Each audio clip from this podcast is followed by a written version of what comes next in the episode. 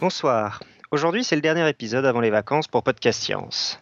Pour clôturer en beauté cette saison 5, et pour que vous puissiez tenir tout l'été, on ne s'est pas moqué de vous ces dernières semaines. D'abord un dossier fleuve et passionnant d'Adrien sur CRISPR, puis une émission radio dessinée de 3 heures, haute en émotions et avec plus de 15 intervenants.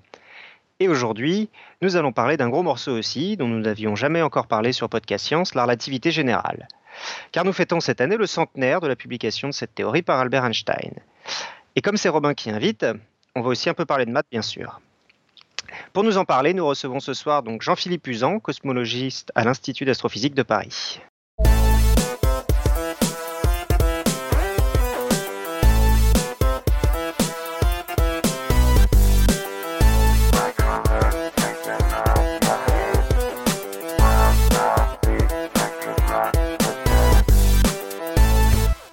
Alors, donc au sommaire de cette édition, donc tout d'abord autour de la table physique à Paris, donc il y a Nico.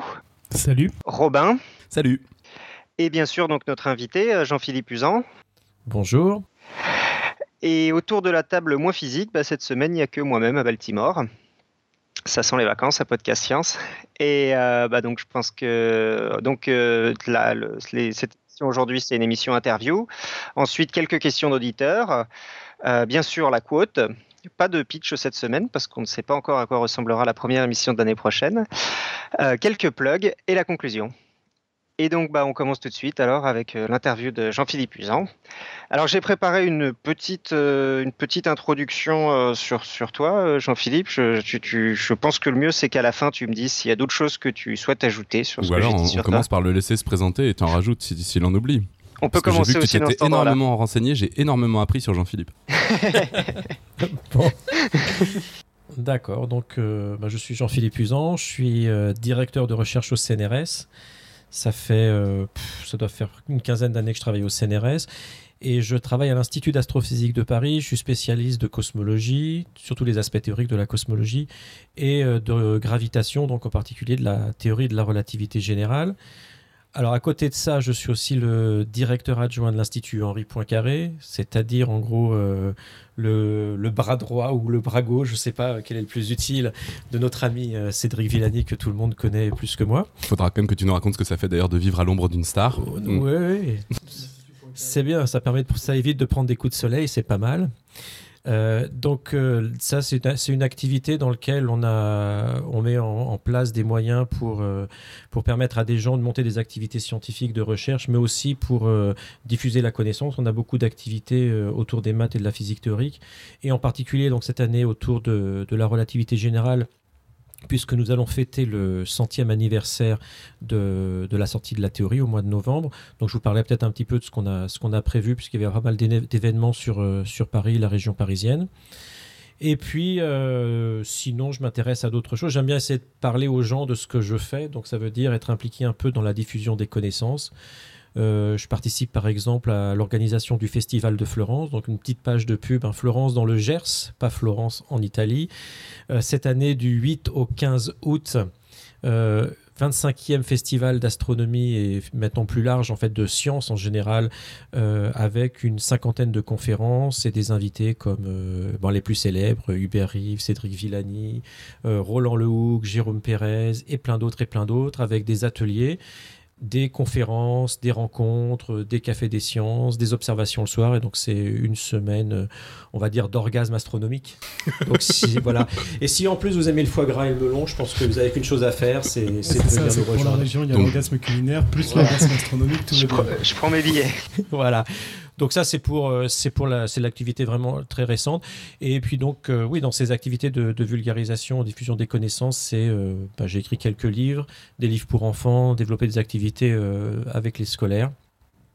Et en fait, j'aime bien les enfants. En fait, j'aime bien travailler avec les enfants parce que je pense qu'ils ont une activité plus saine par rapport à ce qu'on leur raconte. C'est-à-dire, ils sont moins dans une recherche de sens, et donc ils sont beaucoup plus ouverts, et finalement, ils s'adaptent beaucoup plus rapidement, et je trouve qu'ils absorbent plus rapidement. Donc, il y a plus de plaisir, et en fait, ils ne sont pas non plus bluffés par le fait que quelqu'un est une personnalité. En fait, ils ne savent pas qui sont les gens. Et donc, on a moins cette barrière de devoir dire « Ah oui, c'est monsieur un tel qui a dit ». Donc ça, c'est vachement bien. Et puis, ils ont toujours des questions qui peuvent sembler des questions naïves, et quand on y réfléchit profondément, qui nous poussent dans nos derniers retranchements. Donc voilà, ça, j'aime bien faire ça. Voilà, ça suffit, je pense. Très bien.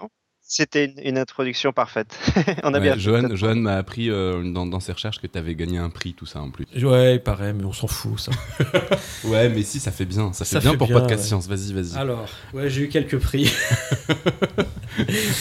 J'en ai eu un, ils m'ont donné parce que la Société française de physique m'avait donné le prix Paul Langevin, qui est, c'est sympa, Paul Langevin, c'est un type bien.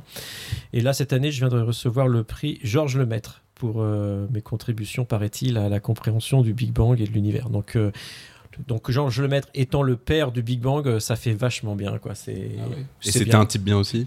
Voilà, ouais. Et puis c'était un type bien. Je vous dirai quelques mots sur Georges Lemaître. Il est rentré pas mal en discussion et en controverse avec Einstein lui-même sur les implications que la relativité générale avait pour la cosmologie. Et c'est vraiment un type qui avait une pensée très, très profonde, aussi bien du point de vue de la science que ce qui va au-dessus de la science. Parce que je pense que dans ces histoires, on parlait de vulgarisation, mais peut-être une chose qui est importante pour moi, c'est l'implication du chercheur aussi en tant que citoyen dans un débat un peu plus politique. Et il est clair que des gens qui pensent... disons qui ont une dimension humaine et humaniste, des scientifiques qui ont cette dimension-là, c'est quand même des gens qui m'attirent beaucoup. Donc le maître avait cette dimension-là, et j'ai eu la chance de collaborer là depuis 15 ans avec quelqu'un en Afrique du Sud qui s'appelle George Ellis, qui est aussi dans la même veine. Et c'est vrai qu'on apprend beaucoup, parce que surtout quand on travaille dans des sujets comme la cosmologie, il y a toujours un moment des questions un peu limites en termes de questions d'origine, et on rentre dans des débats avec finalement des réflexions qui sont plus d'ordre métaphysique, philosophique, voire des fois religieuses. Et souvent, nous, on est mal à l'aise par rapport à ça. Et je pense que d'arriver à expliquer aux gens de façon simple comment les implications de la science mettent des contraintes sur des croyances que l'on peut avoir, et quelle est la différence entre des explications scientifiques et d'autres types d'explications, ça fait aussi partie de notre rôle, parce qu'il y a beaucoup de débats de société qui impliquent des connaissances scientifiques, et souvent les gens n'ont pas la possibilité ou les connaissances suffisantes pour faire la part des choses entre ce qui est le savoir scientifique et ce qui est un savoir périphérique.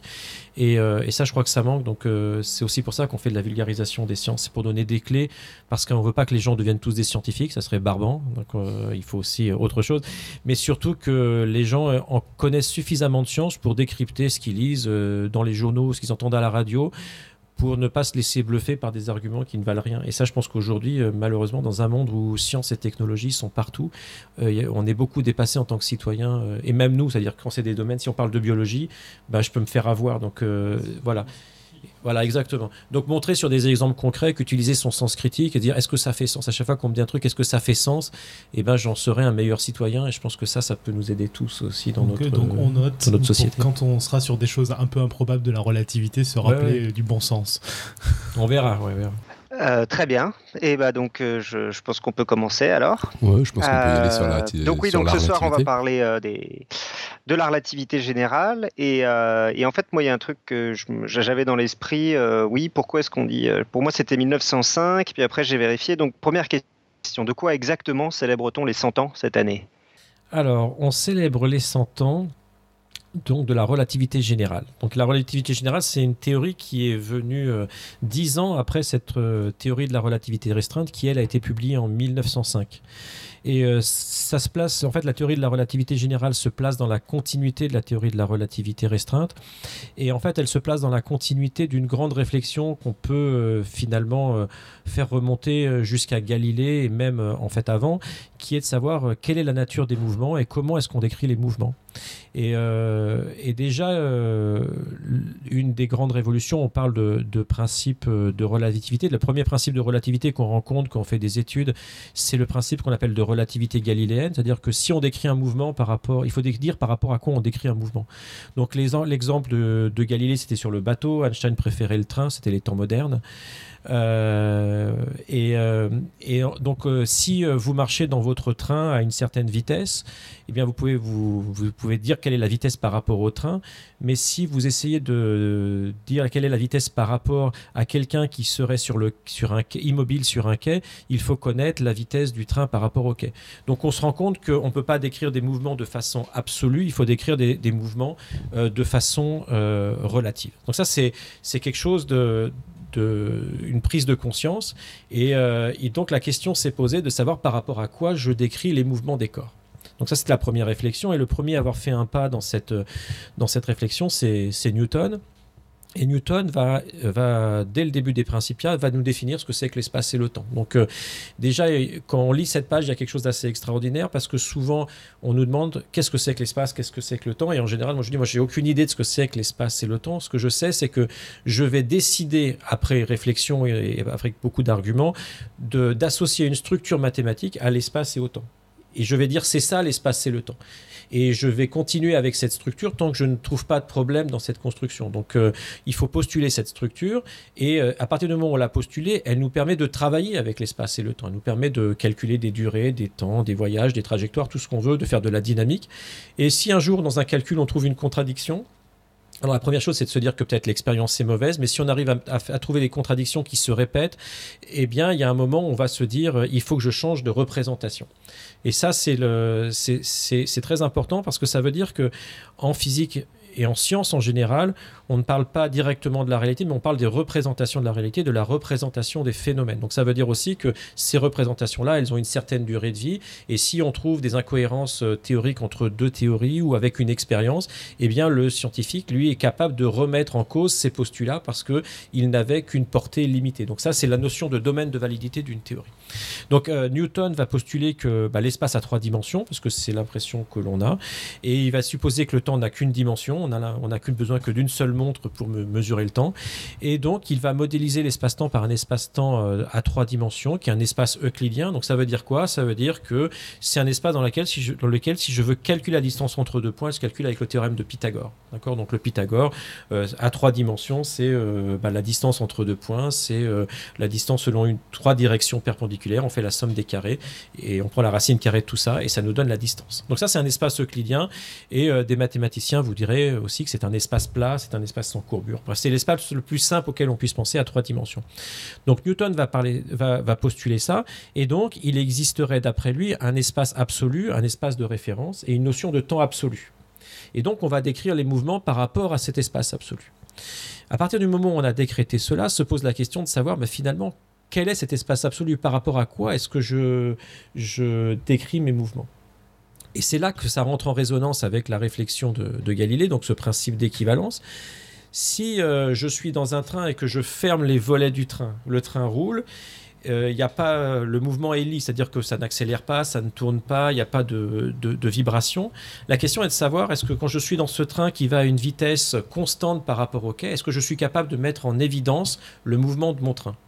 Et en fait, vous vous rendez compte que ce n'est pas le cas. Si vous laissez tomber un objet, il va tomber à votre pied. Si vous jouez avec un pendule, le pendule va osciller dans le train comme il oscillerait dehors. Et donc, ce qu'on peut montrer, c'est qu'il n'y a aucune expérience de physique qui permet de mettre en évidence ce mouvement de translation rectiligne et uniforme. Alors là, ça pose un problème parce que ça veut dire que vous n'allez pas être capable de matérialiser l'espace-temps absolu. Au mieux, vous allez être capable de matérialiser une classe d'équivalence de référentiels qui sont tous ceux qui sont en translation uniforme par rapport à ce référentiel absolu. Donc là, on sent que l'espace-temps, déjà, on va avoir du mal à prendre prise dessus. Je t'arrête sur classe d'équivalente. Mais... Ah, classe d'équivalente. Ouais. On essaie de s'adresser au plus grand nombre, donc sans aucun gros mot. Mais en gros, ça veut dire que, oui, on est capable de décrire un espace sans préciser si c'est un truc immobile ou qui bouge et à quelle vitesse, du moment que c'est... C'est ça. Donc si cet espace-temps absolu existe, tous les référentiels qui sont en translation rectiligne et uniforme par rapport à lui sont des espaces-temps absolus aussi légitimes que lui. C'est ça. C'est voilà. Tout cela, on va avoir exactement la même physique, on va les décrire exactement de la même façon. Quand on décrit l'un, on décrit tous les autres. Il n'y a aucune façon expérimentale de les distinguer. Et donc, on ne peut pas savoir. Donc ça, c'est la première chose. Donc, on réalise ça. Et puis ensuite, on se rend compte que dans la description de la nature, il existe d'autres types de forces. Si votre train accélère, eh bien, vous êtes un petit peu projeté en arrière. S'il freine, vous êtes un peu projeté en avant. S'il tourne, vous êtes projeté sur les côtés.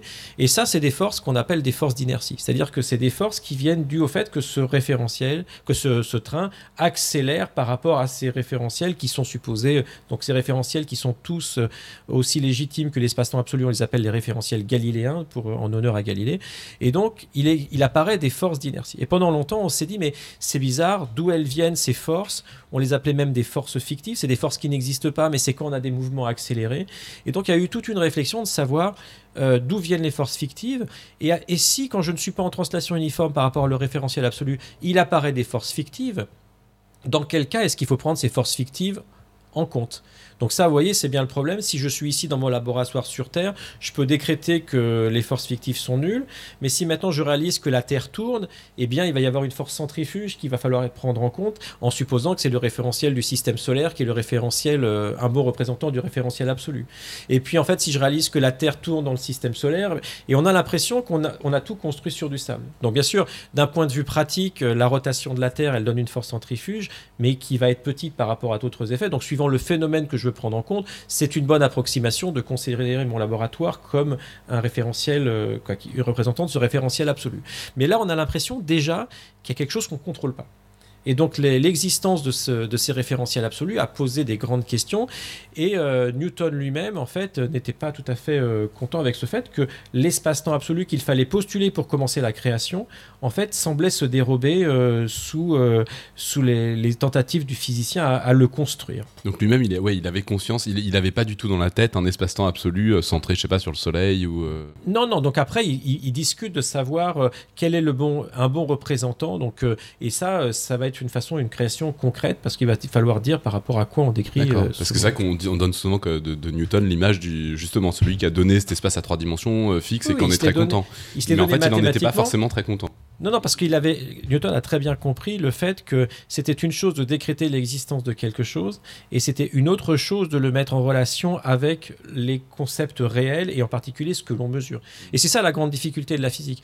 En physique, à un moment, on veut dire que telle construction mathématique est une bonne description de tel phénomène, et donc il va falloir relier quelque chose que l'on mesure à quelque chose que l'on a décrit par un objet mathématique. Et c'est là la grande difficulté qui est liée finalement à cette identification, parce qu'on ne peut pas démontrer mathématiquement que cette identification est une bonne identification. Ce n'est pas que de la logique pure.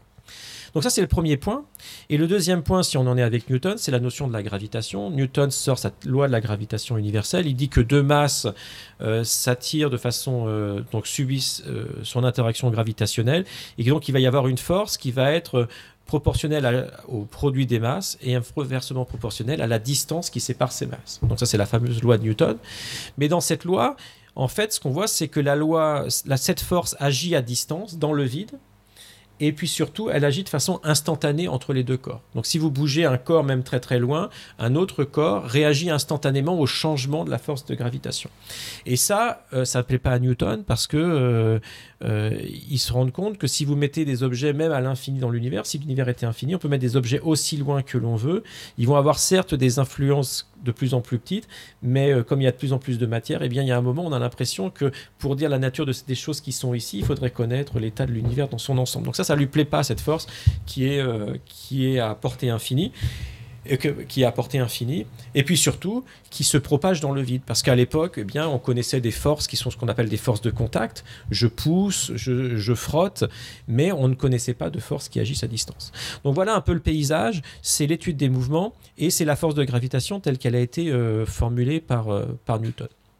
Et en fait, ce qu'on va voir, c'est que l'évolution du principe de relativité, ça va être une évolution sur la notion de savoir finalement de quoi est fait la réalité. C'est-à-dire que si on part de cet état de Newton nous dit la réalité, c'est entre guillemets assez simple, c'est un espace, c'est un temps avec des structures mathématiques bien décrites, c'est des particules qui sont dans cet espace-temps, donc on a des petites masses qui décrivent les particules, qui décrivent la matière, et puis c'est des forces qui agissent entre ces particules, et il y a deux types de forces, il y a les forces de contact qui vont pouvoir inclure les frottements et tout ce qu'on veut, et il y a la force de gravitation qui est la seule force qu'on connaît qui se propage dans le vide, une force à distance. Donc voilà un petit peu le paysage, et c'est à partir de ça que les choses vont évoluer. Alors elles vont évoluer de façon dans deux directions. La première, elle va évoluer avec une découverte Ah, j'ai même la citation de Newton. Vous voulez la citation de Newton? Oui, vas-y. C'est bon. C'est pas une citation d'Einstein ? Non, pas toi, on n'est pas là. J'espère pour les gens qui écoutent en direct que vous n'avez rien prévu d'ici demain matin. Donc voilà, ça c'est Newton, c'est au début des Principia. Regardez comment il définit le temps et l'espace. Il dit « Les termes de temps, d'espace, de lieu et de mouvement sont connus de tout le monde. Mais s'il faut remarquer que pour n'avoir considéré ces quantités que par leur relation à des choses sensibles, on est tombé dans plusieurs erreurs. » Pour les éviter, il faut distinguer le temps, l'espace, le lieu et le mouvement en absolu et relatif, vrai et apparent, mathématique et vulgaire. Donc il vous dit attention, ne confondez jamais l'objet et la description de l'objet.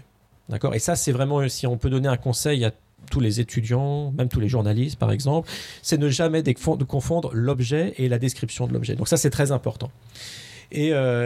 Et puis il nous dit après, par exemple, le temps absolu, vrai et mathématique, donc ça c'est vraiment l'idéalisation, qui est sans relation à quoi que ce soit d'extérieur, et lui-même, en lui-même, et de sa nature coule uniformément, on l'appelle aussi durée. Donc vous voyez, il prend son temps pour définir ses concepts et expliquer comment il va les mettre en relation avec les objets que nous on appelle naturellement le temps, qu'on va mesurer avec notre montre, on a l'impression de vieillir, on a l'impression que le temps passe, mais il va falloir un petit peu les mettre en relation avec ces objets physiques. Donc ça, c'est la première chose.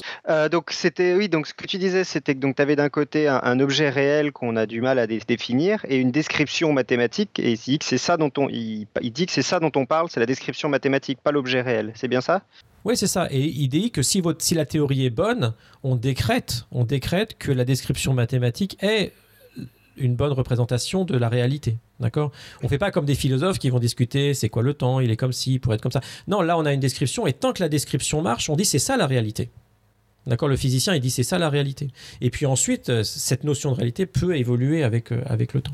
Quand on parle souvent de travaux de chercheurs, et en fait le boulot du physicien est de flinguer cette théorie en fait. Voilà, donc nous on cherche les limites. Donc on sait qu'une description de la réalité vient avec ses limites. Et donc tout l'art, ça va être d'aller chercher ses limites et comprendre, trouver les moments où il va y avoir des incohérences pour pouvoir nous donner des représentations qui sont d'autant meilleures.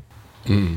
Non, voilà. La remarque que je faisais, c'est que tout ce que tu racontes, ça fait d'une certaine manière vachement penser à tout ce qui est recherche d'axiomes, de théories en maths, quoi, toute la recherche de l'axiomatique parfaite, de la théorie parfaite. Enfin bon, je vais pas rentrer dans les détails. J'avais fait un épisode sur le théorème de Gödel. Ça fait un peu, enfin, je trouve que ça fait un lien avec ça, quoi. Le côté tout référentiel est relatif à un autre référentiel, on sait pas, etc. Tout, qu'est-ce qu'on prend comme base ? Enfin, on se retrouve avec vraiment le même genre de problème, quoi. Exactement. Mais en fait on fait de la physique théorique, donc c'est aussi l'expérience va jouer un rôle, hein, mais pour l'instant on est vraiment dans une démarche de physicien théoricien, donc quelque part très, très proche d'une démarche de mathématicien. Et quand je vous disais que Newton n'était pas content, là j'ai une autre citation, c'est une lettre de Newton à Bentley là, en 1692. Il lui écrit la chose suivante, il lui dit que la gravité soit inhérente et essentielle à la matière, en sorte qu'un corps puisse agir sur un autre à distance au travers du vide, sans médiation d'autre chose, par quoi et à travers quoi leur action et force puissent être communiquées de l'un à l'autre, est pour moi une absurdité dont je crois qu'aucun homme ayant la faculté de raisonner de façon compétente dans les matières philosophiques puisse jamais se rendre coupable. Une absurdité qui a tenu un sacré bout de temps. Donc autant dire que le père Newton, premièrement, il est super génial, et deuxièmement, il est super lucide. D'accord ? Donc si on pouvait tous être pareils, ça serait déjà pas mal. Donc voilà, on est dans cette situation. Donc lui, il a fait une construction qui est considérée par tout le monde comme un monument de la physique. Il est encensé pendant presque 2 siècles et même jusqu'à aujourd'hui. Mais il est tout à fait lucide. Il se rend bien compte que là, il y a des problèmes, il y a quelque chose de pas satisfaisant.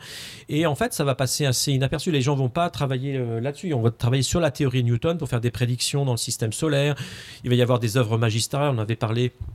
Si on revient à l'IHP, on avait fêté le bicentenaire de Lagrange et donc cette reformulation de la mécanique. Juste, je redis, l'IHP, c'est l'Institut Henri Poincaré, dont tu as parlé au début, mais on a l'habitude d'appeler ça l'IHP, mais tout le monde n'a pas l'habitude.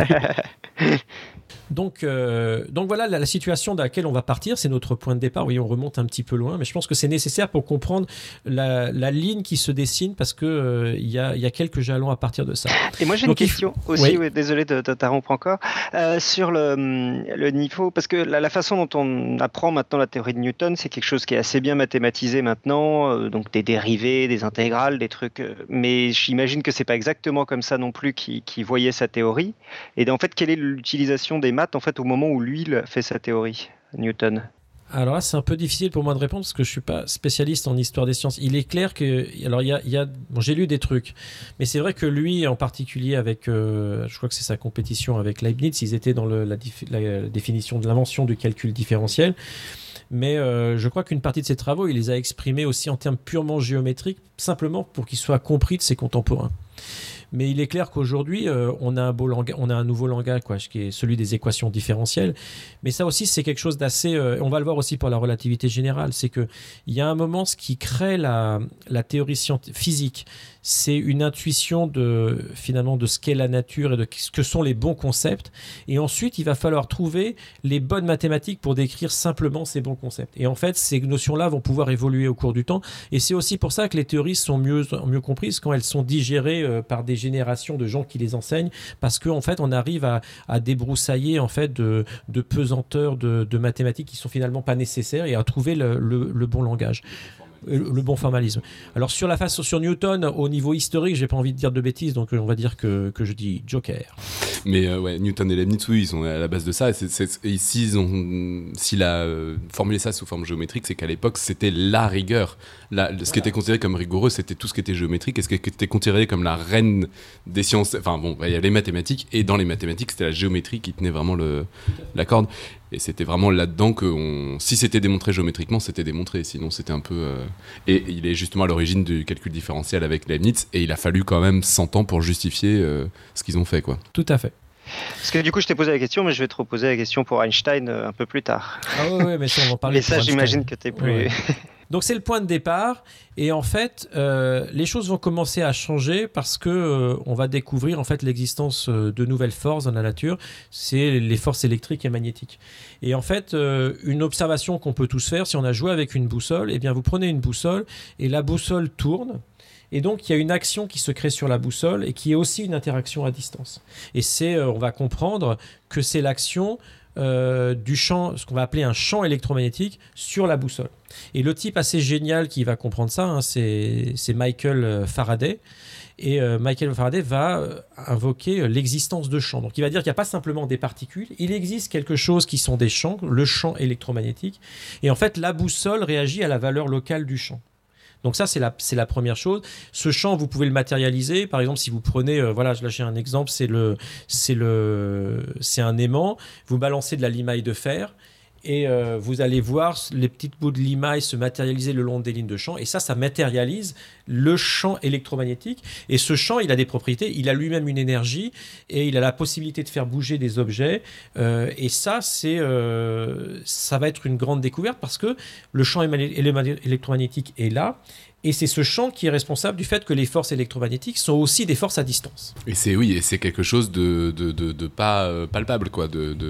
Alors pas directement, c'est-à-dire pas, on réagit pas comme quand on pousse sur une table ou sur le sol, mais le champ électromagnétique lui-même peut agir sur la matière. Mais c'est ça qui est troublant, quoi. C'est comme la gravité, c'est un truc à distance, c'est un truc abstrait. C'est quoi la différence entre un champ et une force à distance comme la gravité ?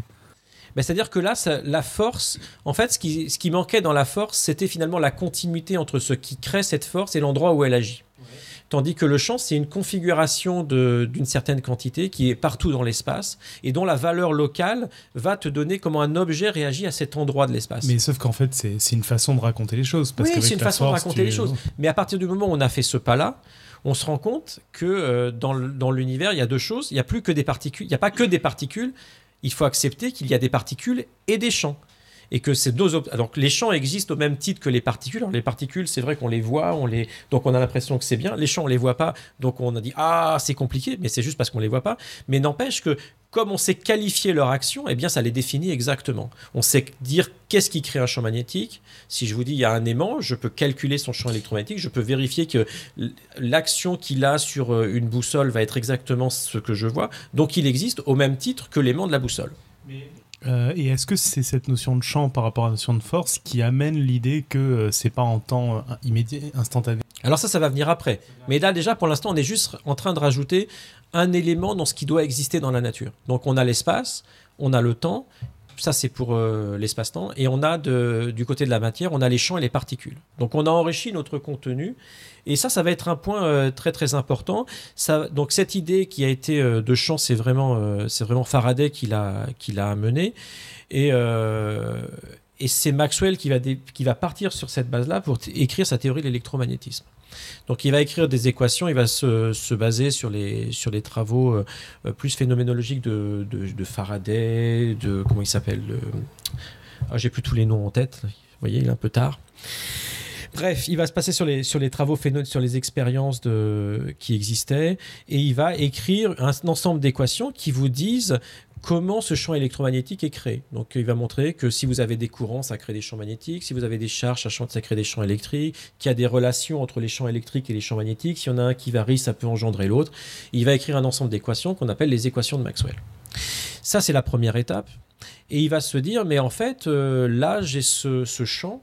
Et ce champ, il peut évoluer au cours du temps, parce qu'il y avait dans ces équations des parties de variation dans le temps et de variation dans l'espace. Il va montrer qu'il existe des types de solutions qui sont des ondes. D'accord ? Donc, il va regarder, il va te montrer que même dans le vide, alors quand on dit dans le vide, c'est dans le vide de matière, parce qu'il y a quand même le champ électromagnétique qui est là, eh bien, il existe des fluctuations du champ électromagnétique, et il va montrer que ces fluctuations, elles se propagent à une vitesse qui est une sorte de vitesse universelle, parce que quand on la calcule, on a l'impression qu'il n'y a pas besoin de faire référence à cet espace absolu, puisqu'on n'est pas en train d'utiliser la mécanique de Newton. Elles sont données à partir de deux quantités, qu'on appelle la perméabilité et la permittivité du vide, et que l'on peut mesurer dans des expériences de statique, donc là où il n'y a pas de mouvement. Donc il va donner une relation entre quelque chose qui est dynamique et des quantités qu'on peut mesurer dans une expérience de statique. Donc cette vitesse de la lumière apparaît comme une vitesse universelle. Et si vous prenez le dictionnaire et que... Souvent, on vous dit, c'est quoi la vitesse de la lumière ? Et tout le monde nous répond, c'est 299 000, je ne sais plus combien, kilomètres par seconde. Eh bien, il faut déjà se rendre compte que si on dit ça, on fait déjà de la relativité restreinte sans le savoir. Parce que si on se rappelle ce qu'on a dit sur Galilée, on ne peut pas dire qu'une valeur a une vitesse à une valeur absolue. Il faudrait dire par rapport à quoi ? Alors qu'en électromagnétisme, cette valeur, elle a l'impression d'être pas toujours la même chose. Et donc, on se rend compte que là, il va y avoir une sorte de paradoxe. Donc, on a une théorie qui est celle de la cinématique galiléenne, donc qui décrit les mouvements des objets massiques à des vitesses de l'ordre du kilomètre, centaines de kilomètres, milliers de kilomètres par seconde. Et puis, on a l'électromagnétisme qui nous dit qu'il y a autre chose, mais ça se place à des vitesses de 300 000 kilomètres par seconde. Et donc, si on se dit, ces deux théories, on va essayer elles vont se développer, il y a un moment, elles vont rentrer en collision. Il y a un moment, il va y avoir un problème de compatibilité. Donc, on se rend compte qu'il y a besoin d'avoir une vitesse qui bouge pas, en fait. Et tu dis que c'est pas compatible avec la mécanique classique.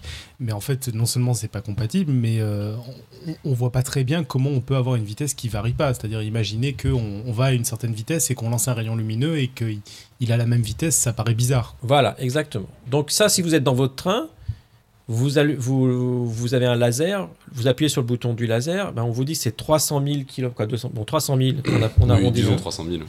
Je ne dirais pas me chercher les pouilles sur les... De toute façon, elle est posée comme... on pourra discuter après de ça. L'émission va déjà être trop longue, je pense qu'on peut dire 3. Ouais, c'est ça. 1 en unité... En prenant comme unité la vitesse de la lumière. Voilà, redéfinissons le maître. On ne demande à personne, mais c'est ça les radios libres. Prenons le pouvoir, redéfinissons le maître. Et donc, la vitesse de la lumière est donc bien 300 000 km par seconde avec le nouveau maître. Voilà.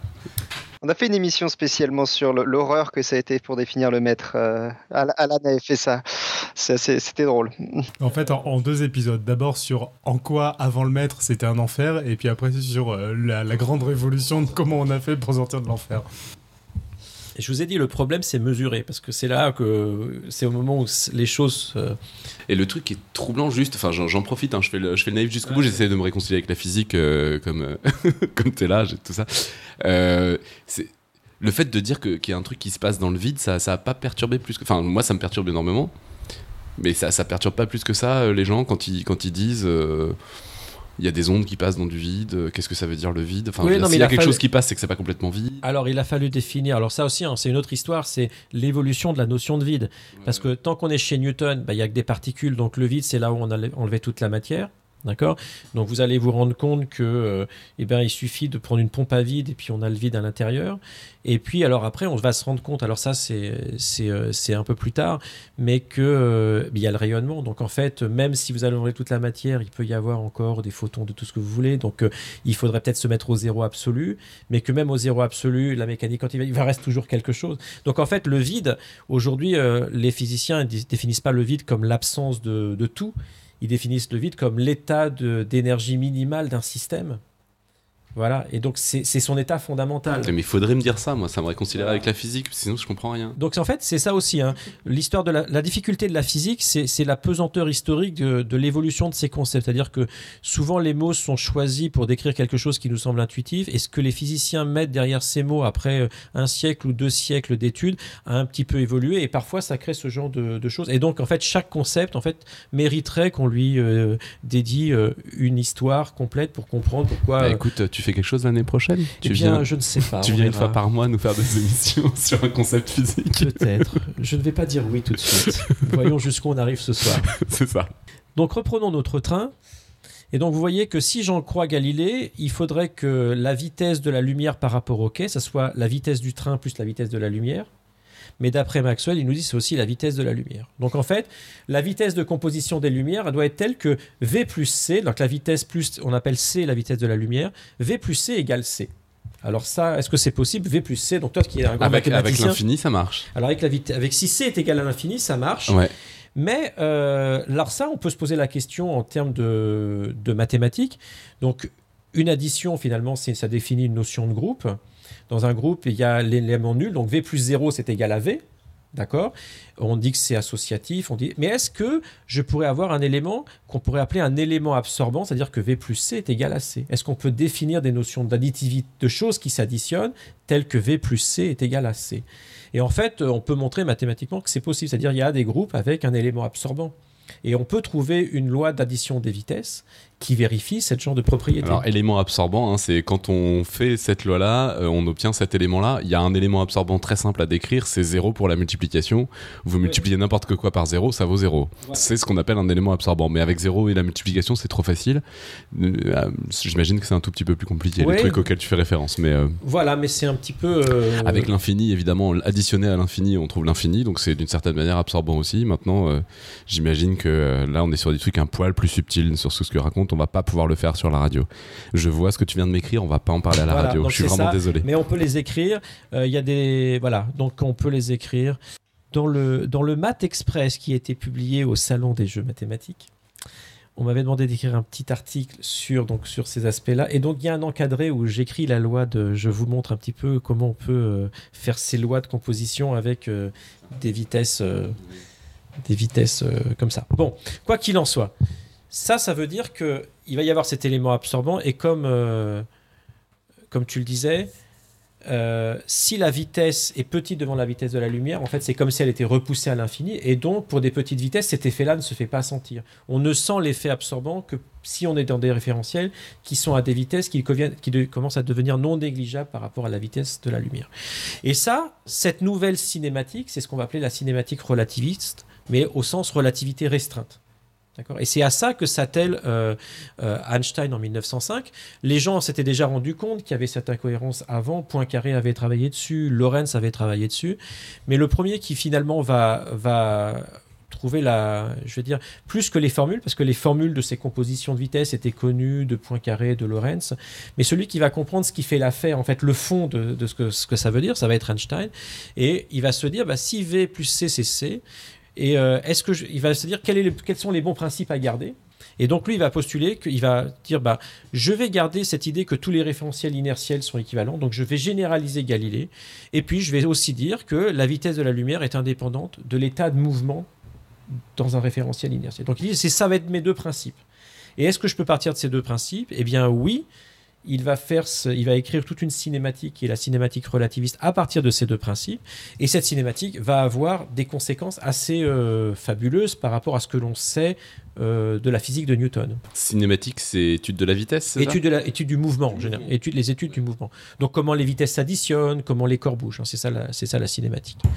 Et donc ce qu'il va se rendre compte, c'est que premièrement, il va y avoir la notion de temps absolu n'existe plus. Donc le temps absolu de Newton ne fait pas sens en fait, et ça peut être mis en évidence par ce qu'on appelle la dilatation du temps, c'est-à-dire que si vous prenez une horloge, vous comparez cette horloge à l'horloge de quelqu'un qui est en mouvement par rapport à vous, alors que pour chacun des gens qui voyagent avec leur horloge, le temps mesuré est le même, c'est le même atome de césium qui oscille, eh bien, vu par quelqu'un qui est en mouvement ou quelqu'un qui est au repos par rapport à cette horloge, eh bien, on a l'impression que le temps passe plus ou moins vite. Donc ça, il va y avoir un effet de dilatation des temps. Donc ça va être des effets qui vont être mis en évidence. Et ensuite, c'est principalement sous l'impulsion de Hermann Minkowski, qui avait été un des profs d'Einstein à Zurich, qui va se rendre compte que ça veut dire de changer complètement la représentation mathématique de ce qu'on appelle l'espace-temps. Et alors du coup, pour reformuler ce que tu dis, ça veut dire qu'on troque le fait que maintenant on a une relation des vitesses, au moins avec la vitesse de la lumière qui est particulière, contre le fait que le temps est plus absolu et peut être variable. Voilà, donc on a érigé autre chose en principe et puis on va perdre d'un autre côté. D'accord ? Et ça veut dire que, imaginons que j'ai deux voyageurs, ils partent ensemble, ils vont chacun suivre leur trajet, ils vont se rencontrer après un certain temps, disons après une certaine durée, et chacun aura emprunté un chemin différent. Eh bien, ils pourront vérifier expérimentalement à leur montre que leur temps de parcours n'a pas été le même, même s'ils sont ils se sont rencontrés et ils se sont retrouvés. Donc avec deux points de rencontre coïncidentes, le temps mesuré entre ces deux points, pour peu qu'ils aient pas suivi un trajet de la même distance. S'il y en a un qui allait tout droit et un qui a fait le même état de vitesse, c'est-à-dire que s'il y en avait un qui accélérait plus, qui ralentissait, ça va faire des différences. Et ça, c'est quelque chose qu'on a pu tester, on montre que c'est vrai. Et donc bien sûr, si vous vérifiez ça, Newton est complètement incompatible avec ça, c'est-à-dire que le temps passé entre deux événements, c'est comme le temps, il y a cette notion de temps absolu, ça ne dépend pas de votre état de mouvement, donc du chemin que vous suivez. Et ça va être donc déjà une première révolution. Et donc on revoit complètement cette notion d'espace et du temps. Et donc on évolue finalement dans c'est quoi notre réalité ? On avait dit c'était l'espace, le temps d'un côté et puis les champs et les particules.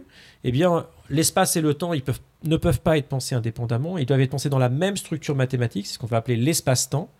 Et puis, il reste les champs et les particules. Donc, vous voyez, simplement dans cette première étape, on a quand même avancé, c'est-à-dire que on a réconcilié d'une certaine façon l'électromagnétisme, par là où étaient apparus les champs de Maxwell, puisque la vitesse de la lumière, maintenant, il n'y a plus de contradiction qu'elle soit la même dans tous les référentiels galiléens.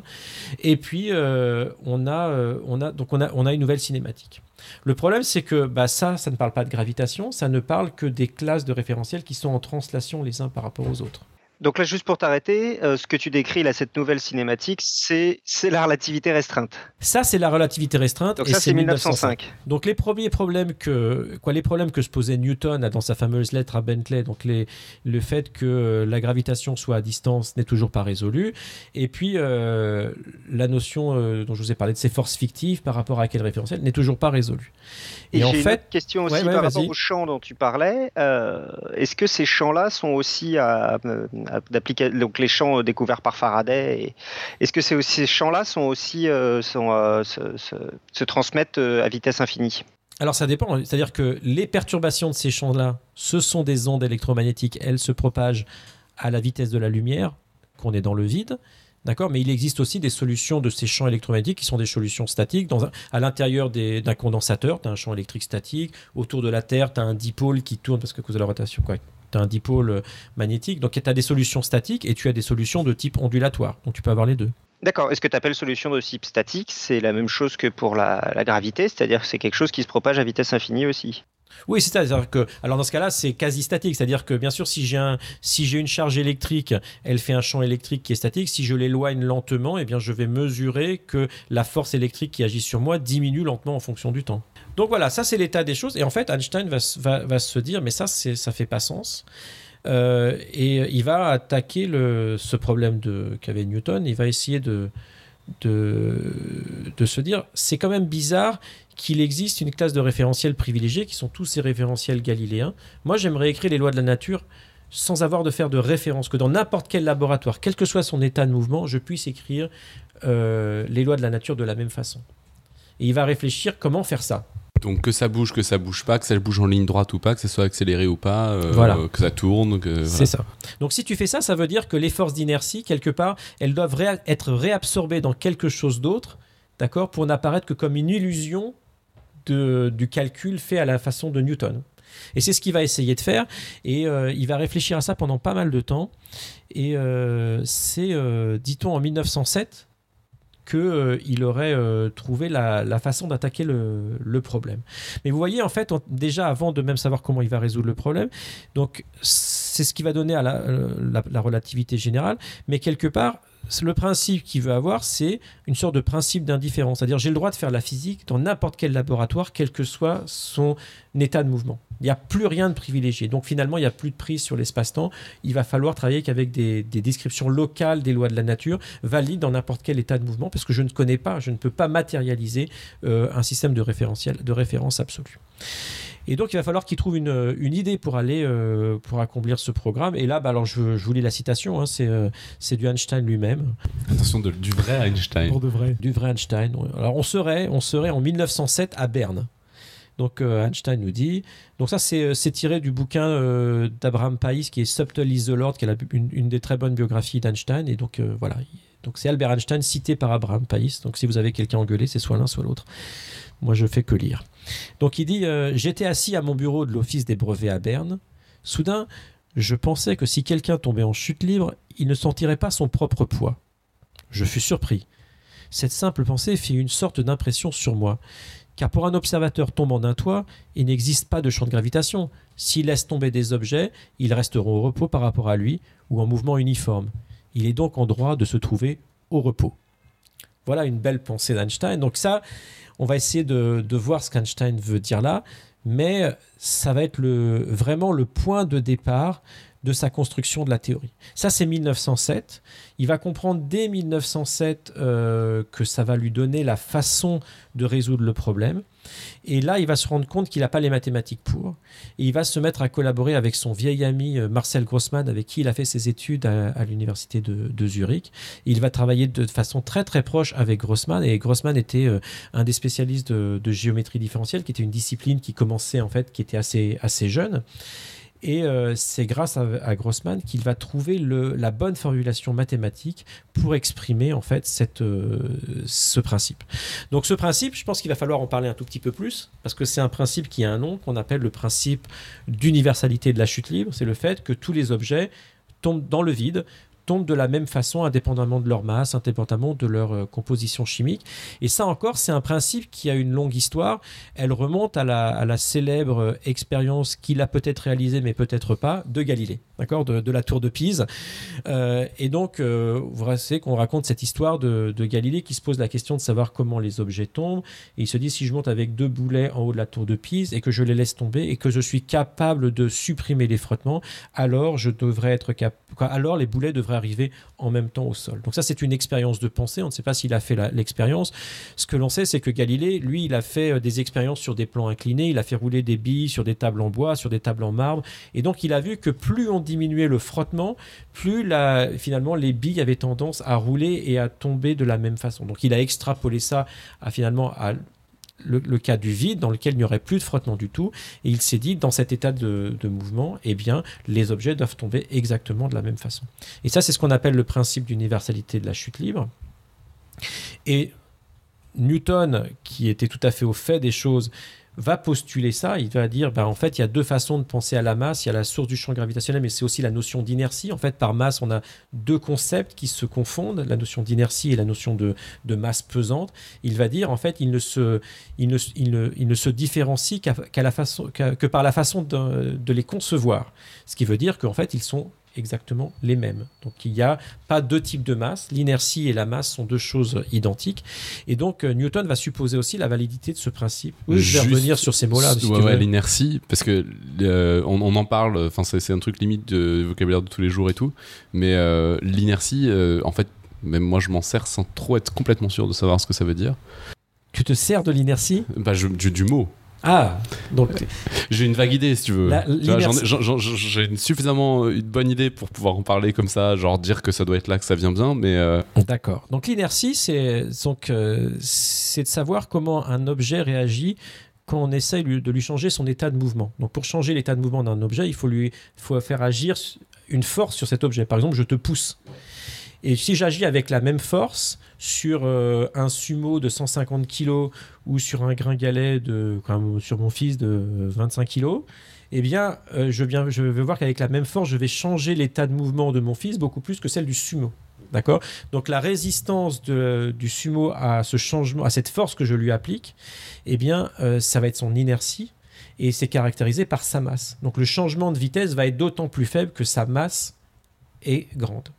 D'accord ? Donc, ça, c'est la masse. Cette résistance au mouvement, c'est ce qu'on appellerait la masse inerte, la masse qui celle qui s'oppose au mouvement. Mais chez Newton, comme il s'intéresse à la gravitation, la force qui rentre dans la force de gravitation, celle qui crée le champ de gravitation, a priori pourrait être une autre masse. D'accord ? A priori, il n'y a aucune raison. Ces deux quantités qu'on appelle masse, mais on devrait a priori les distinguer. Est-ce que, en fait, on ne les distingue pas parce que Galilée, dans son expérience de pensée, se rend compte qu'elles doivent être égales. Newton postule qu'elle est égale et la question, c'est de savoir est-ce qu'elles sont égales et avec quelle précision elles sont égales. Parce que c'est une égalité qui est une égalité complètement fortuite. Elle est expérimentale, elle est vue par c'est phénoménologique d'une certaine façon. Empirique, peut-être pas phénoménologique, empirique, on va dire ça. Donc et donc les gens se sont attelés depuis Galilée à vérifier à quel point c'était vrai. Est-ce que deux objets tombent de la même façon dans un champ gravitationnel ? Newton fait des expériences avec des pendules pesants, il arrive à une précision d'un millième, je crois. Je crois que si je reprends, c'est Bessel, Friedrich Bessel, le bien connu des fonctions de Bessel pour tous ceux qui adorent l'optique et nos amis de classe préparatoire, eh bien, nous aurons une pensée particulière. Bessel, en 1830, fait des expériences. Il arrive à 10-5 à peu près de précision. Et ensuite, il va y avoir un développement de nouvelles technologies avec ce qu'on appelle des balances de torsion qui permettent donc finalement, on fait basculer la force gravitationnelle sur un fil de torsion et ça permet de mesurer des angles de façon assez précise. Et il y a ce chercheur hongrois qui s'appelle le baron von Eötvös qui va faire quelque chose à 10-7, et là on est fin du 19e, début du 20e, et puis l'expérience va être reprise par Robert Dickey aux États-Unis et on va arriver à des précisions de 10-9. Donc on voit que ce principe, il est vérifié à 1/1000ième. On va même se rendre compte, grâce aux expériences de télémétrie laser lunaire, donc on a déposé des rétroréflecteurs sur la Lune. On est capable de les viser avec des lasers qui sont distribués sur des stations laser. Donc, par exemple, à l'observatoire dans le sud de la France, à Grasse, où il y a une station, il y en a une en Autriche, il y en a une aux États-Unis. Et donc, en calculant le temps aller-retour entre la Lune et la Terre et la Lune, par 4 points de visée sur la Terre, il doit y avoir 4 ou 5 miroirs sur la Lune. Je suis sûr que j'ai même les plans ici. Donc, pour ceux qui veulent les détails, donc c'est des miroirs qui ont été déposés par les missions Apollo 11, Apollo 14 et Apollo 15. Donc, vous savez, une image de la Lune avec des points là où sont les miroirs. Et on a les miroirs, ça s'appelle des rétroréflecteurs.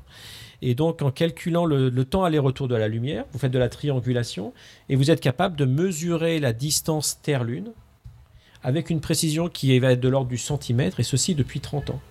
Et donc, on peut vérifier que la Terre et la Lune tombent bien de la même façon dans le champ de gravitation du Soleil. D'accord ? Donc la Lune tourne autour de la Terre, mais ça, elle tombe sur la Terre, et puis les deux tombent en même temps, donc tout ça tourne autour de la Terre. Donc on peut vérifier qu'il n'y a pas d'effets qui sont liés à une différence de violation de ce principe, et on est à une précision de l'ordre de 10-13. Donc voilà, donc ça on voit que ce principe, il a l'air de tenir avec une précision infime et on ne sait pas d'où il vient. Donc ça, c'est une grande question de la physique. C'est tellement une grande question de la physique qu'aujourd'hui, on s'attelle à tester ce principe avec encore une plus grande précision. Et donc, pour l'actualité, il va y avoir en 2016, donc au printemps 2016, si tout va bien, le lancement d'un satellite qui s'appelle le satellite Microscope et dont le but va être de tester ce principe d'équivalence à une précision de 10⁻¹⁵. Alors ça, peut-être qu'on en reviendra à la fin parce que... quand on cherche à étendre la théorie de la relativité générale, toutes les constructions qu'on fait aujourd'hui violent ce principe de façon infime. Par exemple, la théorie des cordes et tout ça, dont on ne parlera sûrement pas, mais pour ceux qui en ont entendu parler, eh bien voilà. Et donc, dans cette théorie-là, il y a une petite violation de ce principe d'équivalence. Et donc, si on arrive à la révéler, peut-être que cette violation nous donnera une petite voie expérimentale vers la formulation de ces théories, entre guillemets, quantiques de la gravitation, des théories de la gravitation au-delà de la relativité générale. Alors, ce qu'il faut se rappeler pour l'instant, c'est que Einstein savait ça et il va faire cette expérience de pensée qu'il a décrite et que je vais reprendre de cette personne qui tombe, et il s'est rendu compte que ça révélait quelque chose de très profond sur la nature de la gravitation, de l'espace et du temps. D'accord ? Est-ce qu'on peut faire juste une pause de 30 secondes pour vous digériez ça ? Robin, est-ce que tu veux dire quelque chose là-dessus ? Il était très fort sur les expériences de pensée quand même. C'est le maître de l'expérience de pensée. D'accord. Non, moi j'ai... Oui, c'est bien que tu fasses une pause. En fait, non, c'est vraiment redoutable parce que j'arrive pas... J'arrive à m'intéresser à la physique maintenant, ce qui est quand même vraiment bien. Pour l'instant, je trouve ça vraiment très intéressant, mais j'ai encore l'impression que des fois, il y a mon ancien moi qui arrive et qui décroche au mauvais moment. Et est-ce que tu pourrais nous rappeler les deux trucs qui coïncident et qui sont pas censés être naturels? C'est pas censé être naturel que ça coïncide. Et il est bon de faire une bonne psychanalyse bientôt, tu vois. Ouais. Bon, ça alors, fait longtemps qu'on me le dit. Donc les deux choses qui se trouvent à être égales sont les deux notions de masse que l'on doit définir a priori, qui sont la masse qu'on appelle inerte, donc qui est liée à la notion d'inertie, donc le fait que la résistance au changement, au mouvement, qu'on applique une force, et l'autre, la masse qui est la source du champ gravitationnel. Donc ces deux notions de masse qui a priori sont différentes et qui se trouvent être identiques, numériquement identiques, à une précision de 10-13 près, et ça simplement pour des raisons empiriques, on ne comprend pas pourquoi. Donc imaginons que ça soit le cas, eh bien Einstein va réaliser que si c'est ça, ça a des applications très très fortes. Donc il va imaginer cette expérience de pensée qu'on appelle l'expérience de l'ascenseur d'Einstein. Vous allez voir, si vous regardez The Big Bang Theory ou des trucs comme ça, les gens ils sont des Einstein Live, des ascenseurs d'Einstein, ils se mettent toujours dans les ascenseurs d'Einstein. Donc qu'est-ce que ça veut dire ? C'est une généralisation de la notion du train de Galilée. Tout à l'heure j'avais dit Galilée se met dans un train sans fenêtre, il essaie de dire est-ce que je peux mettre en évidence le mouvement du train par rapport à l'extérieur, et on s'était rendu compte que si la vitesse constante, il ne peut pas. Donc Einstein il fait la même chose, au lieu de prendre un train, il prend un train vertical. Ça s'appelle un ascenseur, une fusée. Donc, il prend l'ascenseur ou le fusée. Donc, on va commencer par l'ascenseur. Donc, l'ascenseur, vous êtes dans vos ascenseurs et vous coupez le fil de l'ascenseur. Donc, l'ascenseur est en chute libre. D'accord ? Vous êtes dans l'ascenseur, vous tombez. Mais par exemple, vous avez un chapeau sur vous, vous avez votre parapluie. Vous lâchez le parapluie, le chapeau, vous le lâchez aussi. Qu'est-ce que vous voyez ? Eh bien, en fait, comme tous les objets tombent exactement de la même façon, vous voyez votre parapluie qui tombe à la même vitesse que vous, votre chapeau qui tombe à la même vitesse que vous, et donc, eh bien, par rapport aux objets que vous avez, il n'y a rien qui tombe. Vous ne pouvez pas mettre en évidence votre mouvement de chute, ce mouvement de chute. Bah, si ce n'est que sinon, ça tomberait pour de vrai. Oui, mais ce qui tombe, en fait, ce que tu es en train de décrire par tomber, c'est l'arrêt de la chute. C'est ce qu'on appelle s'écraser. Ouais. D'accord ? Faut pas confondre s'écraser et tomber. Tu vois, c'est pour ça que j'ai du mal avec la physique. Mais non, je veux dire, dans un ascenseur normal, tu lâches un objet et il tombe. Oui, parce que dans l'ascenseur normal, l'ascenseur n'est pas en chute libre. Il est retenu par... En fait, c'est ça le truc dans l'ascenseur. Ça évite aux gens de sauter par la fenêtre parce que sinon, on n'a pas besoin d'ascenseur. Tu vois ? Voilà. Mais si on est dans un ascenseur qui est en chute libre, eh bien, dans cet ascenseur-là, on ne peut pas mettre en évidence le fait qu'on est en chute libre. Il n'y a pas d'expérience qui peut nous permettre... En fait, pour nous, la gravitation n'existe pas. Une autre façon de penser à ça, c'est qu'est-ce que c'est qu'une balance ? Donc, vous avez une balance de cuisine, par exemple. Sur votre balance de cuisine, il y a une petite... alors, les vieilles balances de trucs, hein, avec une aiguille. D'accord ?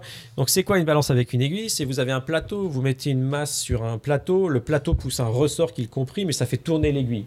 D'accord ? Bon, maintenant, vous mesurez 1 kg. Bon, c'est très bien. Et maintenant, vous vous mettez dans l'ascenseur qui tombe en chute libre. Alors, la balance tombe, mais la masse tombe exactement comme la balance. Donc, la masse qui était sur la balance n'appuie plus sur la balance. Donc, qu'est-ce que l'aiguille va montrer ? Zéro. Donc, dans un ascenseur en chute libre, les objets sont... On ne peut pas mesurer leur masse. D'accord ? Donc, on ne peut pas mesurer leur poids. Donc, ils sont, comme le disait Einstein lui-même, d'accord, en chute libre, ils ne sentiraient pas son propre poids. Donc, ça veut dire quoi ? Ça veut dire que si je me mets dans un référentiel accéléré, puisque là, quand l'ascenseur qui tombe en chute libre, il est accéléré, mais tout le monde est accéléré pareil. Donc, pour les gens, un expérimentateur à l'intérieur de l'ascenseur, eh bien, la gravitation a disparu. Donc, on voit que les forces d'inertie qui étaient liées à ces mouvements accélérés, en fait, quelque part, on va pouvoir les cacher, les utiliser pour effacer la gravitation. Bon, ça c'est le premier point. Alors on peut faire l'inverse, on peut prendre la fusée. On se dit je monte dans la fusée et puis imaginons qu'il n'y ait pas de gravitation et maintenant j'accélère. Si j'accélère vers le haut, bah, je suis plaqué vers le bas de la fusée, et donc j'ai l'impression que localement, il y a de la gravitation. Si je lâche un objet, bah moi, je suis bloqué par le bas de la fusée qui monte, et l'objet que j'ai lâché, il va aller s'écraser sur le sol. En fait, il ne bouge pas, mais c'est le sol qui va venir s'écraser. Donc, pour moi, cet état d'accélération simule un état de gravité. Hein, pour ceux qui ont vu le film, 2001 Odyssée de l'espace, un des meilleurs films de science-fiction que, si vous n'avez pas vu, il faut absolument le voir. Il y a ce vaisseau qui tourne, et donc, c'est là la force centrifuge de ce vaisseau qui est censée créer une gravitation artificielle. Sinon, il faut lire Tintin aussi. Et qui, par contre, Tintin, dans le vrai monde, donnerait un sacré vomi, a priori. Oui. Donc là, nous, on est dans les expériences de pensée, comme ça. Voilà, mais il y a des gens, par exemple, qui vont faire des vols 0G. Hein, donc, si vous allez faire un vol 0G, c'est la sensation qu'on a. Vous êtes en vol parabolique, et donc il y a toute une période de chute libre. Et on voit, il y a des films, les gens qui sont comme ça. On dit entre guillemets, ils flottent, mais en fait, c'est pas qu'ils flottent, c'est juste qu'ils sont en chute libre. Et tous les objets autour d'eux sont en chute libre. Et donc, en fait, ils sont complètement libérés de leur poids. Donc, vous voyez, plutôt que de faire du régime, faites de la chute libre. Hein, si quelqu'un vous emmerde sur la plage, vous savez quoi lui répondre. Donc voilà, donc ça, c'est ce qu'Einstein va comprendre. Et donc, il va se dire, si je pars de cette idée-là, et si je veux généraliser Galilée, probablement à cause de cette coïncidence-là, le fait que je puisse effacer un champ de gravitation ou créer un champ de gravitation avec un mouvement accéléré, et que le mouvement accéléré était lié aux forces d'inertie, peut-être que ce que je peux faire, c'est oublier tout système de référence, écrire des lois de la nature qui sont valides, quel que soit l'état de mon mouvement. Mais dans ce cas-là, il va falloir que j'incorpore toujours la gravitation. Et dans ce cas-là, les forces d'inertie vont s'incorporer en fait dans ces descriptions. Il n'y aura plus de forces d'inertie. Et ça, donc, il n'y a plus d'espace-temps absolu. Et s'il y a plus d'espace-temps absolu, il y a plus de forces d'inertie. Donc, vous voyez, tous les emmerdes, on les balance. La question maintenant, c'est qu'il faut faire une formulation mathématique de ça. Il va falloir trouver le bon concept. Et la question qu'on devrait poser, si on se dit, mais on est en train de dire qu'on a l'impression qu'on peut supprimer la gravitation comme ça. Donc, est-ce qu'elle existe vraiment si on peut la supprimer ? Qu'est-ce que c'est que la gravitation si je peux l'effacer comme je veux ? Est-ce que la gravitation existe ? Donc, c'est une question qu'on peut se penser. Et alors, c'est là où il va falloir un petit peu encore faire une autre expérience de pensée. Il va falloir pousser un peu plus loin notre expérience de pensée.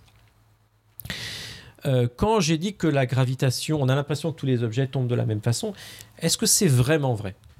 Donc, c'est là où il va falloir un petit peu...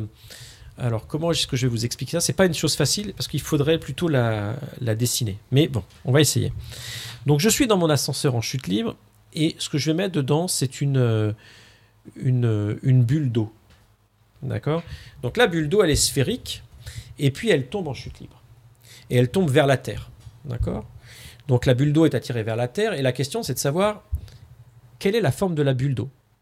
Alors, vous avez vu les bulles d'eau des astronautes qui jouent. Elles sont sphériques parce qu'à cause de la tension superficielle, ça les rend sphériques.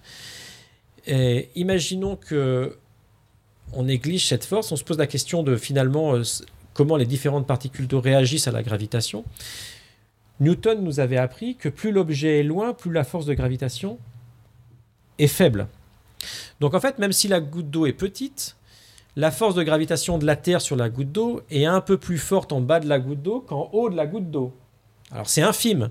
Donc, si l'ascenseur tombe pendant un petit temps, on ne va pas le rendre compte. Mais si on avait la possibilité de faire tomber l'ascenseur pendant très, très longtemps, et il y a un moment, on verrait un petit décalage parce que le point du bas accélère un peu plus que le point du haut. Et puis, cette accélération, elle est dirigée vers le centre de la Terre. Donc, si j'ai ma bille, le point qui est un peu sur le côté ici va être attiré vers le centre de la Terre. Et si je prends les côtés diamétralement opposés de la goutte, alors comment je dis ça en mots ? Putain, avec un dessin, c'est tellement beau, quoi. Donc on a la direction... Oh putain, là, c'est nul, ça. On a le bas de la goutte est attiré plus. Le bas, voilà. Donc vous avez le bas et vous avez le haut. Le bas est accéléré un peu plus que le haut. Et puis quand vous coupez perpendiculairement au plan au bas, vous avez l'équateur, d'accord ? Et les points de l'équateur ne sont pas tous accélérés parallèlement, ils sont accélérés vers le centre de la Terre, donc en fait, il y a une sorte de petit angle. Donc l'équateur se réduit, a tendance à se réduire. Voilà, l'équateur se réduit. Donc votre goutte, elle a tendance à se transformer en ellipsoïde. En 9. C'est ça, elle devient en ellipsoïde. En 9 avec le bout pointu en bas. Voilà, c'est ça. C'est pas un ellipsoïde c'est symétrique. Mais là, c'est symétrique, non ? C'est pas symétrique entre là et là, entre le haut et le bas. en œuf. Ça va être une sorte d'œuf, mais ça va être un ellipsoïde en fait. Il faudrait le montrer. Dans le référentiel du centre de masse ici, ça sera un ellipsoïde, et donc c'est toujours un ellipsoïde, mais ça je ne vais pas faire la démonstration. Donc c'est un ellipsoïde. Donc cette déformation peut même se montrer que c'est à volume constant, pour ceux que ça intéresse. On ne sait jamais si ça tombe dans les sujets de concours, mais bon bref. Mais c'est valable que si la loi de gravitation est en R sur R2, hein, je vous le précise parce que sinon c'est plus vrai. Donc ça va se transformer comme ça, et donc ça veut dire que ça, cette déformation-là, je ne peux pas l'effacer dans mon ascenseur. D'accord ? Mais cette déformation, qu'est-ce qu'elle met en relief et qu'est-ce qu'elle met en évidence ? Ce sont les inhomogénéités du champ de gravitation. C'est parce que le champ de gravitation n'est pas exactement le même à droite, à gauche, un peu plus en haut ou un peu plus en bas. Donc on se rend compte que ces effets des inhomogénéités du champ de gravitation ne peuvent pas s'effacer. En gros, t'es en train de dire, si on tombait... C'est peut-être une connerie. Si c'était pas la Terre, mais si c'était, je sais pas, un plan infini qui... Ah bah non, parce que de toute façon, sur les côtés... Tu verrais rien, parce que le champ de gravitation serait uniforme dans ce cas-là. C'est ça, tu verrais rien. J'avais peur de dire une connerie. Il y a quand même le haut qui est moins attiré que le bas. Alors ça dépend si le plan est vraiment infini, je pense que non, ça doit être un champ uniforme, non ? Enfin bon, un plan infini, ça va être compliqué. Ouais, bon, si tout est infini, on fait toute la physique, on fait des maths, d'accord ? Pardon, j'arrête. Quoi qu'il en soit... Le champ de gravitation, il doit avoir des inhomogénéités, sinon il n'y a aucun intérêt. D'accord ? Dans la vraie vie, il est inhomogène. Et ces inhomogénéités, c'est ça qui est l'essence de la gravitation. Et c'est ce qu'on a. Qu'est-ce qu'on sait sur la Terre, l'effet des inhomogénéités du champ de gravitation ? C'est ce qu'on appelle les... Allez, bientôt les vacances, les enfants, attention. Les forces de marée, eh bien oui, bravo. Donc les marées, donc la déformation d'un corps comme ça, sous l'effet des inhomogénéités du champ de gravitation, ce sont les forces de marée. Et donc les forces de marée, c'est ça l'essence de la gravitation. Et le tour de force, ça va être de prouver que ces forces de marée, ça révèle le fait que l'espace-temps a une géométrie courbe. Alors maintenant, vous voyez, il va y avoir une deuxième étape, parce qu'il va falloir faire de la géométrie. Donc j'espère que Robin va m'aider, parce que... Mais une fois qu'on a compris ça, on a tout compris. Hein. Mais après, il n'y a que des maths à faire. Alors, on va essayer. J'aime bien le. Il n'y a plus que des maths, quoi. C'est fini. Là, on va. Si je comprends, si je suis à peu près le fil, on va bientôt passer à la cosmologie. Là, je me trompe pas ? Ouais, mais d'abord, après, on va faire la cosmologie, bien sûr. D'accord. Pardon. Hein ? Donc déjà, on est en train de dire là, pour l'instant, on n'a même pas l'objet qu'on veut. Avant de résoudre des équations, il faut savoir quel est l'objet pour lequel on veut résoudre une équation, et c'est ça qu'on est en train d'essayer de définir. D'accord ? Cet objet, ça va être ce qu'on va appeler le champ gravitationnel. D'accord ? Est-ce que, alors pour finir l'histoire qu'on avait avec Newton, ce que Einstein va comprendre, si on pose la question chez Einstein, qu'est-ce que c'est que la gravitation ? Il va répondre lui-même, c'est l'espace-temps. C'est-à-dire que l'espace-temps maintenant va avoir une géométrie, et cette géométrie, c'est aussi la gravitation. Donc espace-temps et gravitation, structure de l'espace-temps et gravitation, c'est la même chose. Donc gravitation, le champ gravitationnel. Le champ gravitationnel. Putain, j'ai suivi un truc, c'est dingue. Le champ gravitationnel. Donc maintenant, comme on a un champ, que ce champ peut alors on va pas dire changer dans l'espace et dans le temps, mais il n'est pas homogène. Comme il a une structure, c'est cette structure qui décrit la gravitation, mais c'est l'espace-temps lui-même. Donc les structures de l'espace-temps, ce sont la gravitation. Mais est-ce qu'on est vraiment en train de se simplifier la vie là ? Oui, on se simplifie la vie. On simplifie la vie parce que toutes les incohérences qu'on avait, des forces d'inertie, de par rapport à quoi, ça n'existe plus. Donc là, d'accord. Les structures mathématiques nous semblent plus compliquées. Mais une fois qu'elles sont bien mises en place, en fait, il n'y a plus tous ces paradoxes. Il y a plus. Et puis comme ça va être un champ, il va avoir une équation pour ce champ qui va être une équation de propagation. Donc il n'y aura pas d'influence instantanée à distance. Là, elle ne sera jamais instantanée, il y aura toujours un délai. Et ainsi de suite, et ainsi de suite. Donc en fait, tous les problèmes que Newton se posait, ils sont tous résolus. Donc là, pour l'instant, on n'a même pas besoin de regarder, faire des expériences. Cette construction est déjà... Si elle reproduit Newton dans les bons régimes où on utilisait avant la mécanique de Newton, c'est déjà mieux parce que conceptuellement, elle est plus unifiée, elle est plus parfaite, on va dire. Parce qu'en gros, si je résume, on décrit la forme de l'espace, la géométrie de l'espace-temps et c'est fini. On décrit l'inhomogénéité du champ gravitationnel, là. Voilà. Le fait que... Enfin, pourquoi la goutte, elle n'a pas une forme de sphère, tout ça. On décrit ça et c'est fini. Tout ce qui est gravité, c'est espace-temps, structure dans laquelle on se pose, c'est bon quoi. Alors après, c'est moyennement bon. C'est-à-dire qu'il va y avoir deux problèmes à résoudre. Donc là, on va arriver, si on arrive à expliquer ça, si vous n'arrivez pas à le comprendre, vous l'admettez. C'est-à-dire que c'est un peu compliqué, mais c'est que ces effets de marée, ça révèle l'existence d'une géométrie pour l'espace-temps. Ça, c'est le premier point. Une fois qu'on a fait ça, la question c'est quelle est l'équation qui régit cette géométrie ? Donc il va falloir qu'Einstein écrive une équation. D'accord ? Et puis ensuite, dans la vie de tous les jours, il faut résoudre cette équation. D'accord ? Donc ça, c'est deux étapes. La première étape, c'est ça qui va résoudre en 1915, c'est proposer cette équation, ce qu'on va appeler les équations d'Einstein. Je ne sais pas pourquoi ils ont appelé ça comme ça, mais les équations d'Einstein, qui disent qu'est-ce qui crée la source de cette géométrie et comment, si je vous dis comment est distribuée la matière, je suis capable de les résoudre en principe. Et puis après, ça va être l'exploration de ces solutions pour savoir autour de la Terre, c'est quoi la géométrie. Donc chaque solution des équations d'Einstein, c'est un espace-temps. Donc c'est un univers, et donc on peut se poser la question de savoir c'est quoi la géométrie de notre univers à nous, c'est quoi la géométrie autour du système solaire, quel type de géométrie existe. Et c'est ça, ça va être l'exploration qui va prendre un siècle. On va trouver des solutions qui d'abord vont nous paraître aberrantes, comme des solutions de trous noirs, comme des espaces qui se dilatent, des choses que les gens vont refuser. Et en fait, il va falloir un siècle pour en fait, se rendre compte que ce que les équations disaient était conforme à ce qui est dans la nature. Donc s'il faut un siècle, ça veut dire que c'est que maintenant que ça y est, c'est bon ? Oui, je dis un siècle, c'est-à-dire que maintenant il n'y a plus de débat. On va dire 50 ans, c'est-à-dire que les choses se sont vraiment, jusque dans les années 60, il a fallu en fait attendre les années 60 pour que la théorie d'Einstein soit vraiment comprise. Peut-être que dans ça, on va essayer de revenir. Je me permets juste aussi une intervention, parce que je trouve que c'est un truc important à dire, c'est tu dis, on a l'équation, et après en fait... les galères démarrent, quoi. C'est-à-dire qu'en fait, le truc, c'est que souvent les gens qui sont un peu extérieurs aux sciences ont l'impression qu'une fois qu'on a l'équation, bah, c'est bon, il n'y a plus qu'à la résoudre. Et en fait, c'est souvent un énorme problème. Ah, mais c'est plus les mêmes. Donc il y avait deux types de galères. C'est plus le même type de problème, mais voilà. C'est. La première galère, c'était de trouver les bons principes pour construire ma théorie, de trouver les bons objets qui vont me permettre de généraliser les anciens concepts et de les finalement avec des concepts plus efficaces. Et ensuite, ça va être de mathématiser ça. Donc ça, c'est ce qu'il y a. Donc Einstein, en 1908, il a compris ça. Il va lui falloir 7 ans pour mathématiser cette idée. D'accord ? Et il a travaillé que sur ça pendant 7 ans. Donc il faut se rendre compte du tour de force. Et il est seul à travailler avec Grossmann. C'est-à-dire que ça n'intéresse personne. D'accord ? Ça n'intéresse personne. Et on va revenir parce que c'est une des raisons importantes. Pourtant, il était déjà connu. 1905, ça avait déjà fait du bruit. Oui, ouais, il était connu. Mais il est parmi ces personnes qui résolvent des questions que peu de gens... il résout des problèmes là où peu de gens avaient vu qu'il y avait un problème. On dit ça de quelques personnes comme lui, comme von Neumann, quoi. Ces gens assez géniaux. Et je pense qu'il n'y avait que quelques grands physiciens qui avaient la même intuition, qui avaient une incohérence à ce niveau-là. C'était très rare.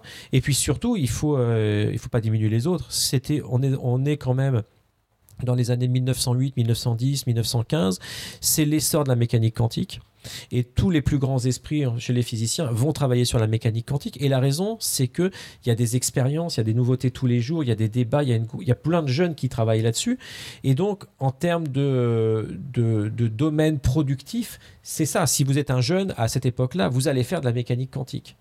Parce qu'il faut voir que... Alors que là, c'est pas gratifiant, quoi. C'est un truc purement théorique, spéculatif. Alors, c'est purement théorique. Il y a un problème quand même, c'est qu'il n'y a pas de problème, tout simplement. C'est qu'ils cherchent à trouver des solutions à un endroit où on pense qu'il n'y a pas de problème, parce qu'à part l'avance du périhélier de Mercure, on a peu de problèmes avec la gravité de Newton non plus. Ah bah c'est que tu n'as pas suivi tout ce que je raconte depuis le début. C'est-à-dire qu'on a des problèmes qui sont théoriques, mais on n'a pas de problèmes expérimentaux, on n'a pas d'expérience qui ne marche pas. Mais la cohérence mathématique d'une théorie et de la compatibilité de ses principes les uns avec les autres est aussi important que d'être conforme aux observations et aux expériences. Mais peut-être que ce que dit Johan, c'est que même si c'est aussi important, c'est peut-être pas aussi important que ça pour la plupart des physiciens de l'époque. Voilà, donc ça c'est le deuxième point. Donc c'est important pour des physiciens théoriciens, pour des hommes de concept qui font des expériences de pensée, mais pour quelqu'un qui va travailler de façon pratique, pour un astrophysicien, les effets qu'on va mettre en évidence, donc une fois qu'on sera capable de les quantifier, les effets relativistes dans le système solaire sont négligeables. On peut les rajouter par des petits termes correctifs à droite à gauche. On va en parler un peu de ces effets après. Célèbre, l'effet sur le GPS. Quoi. Ouais, le GPS, la tarte à la crème, du GPS. Mais en fait... Non, on va pas dire ça maintenant, ça va être méchant des gens qui font du GPS. Mais bon, c'est pas grave. Mais à l'époque, il y avait Mercure, on va parler de la déflexion de la lumière, c'est d'Eddington. Mais à part ces effets-là, il n'y a rien d'autre. Donc il n'y a que des effets qui sont tout petits et on peut vivre sans avoir à faire la révolution de tous ces concepts d'espace-temps de façon concrète. On peut continuer à faire de l'astronomie, donc pourquoi s'embêter ? Et en plus, tu me contrediras si j'ai tort parce que je ne suis pas du tout spécialiste, mais encore aujourd'hui, des gens utilisent la mécanique classique parce que c'est plus simple, tout bêtement, quoi. Et donc à l'époque, c'était se compliquer la vie pour finalement très peu de problèmes. Non, mais la question n'est pas comme ça. C'est-à-dire que je suis d'accord avec ce que tu dis, mais elle ne se pose pas comme ça. C'est-à-dire que dans le régime de champ faible, la relativité générale, est compatible avec Newton. C'est-à-dire c'est Newton plus une petite correction. Donc quand tu fais un calcul, il faut que tu te poses la question de savoir de l'amplitude des effets que tu vas avoir à prendre en compte. Si ces effets relativistes, tu sais qu'ils vont toujours être négligeables, tu fais de la physique newtonienne. Donc ça, c'est aussi quelque chose qu'il faut apprendre, c'est que on n'utilise pas la meilleure théorie, on utilise la théorie qui est la plus apte à te donner la bonne réponse dans le domaine dans lequel tu travailles. Et ça, c'est ça aussi l'art de la physique, c'est-à-dire que là, je peux utiliser Newton. Si je veux expliquer un stylo qui tombe à la surface de la Terre, ben, je vais pas faire de la relativité générale parce que je peux utiliser la chute des corps de Galilée, j'ai même pas besoin de Newton. Donc ça, c'est aussi ça qu'il faut comprendre, c'est que chaque théorie vient avec un domaine de validité et que quelque part on a plutôt une sorte de d'ensemble de poupées russes de théories qui quelque part ne sont pas en continuité parce que les concepts ne sont pas en continuité. Il n'y a pas de continuité entre l'espace-temps de Newton et l'espace-temps d'Einstein, mais dont les calculs eux sont en continuité. C'est ça, je sais pas si c'est un peu difficile à comprendre, c'est-à-dire que si on faisait le calcul dans les deux cas et qu'on se mettait dans le régime newtonien, eh bien les corrections relativistes seraient très très petites. Donc il n'y a pas continuité, je veux dire entre guillemets, des concepts métaphysiques et tout ça, de ce que c'est la nature, mais il y a une continuité du résultat des calculs. Et ça c'est important parce que ça prouve que d'un point de vue pratique, les gens n'ont pas besoin de faire une révolution philosophique sur leur façon de penser l'espace et le temps. Mais c'est ça, ce que tu dis quand même, c'est qu'effectivement souvent on raconte la science en disant il y a un jour une expérience qui nous emmerde, un truc qui déconne, etc. Et c'est pour ça qu'on fait une révolution, un changement de cadre de pensée, etc. Et ce que tu dis avec Einstein pour 1915, c'est qu'en fait là, 1908 en fait, le début de sa réflexion, là c'était un problème théorique. Oui. Et sans matière expérimentale en fait. Mais alors ça sur les révolutions scientifiques... Je sais pas s'il y a d'autres exemples... Non mais il y a d'autres exemples. En fait dans les révolutions scientifiques, au sens large scientifique, il y a deux types de révolutions. Il y a des révolutions qui vont être plutôt des révolutions techniques, c'est-à-dire qu'on a amélioré des technologies et parce qu'on fait des nouvelles expériences, on va trouver des résultats expérimentaux qui sont en contradiction avec la théorie. On va observer des objets qui ne doivent pas exister, on va voir que la matière elle n'est pas comme ci ou pas comme ça. Et donc là, l'expérience te pousse à revoir ta théorie parce qu'elle doit incorporer des nouveaux phénomènes. Ça, c'est un type de révolution. L'autre révolution qui est plus puissante et qui est celle qu'on décrit là, c'est la révolution conceptuelle. C'est-à-dire qu'il n'y a pas de nouveaux phénomènes. On va décrire des nouveaux phénomènes avec un nouveau langage. Mais parce qu'on a introduit un nouveau langage, une nouvelle théorie, cette théorie va parler toute seule et elle va nous dire qu'il doit exister des choses sur lesquelles on n'a fait aucune expérience et ensuite on va aller les chercher. Et donc il y a ces deux types de révolutions qui sont en fait qui existent dans la nature. J'avais essayé de dénombrer, alors je ne les ai pas à la tête, mais je crois que j'avais dénombré 6 ou 7 révolutions conceptuelles dans l'histoire de l'humanité, il n'y en a pas beaucoup. Et c'est assez rare en fait. Surtout très rare qu'on en parle quoi. Généralement la belle histoire qu'on te raconte toujours sur l'histoire des sciences, c'est une expérience qui foire, qui donne pas ce qu'on attend et donc on est obligé de changer de cadre. Mais... Voilà. Donc ce qui se passe, c'est que on travaille dans des cadres, on fait parler ces cadres et on doit prendre les prédictions de ces cadres pour vraies tant qu'il n'y a pas de preuves du contraire. Et ces preuves sont de nature, c'est l'expérience. Et ça, c'est vrai que c'est la terre créable, l'expérience par rapport à la théorie. Mais quand deux constructions théoriques différentes ne sont pas compatibles entre elles, donc on a un problème de cohérence entre deux théories, c'est aussi important qu'une contradiction expérimentale.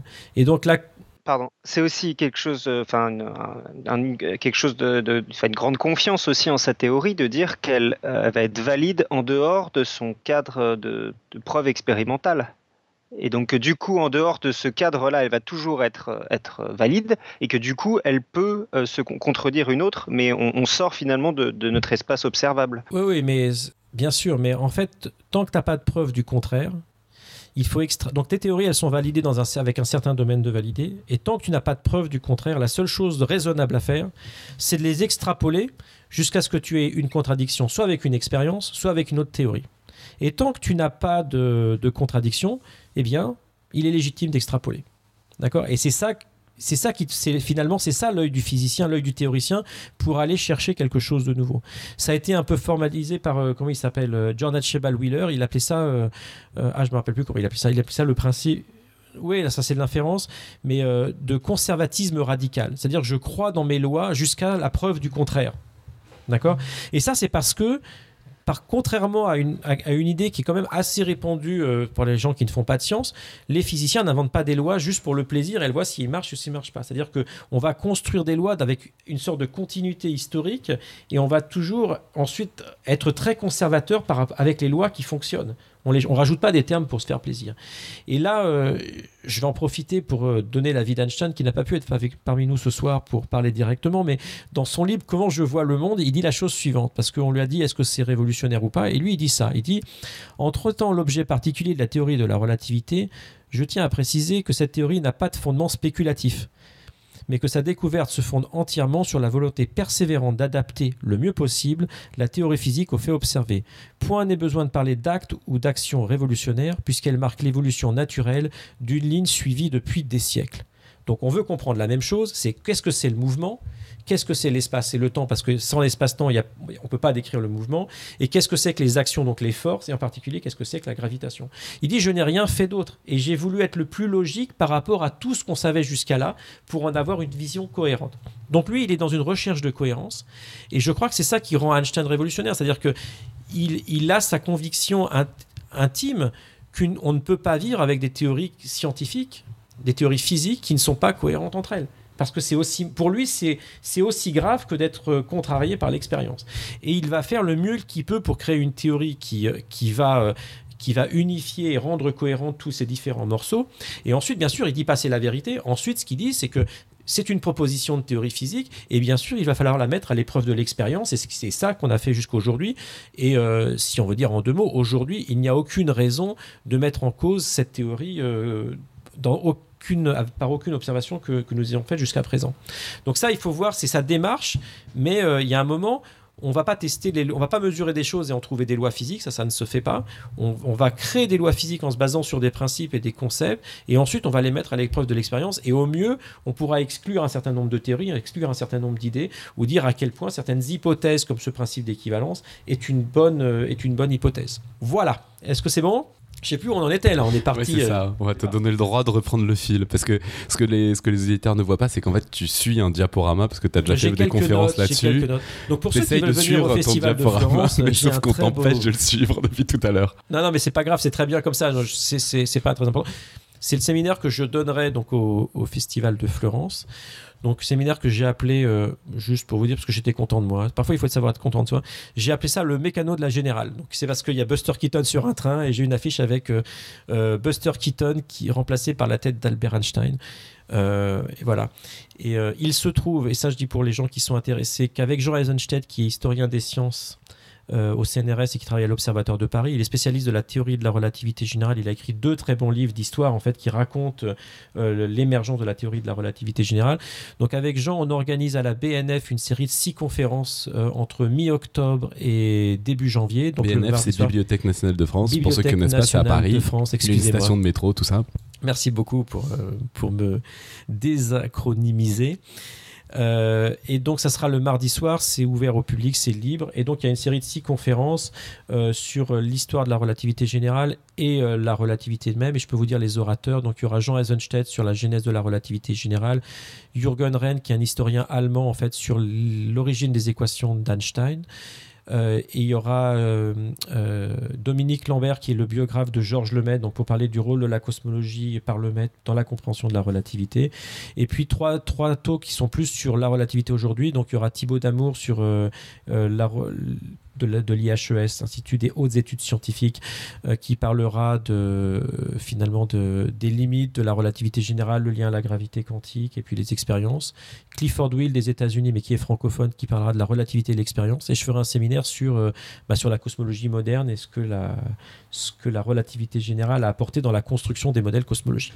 Donc si vous êtes intéressé, c'est 6 conférences d'1h30 et là chaque sujet sera... Grand public Oui, grand public, ouais. Puisque c'est à la Bibliothèque Nationale de France et qu'ils ont peur des gens qui parlent de science. Donc, Et c'est quand ? Ça commence le 15. Alors à peu près. Non, on se renseignera après, mais juste la période vague. C'est au mois d'octobre, d'accord. C'est le 6 octobre, le 13 octobre, le 10 novembre, le 17 novembre, 1er décembre et 8 décembre. Donc ça fait une activité de plus si vous êtes à Paris et que vous ennuyez le mardi soir. Donc voilà, donc on a vu un peu ce... Je sais plus où on en est, mais en fait, on a expliqué Galilée, Newton, le principe... On en était à la géométrie. Hein. Voilà, on en était à l'idée qu'il faut décrire la géométrie pour avoir fait l'essentiel. Alors, pour vous faire comprendre, juste, je vais pas expliquer, parce que c'est... En fait, il faudrait voir des dessins. Mais juste pour vous faire comprendre... Pourquoi c'est possible ? Si vous faites rouler une bille sur une table plane, la bille va en ligne droite. S'il n'y a pas de frottement, elle ne s'arrête jamais, elle va en ligne droite. Si je voulais que cette bille sur la table tourne, il faudrait qu'il y ait une force qui agisse sur cette bille. D'accord ? Donc une façon de faire, par exemple, vous mettez une bille au bout d'une ficelle, vous faites tourner la bille va tourner en rond. Pourquoi ? Parce que la ficelle qui est tendue, en fait, agit sur la bille et va lui faire une force vers le centre, là où vous tenez la ficelle, et donc la bille va tourner en rond. Ça, c'est un peu la force de Newton. C'est cette action, même s'il n'est pas matérialisé par un fil, qui fait tourner les planètes autour du Soleil. Si maintenant, au lieu de dire que que la bille se roule sur une table ronde, elle roule sur une table qui est gondolée, par exemple, elle roule dans un évier, eh bien, elle peut tourner autour de l'évier, d'accord ? Sans qu'il y ait de force qui agisse sur cette bille. Pourquoi ? Parce que la courbure de l'évier, en fait, fait que la ligne de mouvement, est-ce qu'on va appeler en termes, je veux dire, jargonneux de mathématicien, une géodésique, mais c'est la généralisation de ce que c'est une ligne droite. Et en fait, ce que va comprendre Einstein, c'est que les lignes droites, donc les lignes de mouvement libre sur lesquelles on n'agit pas de force dans cet espace-temps courbe, en fait, c'est le mouvement que vous avez sous l'effet de la gravitation. Donc être en chute libre, c'est ne plus sentir la gravitation, mais c'est aussi suivre les mouvements de plus grande pente, en fait, de la géométrie de votre espace-temps. Voilà, donc si on a compris ça, on a tous les éléments, maintenant il faut le mathématiser. Donc on a besoin de quoi ? On a besoin d'une géométrie, mais surtout on a besoin de dire, qu'est-ce qui crée la géométrie ? Qu'est-ce qui courbe l'espace-temps ? Et c'est là où Einstein va écrire ses équations de la relativité générale. Et ça va nous donner ces fameuses équations d'Einstein qui relient quoi ? La géométrie de l'espace-temps au contenu matériel de l'espace-temps. Donc, je suis super déçu, moi. Je croyais que c'était E égale MC2 et c'est un truc ignoble. Non, c'est G mu nu égale 8 pi G sur C. mu nu. Bon. Et ça va lui prendre... Voilà, ce qui est important, c'est de dire que ça va lui prendre 8 ans de travail avec Marcel Grossmann pour définir les bons mathématiques.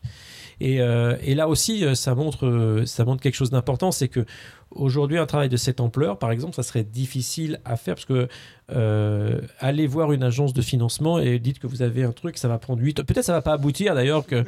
Bon, si vous appelez Einstein, vous serez peut-être financé, mais ça montre aussi que là, il n'y a pas de recherche d'application, il n'y a rien, et on est vraiment dans une recherche purement théorique, de l'ordre d'une recherche en mathématiques, d'accord, à ce niveau-là, et que justifier une telle recherche, aujourd'hui, peut-être serait beaucoup plus difficile qu'elle ne l'était à l'époque. Alors, il faut aussi dire que les gens étaient avant tout des professeurs d'université, ils étaient payés pour leur enseignement et donc ils avaient ensuite la liberté de travailler sur ce qu'ils voulaient, mais il faut se rendre compte qu'Einstein là n'est pas avec une communauté de gens qui travaillent sur le même sujet, c'est quelqu'un d'isolé qui suit son chemin et alors je sais pas, j'ai pas de citation là-dessus, mais je pense qu'il y a plein de gens qui pensaient qu'il était sur une route qui ne mènerait nulle part, et lui il avait la foi quand même qu'il était sur la bonne route, parce que ses principes, ses expériences de pensée lui ont donné l'intuition que ça allait aboutir. Donc il faut se rendre compte quand même du monument que c'est d'un point de vue scientifique, mais aussi d'un point de vue humain, de se dire je vais arriver à le faire ce truc-là, et d'avoir de confiance que ça mérite, et probablement des moments de doute qu'il a dû avoir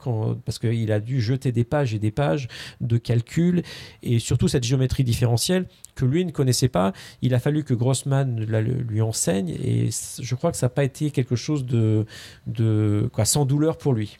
Donc il a des mots là-dessus. Ouais, tu as des citations, je sais plus, où il avait un rapport aux mathématiques un peu pas... Oui, je n'en ai pas là de citation d'Einstein par rapport aux mathématiques, mais il a plusieurs citations par rapport aux... Où il dit que c'est un peu de la douleur quand même, quoi. Oui. Il en a besoin malheureusement, mais...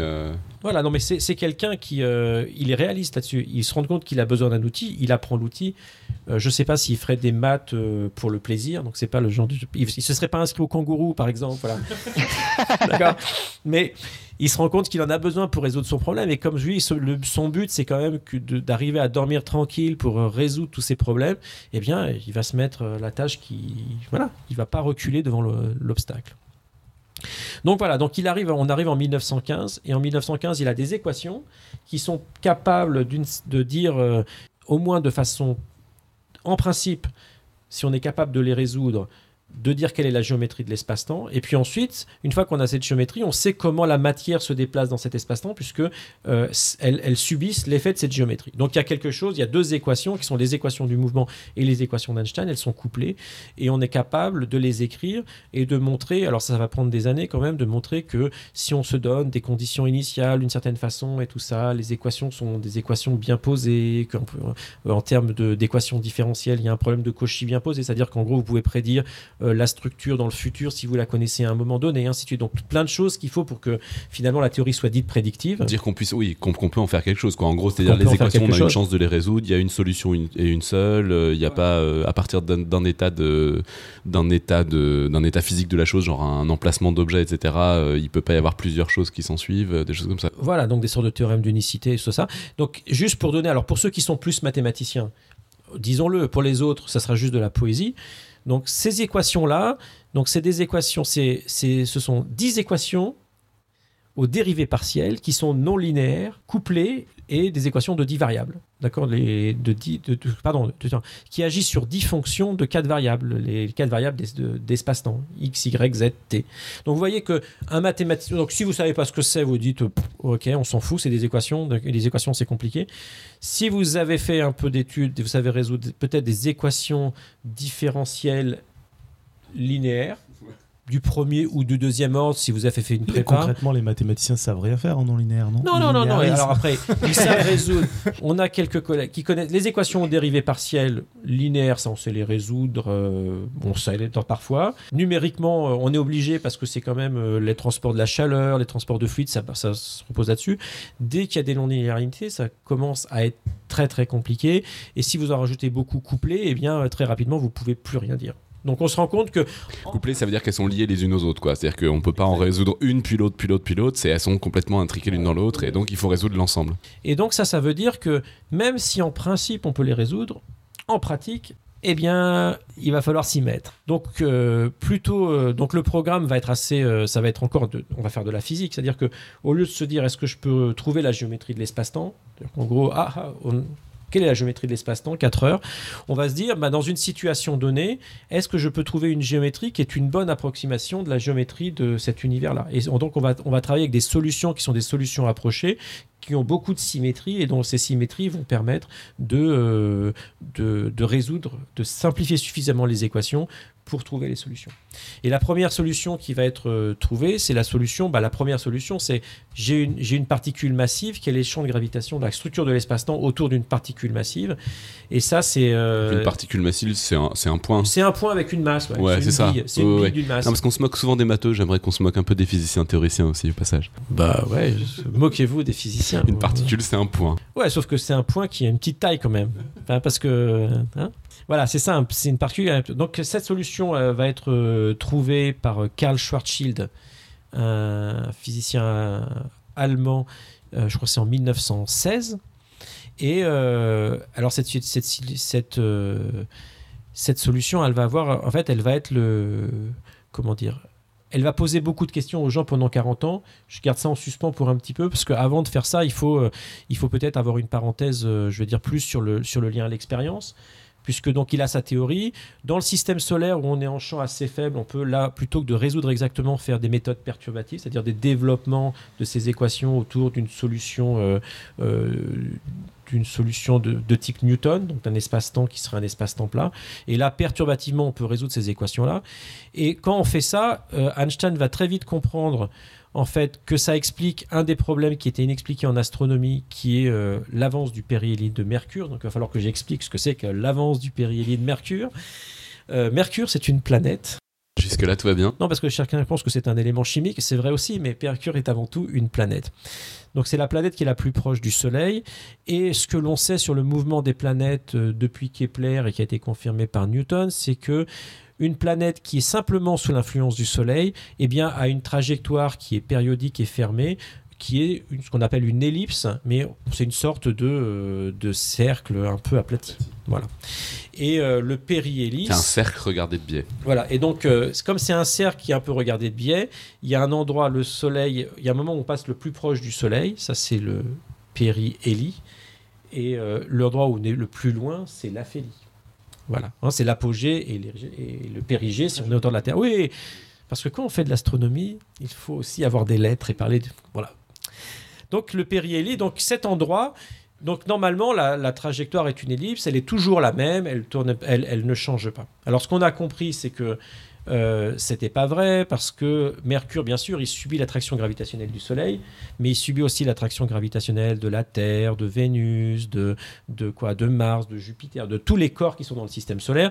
Et ces forces gravitationnelles sont faibles, mais font des petites perturbations, ce qui fait qu'il y a des effets séculaires et que l'axe de cette ellipse, donc le point qui relie le périhélie et la phélie, n'est pas toujours le même, il va tourner lentement. D'accord ? Et ça, on l'observe, ça, c'est... voilà, alors le chiffre, je ne sais pas si ça vous dit, moi ça ne me dit rien, c'est 5600 secondes d'arc par siècle, donc c'est tout petit, ça ne se voit pas. Disons, ça se mesure, mais ça ne se voit pas à l'œil nu.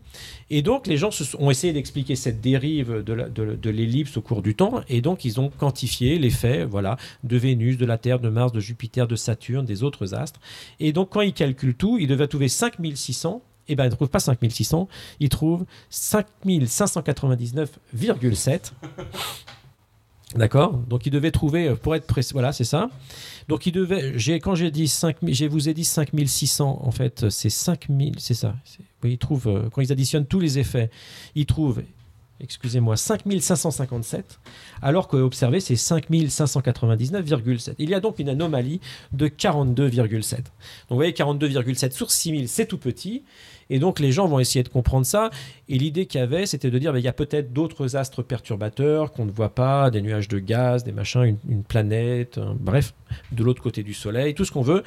Mais personne n'a réussi à expliquer cette anomalie sans perturber les autres observations dans le système solaire. Parce que, alors, oui, juste pour interrompre, c'est comme ça qu'on avait trouvé d'autres planètes dans le système solaire. En particulier, Uranus avait été trouvé en mesurant des perturbations sur Neptune et qui, du coup, on avait déduit la position d'Uranus. Donc, les gens se sont dit que c'est la même chose pour Mercure. Voilà, c'est ça. Exactement, et c'était naturel de faire ça, c'est-à-dire que ça a été commencé bien avant Einstein. Et donc Einstein, lui, il a sa nouvelle théorie de la gravitation, il doit regarder ce que ça fait, et il calcule l'effet dû à la relativité générale. C'est un effet qui va dépendre que d'autres choses, ça va dépendre de la taille de l'orbite de Mercure, d'à quel point cette orbite est aplatie, c'est-à-dire ce qu'on appelle l'excentricité, et puis, c'est tout, de la masse du Soleil, qui est connue, la masse du Soleil, grâce aux lois de Kepler. Et donc il met ces nombres qui sont connus, ploupch, il fait rien, il règle rien et il trouve 42,7. Donc il trouve exactement ce qu'il faut trouver. Donc là... il doit être super content. Là, il est content. Il trouve 42. Et qui arrive 42. Donc vous, peut-être pour ceux qui lisent... alors le 0,7 n'est pas expliqué. Non, le 0,7 est dommage, ouais. Bon, c'est partie entière de 42,7 en fait. Et qu'il y a moyen... Ouais. Est-ce qu'il y a moyen, juste pour un... Enfin après, l'émission dure déjà depuis très longtemps, mais concrètement... Enfin, je veux dire, est-ce qu'il y a moyen de décrire ce que ça veut dire, cette influence de la relativité générale par rapport à...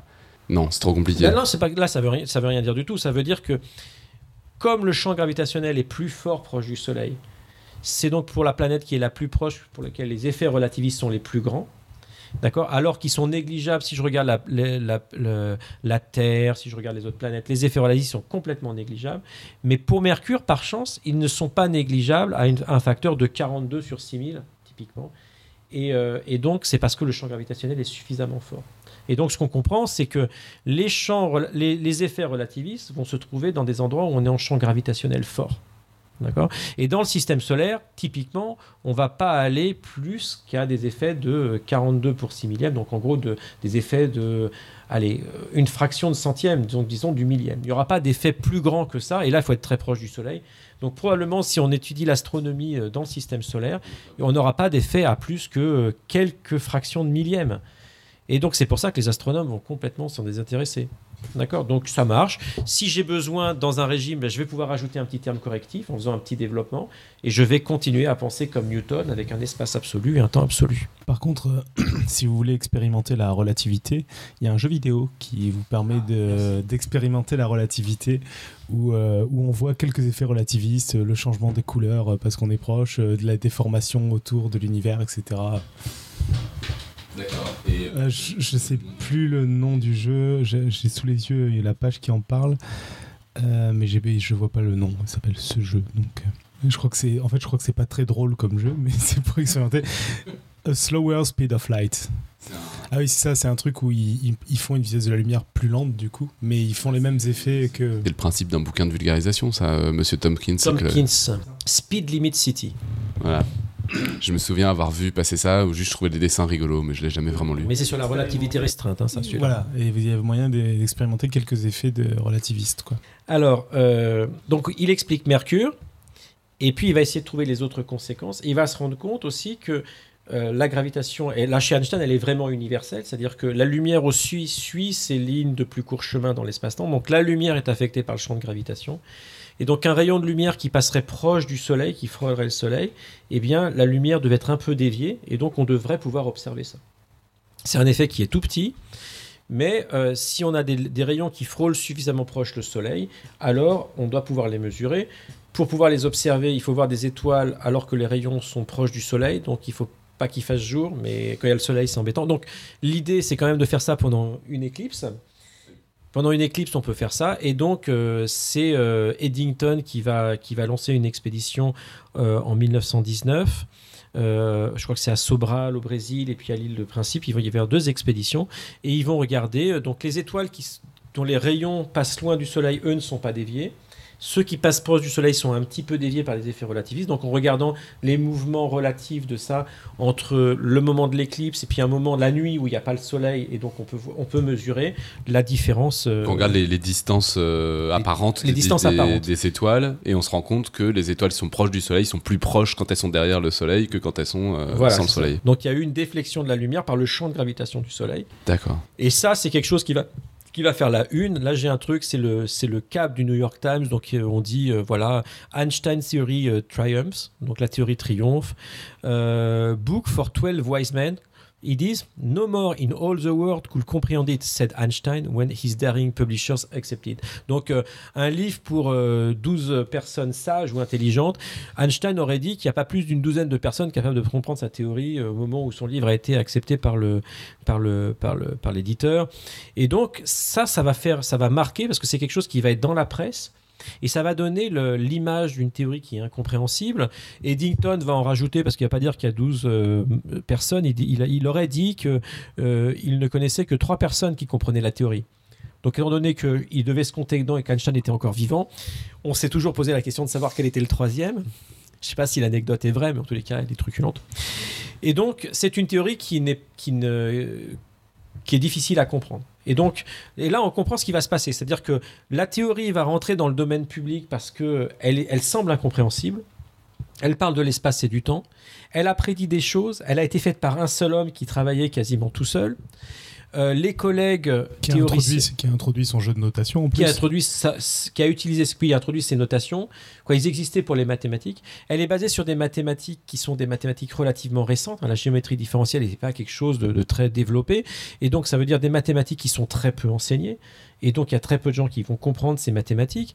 Et puis, les autres scientifiques font de la mécanique quantique, tout ça. Mais Einstein aussi, il a son activité sur la mécanique quantique. Il s'engueule avec tout le monde. Mais tout le monde le respecte pour sa pensée. Beaucoup de gens sont capables de dire que c'est un monument qui est incompris. Donc, vous voyez, c'est vraiment le fantasme et ça va cristalliser tout ça. Et la théorie va rester là, comme une théorie brillante, qui n'a pas de domaine d'application parce que les effets dans le système solaire ne sont tout petits. Et puis qu'à cette époque-là, l'astronomie, c'est en gros... on regarde les étoiles de notre galaxie, hein. Je vous rappelle qu'en 1915, on ne savait pas qu'il existait d'autres galaxies. Donc voilà, hein, c'est 1924 Edwin Hubble. Donc avant 1924, on a des conjectures, mais on n'a pas de. Il y a un débat entre les groupes d'astronomes s'il existe ou pas des objets en dehors de notre galaxie, mais on ne le sait pas. Donc on travaille sur les étoiles. On vous invite à aller écouter notre épisode sur l'histoire des télescopes, parce que c'est aussi une époque où on n'a pas encore mis des télescopes en orbite, si je ne dis pas de conneries. Ah oui, on est même avec des grandes, lunettes et ce genre de choses. C'est que par rapport à ce que racontait Johan à l'époque, tu me couperas Johan, on regarde quasiment rien parce qu'on regarde que le visible derrière la couche d'atmosphère où du coup on voit rien du tout, quoi. Voilà, exactement. Donc il n'y a pas d'astrophysique, on va dire. D'accord, il y a de l'astronomie de position, on s'intéresse beaucoup au système solaire. Des grands astronomes en théorie, c'est encore des gens comme Poincaré, c'est la stabilité du système solaire, c'est ce genre de choses. Donc finalement, ces effets relativistes, personne n'a besoin de les utiliser. Il n'y a pas de champ de gravitation suffisamment fort pour avoir ces effets. Donc on a une théorie qui n'a pas de champ d'application, il n'y a pas de communauté scientifique. Il y a très peu de gens qui sont capables de connaître les maths, qui a été fait par un seul type. Et les gens qui vont utiliser des petits termes correctifs relativistes, eh bien, ils vont adopter une vision néo-newtonienne dans laquelle ils vont rester avec leur espace et leur temps. Donc, personne ne va faire sa révolution. Et les seules personnes qui vont commencer à travailler là-dessus, ça va être quelques personnes qui vont être des mathématiciens, qui vont chercher des solutions, parce que les mathématiciens, vous leur dites « Oh, il y a un nouveau jeu d'équations différentielles, machin, il faut le résoudre. » Alors là, vous en trouvez qui vont aller s'y jeter. Ouais, quoi. Puis si ça sert à rien, c'est encore plus motivant. Il y a de la géométrie. Il y a de la géométrie, et c'est courbes et tout ça. Non, mais bon, il y avait il faut dire aussi que à l'époque où Einstein juste avant de formuler en 1915, il en avait quand même parlé à d'autres personnes, et il y avait des gens comme David Hilbert qui avaient commencé à s'intéresser au problème. D'ailleurs, il avait dit quelque chose de très beau, Hilbert, parce que on a souvent dit lequel de Hilbert ou d'Einstein a été le premier, tout ça, et Hilbert n'a jamais remis en cause le fait que c'était la théorie d'Einstein. Il avait même fait une plaisanterie, il disait, vous savez, ici à Göttingen, vous prenez n'importe quel type dans la rue, il connaît mieux la géométrie différentielle que monsieur Einstein. Et pourtant, c'est monsieur Einstein qui a découvert la relativité générale. Donc ça, bon, c'est parce que je suis physicien et pas mathématicien, mais c'est un petit peu vrai. C'est-à-dire que les mathématiciens, ils s'intéressent à résoudre des problèmes qui sont bien posés, et le physicien, si vous avez suivi ce que je voulais raconter, ce qui l'intéresse surtout, c'est de savoir pourquoi je peux utiliser ce type d'équation pour décrire tel type de phénomène, pourquoi c'est le bon concept. Donc quelque part, il s'intéresse de l'adéquation entre une description mathématique et le réel. Et ce qui est intéressant avec Hilbert quand même, c'est que mine de rien, indépendamment, il était arrivé à peu près sur les mêmes, oui. Sur les mêmes théories. Quoi. Oui, mais ils avaient échangé ensemble, ils avaient une correspondance, et donc Hilbert avait trouvé une façon en fait différente d'arriver aux équations qui vont être données par Einstein, qui sont utilisées en fait sur les méthodes de Lagrange, donc des principes variationnels. Donc il y a eu toute une histoire en fait de comment les idées ont émergé, mais n'empêche que c'est Einstein qui a eu l'idée, c'est Einstein qui a eu cette idée en 1908, c'est lui qui a trouvé le bon outil. Donc à partir du moment où il est arrivé voir Hilbert, il était quand même un type assez brillant. Si on lui dit il faut de la géométrie différentielle, il va regarder les types d'invariants qu'il peut avoir, il va faire et c'est ce qu'il a fait. Il a trouvé les invariants qu'on peut faire avec une géométrie. Donc c'est quoi ? C'est les tenseurs de courbure, ce genre de choses. Et puis il va se dire je vais faire un principe de moindre action à la Lagrange, puisqu'on s'était rendu compte que cette formulation de la mécanique permettait à partir de concepts assez simples de retrouver des équations de façon assez efficace.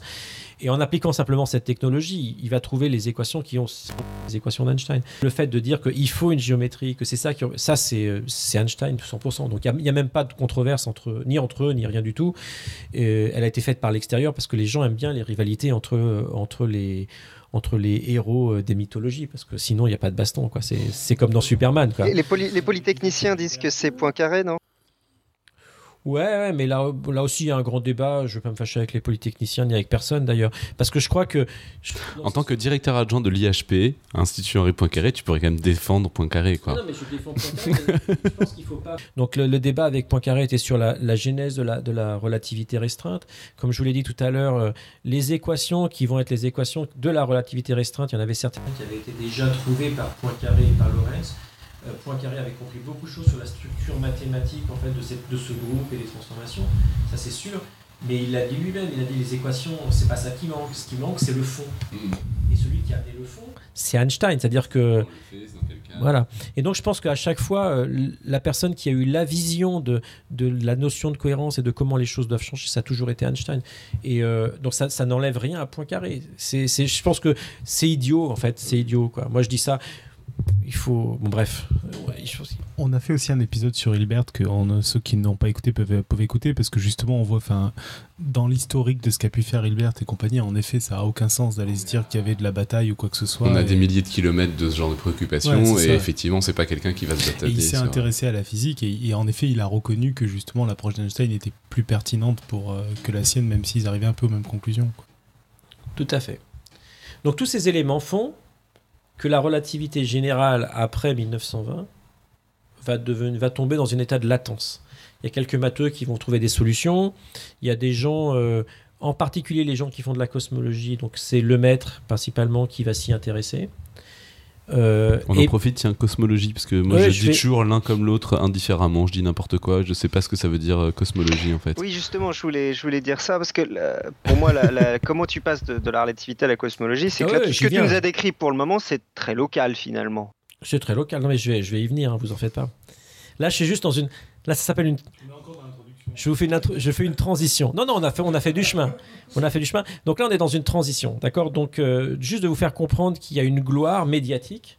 Il y a une théorie qui est là, qui marche avec tous les tests expérimentaux possibles à l'époque, c'est-à-dire 2 tests. Hein, qu'il y a des effets petits, que personne ne travaille dessus, à part quelques mathématiciens. Et puis, comme c'était dans tous les journaux, ça devient un sujet de discussion de salon. D'accord ? Donc, en fait, les gens dans les salons philosophaient autour de la relativité générale, de l'espace, du temps, bref. Mais il n'y avait personne qui comprenait ce que c'était. Et là, j'ai une courbe, bon, vous ne la verrez pas, mais en gros, tu peux la décrire si tu veux, Robin. Ça, c'est le nombre de publications où on parle de relativité générale en fonction du temps. Il y a 3 gros pics, je ne vois pas trop l'échelle. Donc, tu as un gros pic ici, ouais, c'est par année. Donc, ça, c'est un gros pic. Donc, il y a un gros tripic là, oui, voilà, 3 pics, quoi. Autour de 1920. Autour de 1920, et après, ça s'écroule vraiment, quoi. Il y a une activité complètement résiduel. Ah, c'est le nombre... Non, c'est pourcentage. C'est de publications. Pourcentage de publications qui en parlent. Et le pic, en plus, oui, il n'est pas si gros que ça. Ça monte, oui, c'est quand même 2% et demi des publications de physique dessus. Donc, c'est quand même pas trop mal. Et après ça s'effondre en dessous de 0,5, quoi. Voilà, 1930 et 1955, on est à moins de 0,5% des publications dans le monde qui parlent de relativité générale. Et puis voilà, donc on n'en parle pas. Et ça végète. Et la relativité générale ne va pas beaucoup évoluer et elle va être coincée par 2 problèmes. Donc d'un côté, il va y avoir la cosmologie et l'autre côté, il va y avoir les trous noirs. Ça va être les 2 objets qui finalement vont se révéler être importants pour l'histoire de la relativité générale. Vous voulez commencer par quoi ? Les trous noirs ou la cosmologie ? Les trous noirs, on peut peut-être aller rapidement parce qu'on a déjà eu Jean-Pierre Luminet il y a 2 mois. Avec Jean-Pierre Luminet. Alors, et puis on a parlé d'Interstellar aussi, donc on a parlé beaucoup des trous noirs. Ici. D'accord, ok. Donc, je ne vais pas vous expliquer ce que c'est un trou noir parce que ça serait long et puis rébarbatif. Je veux juste vous expliquer pourquoi il est important pour la compréhension de la relativité générale. Donc, ouais, premièrement, c'est très massif. Mais donc, je vous ai dit, Schwarzschild, il trouve cette solution. C'est une solution mathématique. D'accord ? Cette solution mathématique, il a pris une étoile sphérique de masse M. Il a trouvé la solution en dehors de cet objet-là. Et puis, il peut faire, comme Robin qui dit, c'est une particule ponctuelle, de faire la masse qui va vers 0. Et puis, au centre, le champ de gravitation devient infini. Il y a une singularité au centre. Donc, l'espace-temps n'existe plus. Il n'y a plus d'espace et de temps. C'est plus défini. Et puis, surtout, ce qu'il va trouver, c'est que cette solution... elle a une propriété assez bizarre, c'est qu'entoure ce point matériel une sorte de surface, alors virtuelle, qu'on va appeler un horizon, qui a la propriété d'être une sorte de surface hémiperméable, c'est-à-dire qu'en gros, on peut passer de l'extérieur de sa surface vers l'intérieur où il y a l'insingularité, mais on ne peut pas en ressortir. La structure de l'espace-temps est telle que rien ne peut permettre de passer dans ce sens-là. Et ni les particules matérielles, ni la lumière. Donc la question, c'est de savoir quelle est la taille de cet horizon. Et en particulier, si l'astre est très compact, cet horizon peut être plus grand que la taille de l'astre. D'accord ? Donc, parce que la solution est valide en dehors de l'astre. Donc, si l'horizon est plus petit que l'astre, on dit on va raccorder avec une solution intérieure qui va lisser les choses. Et donc, il n'y a pas de problème, c'est le champ de gravitation autour de mon étoile. Mais si j'ai un champ très massif, la taille très compacte, la taille de l'horizon va être plus grande que la taille de l'objet. Et donc... la lumière de cet objet ne peut pas s'évader et donc on aurait des astres qui ne rayonnent pas de lumière vers l'extérieur. Et comment on se met à aller chercher des solutions de ce type-là ? Non, mais en fait, on n'a pas été chercher. Il a simplement résolu ce que Schwarzschild a fait. Il s'est dit, je prends la solution à symétrie sphérique avec une masse au centre. C'est tout, il a résolu les équations. Et lui, il ne pensait même pas en termes d'astres. Il disait, c'est la solution la plus simple que je peux chercher. D'accord ? Donc, il a fait un exercice de maths. Et cet exercice, donc après, on a réalisé que ça donnait une solution exacte, que si on est loin de l'objet, le champ de gravitation, on tombe en champ faible, on retrouve exactement la force de Newton. Ah bah donc, c'est bien la masse qui agit. On peut regarder une particule. Et on retrouve tout ce qu'on connaît depuis Newton. Et puis, si on se rapproche, on trouve des effets relativistes. Et l'effet relativiste, qui là est vraiment un effet inattendu, c'est pas un truc perturbatif de petits trucs qui croient, c'est quelque chose de non linéaire. Il apparaît l'existence d'une telle surface. Et donc la question c'est, qu'est-ce qui se passe quand on traverse cette surface ? Si je suis loin du trou noir et que je me rapproche du trou noir, parce que dans la façon dont c'était écrite, Schwarzschild avait utilisé des coordonnées Et ce qu'on avait l'impression, c'est que l'espace lui-même devenait singulier sur cette surface. Donc en gros, quelque part, ça ne marchait plus. L'espace et le temps... Singulier, je fais un petit point aussi. Ouais. Mais en gros, que l'espace et le temps n'étaient plus définis sur cette surface. Ouais, c'est un point où ça ne va pas. C'est un point où on divise par zéro pour faire plaisir à Pouillot. C'est un point où ça n'a plus trop de sens de parler de... Voilà, c'est quand pour donner un exemple extrêmement simple, c'est on prend une fonction, ça les gens généralement ont vu, il y a des endroits où ça part à l'infini dans un sens, ça revient de l'infini de l'autre côté, et à cet endroit-là, on sait rien dire, il se passe rien en fait, ça n'existe pas quoi. Pour rappeler ce qu'on a pu dire avec Luminé et voir qu'on touche à peine le hors-sujet, c'est que en fait c'est tellement une division par zéro que la relativité est plus tellement applicable. Non mais alors il y a ça, après il y a un domaine de validité, mais non pas au niveau de l'horizon. Mais je parle pas de la singularité initiale, ouais. Ça c'est vraiment... Mais au niveau de l'horizon, ce qu'il faut se rendre compte... Donc la question c'est qu'on avait singularité, donc on avait deux, on avait celle qui est au centre et on avait celle-là. Est-ce qu'elles sont de même nature ou pas ? Mais en fait ce qu'on va comprendre, et ça va prendre 50 ans, c'est que cette singularité apparente sur l'horizon n'est pas une singularité, c'est simplement une singularité des coordonnées qu'on avait mis pour résoudre le problème. D'accord, il ne se passe rien. L'espace lui-même, l'espace-temps, le champ de gravitation sont bien continus. C'est qu'on a utilisé des mauvaises coordonnées. Un exemple, si vous... Oui, c'est quand même fou. Alors, un exemple simple pour ceux qui peut-être ont moins utilisé de maths. Imaginez que je suis sur un plan, donc je veux trouver repérer un point. D'accord ? Je peux prendre deux systèmes d'axes, X et Y. Donc, dans ce cas-là, pour toutes X et Y, je vais avoir des valeurs et dire que c'est un point du plan. Mais je peux aussi utiliser ce qu'on appelle des coordonnées polaires, c'est-à-dire de prendre une direction et la distance par rapport à moi. En système de coordonnées polaires, il y a une singularité en R égale 0, au centre de système.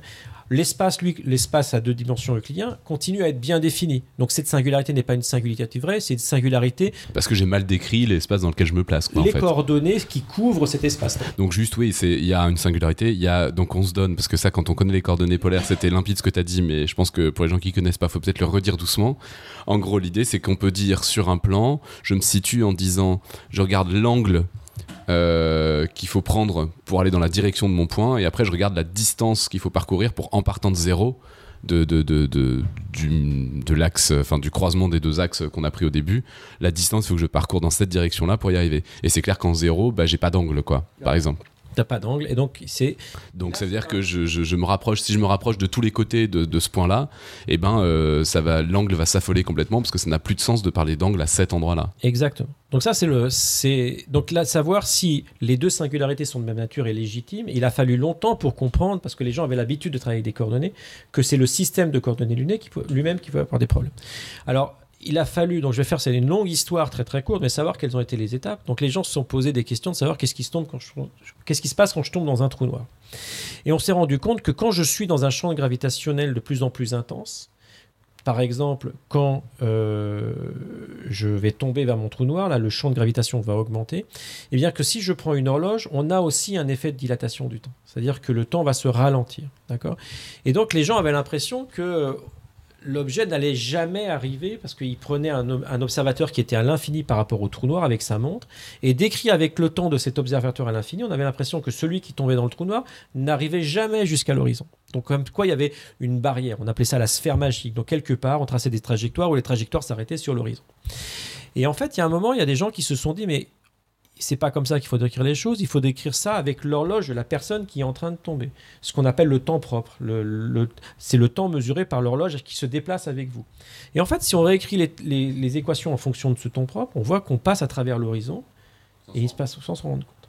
Donc on arrive à ce concept qui est encore un truc complètement relativiste, un peu comme en relativité restreinte, c'est que ce qui est décrit par la personne qui tombe et par celui qui l'observe tomber depuis l'infini, ce sont deux histoires différentes. Le phénomène est le même et il faut décrire comment est-ce qu'on relie ce qui se passe à ce qui est observé très très loin. Donc ça a été le premier point. Il a fallu comprendre ça, ça a pris presque 50 ans. Et puis, on peut dire aussi que pendant longtemps, on s'est dit ces objets, c'est peut-être qu'une solution mathématique, c'est pas des objets de la nature. Donc, existe-t-il des astres vraiment dans la nature ? Le rayon est plus petit que du rayon de ce rayon, de cet horizon qu'on va aussi appeler rayon de Schwarzschild en l'honneur de Monsieur Schwarzschild qui a trouvé la solution. Et là, ça va être finalement des développements à la fois théoriques et observationnels. On va commencer à découvrir dans les années 50, je crois que c'est 55, des astres compacts, des quasars. Donc, on va être des objets dont on va être capable de se rendre compte qu'ils sont de masse suffisamment importante pour que les effets relativistes ne puissent pas être négligés. D'accord. On va découvrir qu'il existe plus tard des étoiles de type étoile à neutrons, naines blanches, dans lesquelles l'état de la matière est sous forme très très dense. Et il y a quelqu'un d'assez connu, puisqu'il a eu le prix Nobel pour ça et pour d'autres choses d'ailleurs, qui s'appelle Chandrasekhar, qui va étudier la stabilité de ces étoiles et qui va se rendre compte que, eh bien, une étoile, c'est quoi ? C'est de la matière qui est qui veut s'effondrer sous l'effet de la gravitation, mais cet effondrement est maintenu par les forces de pression de la matière. Et en fait, la taille des étoiles, elle est déterminée par le type de pression qui empêche l'effondrement gravitationnel. Si c'est les forces électrostatiques, on a des objets comme les planètes. Si ça va être les forces nucléaires, ça va être des types d'étoiles. Et puis quand on va avoir des étoiles de plus en plus massives, ça va être d'autres formes de pression, et ça va être en particulier des formes d'origine quantique qui sont liées au principe d'exclusion de Fermi. Donc le fait qu'on ne puisse pas compacter la matière dans un tout petit volume. Il va se poser la question de savoir est-ce que cette pression, elle va toujours résister à la gravitation, et il va montrer que non. Il existe une limite de masse, au-dessus d'une certaine masse, la gravitation bat toujours cette pression, et donc on va former un trou noir.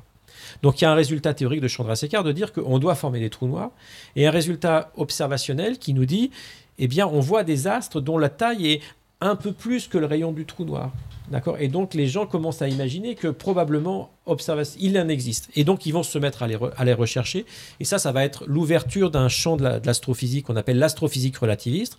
C'est la compréhension des astres compacts et la recherche observationnelle, la mise en évidence de trous noirs dans différents systèmes. Et comme on ne voit pas le trou noir de façon par la lumière, puisqu'il n'émet pas de lumière par la lumière, ce qu'on va voir, c'est arriver à le mettre en évidence par la matière qui soit tombe sur le trou noir, soit qui orbite autour du trou noir. D'accord ? Donc ça, c'est la première chose. On a besoin de la relativité. Donc ça c'est l'aspect observationnel. Donc là, on voit qu'avec cette histoire-là, la relativité générale trouve un champ d'application. Donc ça va intéresser des gens, des jeunes qui veulent faire de l'astrophysique moderne. Ils vont se dire « Ah, astrophysique relativiste !» et on va découvrir des pulsars. Et on va rencontrer que les pulsars, ce sont des montres ultra précises. Donc quand on a des montres dans des champs gravitationnels intenses, on peut faire des tests de la relativité générale en regardant les pulsars, par exemple.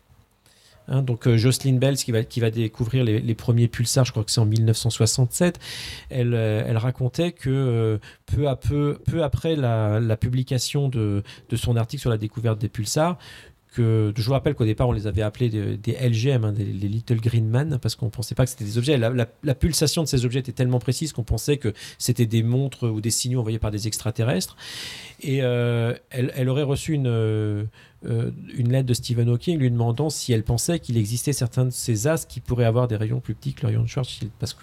Donc il y avait quelque part un intérêt de la communauté des théoriciens pour voir si des objets tels que ceux-là existaient. Donc on voit que là, il y a une ébullition qui commence à naître, on est dans les années 60, et puis la compréhension de ce que c'est que l'horizon, de ce que c'est que la singularité, ça va être complètement révolutionné par quelqu'un d'extraordinaire qui s'appelle Roger Penrose, qui était mathématicien. Alors, il m'a raconté l'histoire et il la raconte aussi dans plusieurs de ses ouvrages, mais il était à Cambridge et il suivait en plus donc il faisait sa thèse en mathématiques et il suivait des cours pour s'intéresser. Et à cette époque, il y avait Herman Bondy qui donnait un cours de cosmologie, qu'il a été suivre, il s'est intéressé au sujet, il a sympathisé avec Denis Sciamma qui un jour l'amène à un séminaire de David Finkelstein qui parle du problème, et ça commence à trotter dans la tête de Penrose, et en fait, il va trouver avec les mathématiques qu'il connaît une façon de décrire les espaces-temps avec des nouveaux outils mathématiques et de comprendre, de donner une définition à ce que c'est qu'une singularité, à ce que c'est qu'un horizon, et d'ouvrir tous ces outils. Et ça va donner un nouveau champ de la relativité générale dans lequel on utilise des méthodes plus globales, on essaie de décrire les propriétés globales des espaces-temps. Et ça va donner la voie donc à toute cette école qui s'est développée autour de Cambridge dans les années fin des années 60-70 avec Stephen Hawking, George Ellis et des gens comme ça, et qui va donner aussi une sorte de renaissance théorique de la relativité. Donc, vous voyez qu'il se passe déjà deux choses. Le deuxième fil, en fait, la deuxième voie qui va permettre vraiment à la relativité générale d'émerger en tant que théorie acceptée et utilisée par une communauté, c'est la cosmologie. Et en fait, Einstein comprend très bien que les solutions, chaque solution de la théorie de la relativité générale est un univers, puisque c'est un espace-temps. Et donc, une des questions naturelles, c'est peut-on trouver une solution qui décrit notre univers, l'espace, la métrique, l'espace-temps décrivant notre univers. Et là, il va se rendre compte que c'est une solution très difficile à trouver, parce que pour la trouver, il faudrait être capable de connaître la disposition de toutes les étoiles. On est juste après 1915. Il fait ça en 1917. Donc, je vous l'ai dit, en 1917, on ne sait pas qu'il existe d'autres galaxies. Donc, il est légitime de penser que tout l'univers, c'est notre galaxie. Bref, il faut faire quelque chose. Et donc, il va avoir une idée à la fois géniale et simple. C'est de se dire, je ne sais pas quelle est la distribution de matière, mais si je veux décrire la structure de l'espace-temps sur des échelles qui sont plus grandes, en gros, que la distance entre les étoiles, je vais remplacer toutes mes étoiles ponctuelles par une sorte de gaz d'étoiles. Et puis, donc, je vais avoir un fluide de densité et je vais supposer que la densité de ce fluide est constante. Donc voilà, première chose. Il avait cette idée que l'univers devait contenir une quantité de matière finie, parce qu'il ne voulait pas que ça aille jusqu'à l'infini. Et donc, il fallait qu'il trouve un espace à 3 dimensions de volume fini.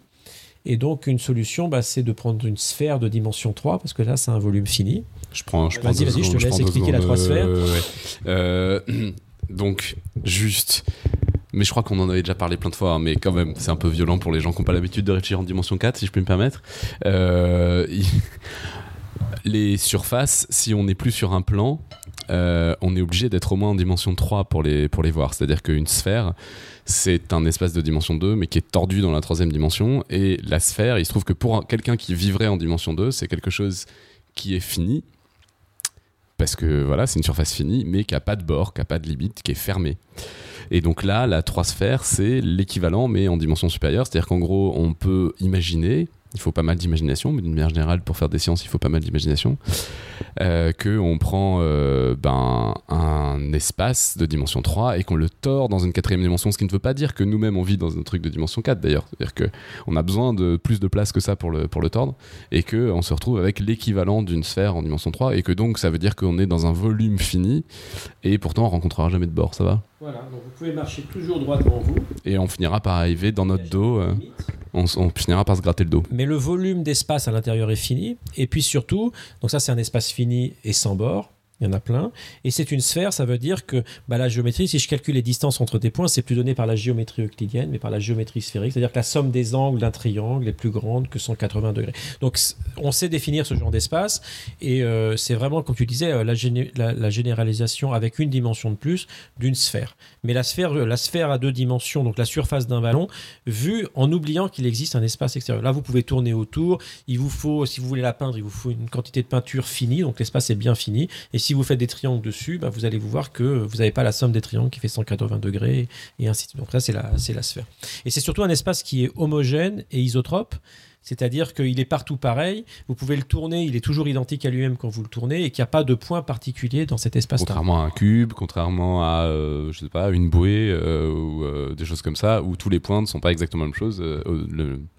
Pas la même forme, disons. On peut se rendre compte en regardant attentivement à quel endroit on se trouve. Exactement. Donc là, il peut y avoir des courbures différentes dans différentes directions. C'est ça, quand on est à l'intérieur de la bouée ou à l'extérieur de la bouée, on n'est pas du tout... Il y a un endroit où ça descend dans tous les sens, et quand on est à l'intérieur de la bouée, non, ça remonte dans une des directions, par exemple. Voilà, quelque chose comme ça. Donc il va supposer que l'espace est une 3 sphères, parce que c'est un espace simple.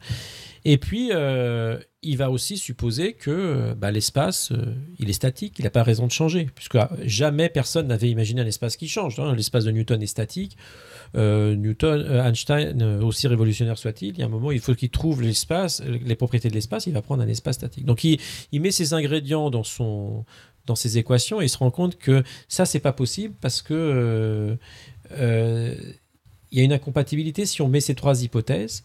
Et que pour lever cette hypothèse, donc pour avoir un espace qui est fini, rempli par un fluide homogène et qui est statique, il faut rajouter une nouvelle constante dans sa théorie. Et il se rend compte que cette constante, elle est tout à fait légitime. C'est un terme qu'il n'avait pas pris en compte, mais qu'on pouvait rajouter, et ça changeait rien du tout de la construction, et ça changeait rien du tout aux prédictions dans le système solaire. C'est ce qu'on va appeler la constante cosmologique. Et au prix de l'introduction de cette constante cosmologique, il trouve une solution. Bon, très bien. Il publie son papier en 1917. Et puis, il n'y a personne d'autre qui fait de la cosmologie. Et on arrive dans les années 24-25. Cosmologie. Donc, du mot cosmos et du mot logos. Ouais. Cosmos. Donc, vous connaissez le mot cosmos ? J'adore le mot cosmos. D'accord, vas-y, fais-le. J'adore le mot cosmos. Alors, le mot cosmos, c'est un mot grec, d'accord ? Cosmos.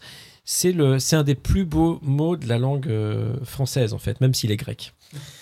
Parce que cosmos a une histoire fondamentale. Donc, le premier qui a utilisé le mot cosmos pour décrire l'univers, c'est Pythagore. À l'époque, on pensait que le système solaire que la Terre était au centre de l'univers, que l'univers c'était en gros le système solaire, et que tout ça c'était dans une sphère sur laquelle il y avait les étoiles, ce qu'on appelle la voûte céleste. Et il a choisi le mot cosmos pour parler de la voûte céleste. Et le mot cosmos en grec, c'est aussi le mot qui voulait dire ordre, donc qui s'oppose au chaos. Le chaos, c'est le cosmos. Et donc, pourquoi est-ce qu'il a choisi le nom de la voûte céleste? Est-ce qu'il lui a donné ce mot-là? C'est en fait, la raison, c'est que ça a un autre sens que ordre en grec, ça a le sens de parure, de bijou. C'est le mot qui décrivait les bijoux des femmes grecques. Et donc, en choisissant ce mot-là, il voulait vous montrer que quand vous exprimez le sentiment, que quand on regarde le ciel étoilé, on ressent le même sentiment que quand on regarde une belle femme avec ses bijoux et tout ça. Bon. Ça, c'est le deuxième sens de cosmos. J'en avais parlé avec une de mes amies qui est prof de grec à la Sorbonne, donc je parle, même si moi je n'ai jamais eu la chance d'apprendre le grec, et bon, maintenant on sait que c'est normal de ne plus pouvoir apprendre le grec, puisqu'on n'a plus le droit. Mais à l'époque, on avait le droit, et moi je ne l'ai pas fait, je suis bête. Je le regrette d'ailleurs. Et elle m'a expliqué qu'il y avait un troisième sens au mot cosmos, que c'était la plus haute qualité d'une femme dans le monde grec. Je dis, non, bon, ça aurait été le silence. Bon, ça en dit beaucoup sur les Grecs. Voilà, donc, bon, bref, quoi qu'il en soit, il y a cette idée de beauté. Et c'est une boutade, c'est une histoire vraie en plus que j'ai racontée dans plein de conférences. C'est qu'on utilisait, le mot cosmologie depuis longtemps. Je n'avais pas réalisé la connexion entre les deux, ce qui est bien idiot. Mais un jour, j'allais à une conférence en Afrique du Sud et puis je suis passé à la douane. On me demande pourquoi je viens. Je dis, je viens à une conférence de cosmologie. Et le douanier me dit, vous avez des échantillons? Et là, je me suis dit, de quoi il parle?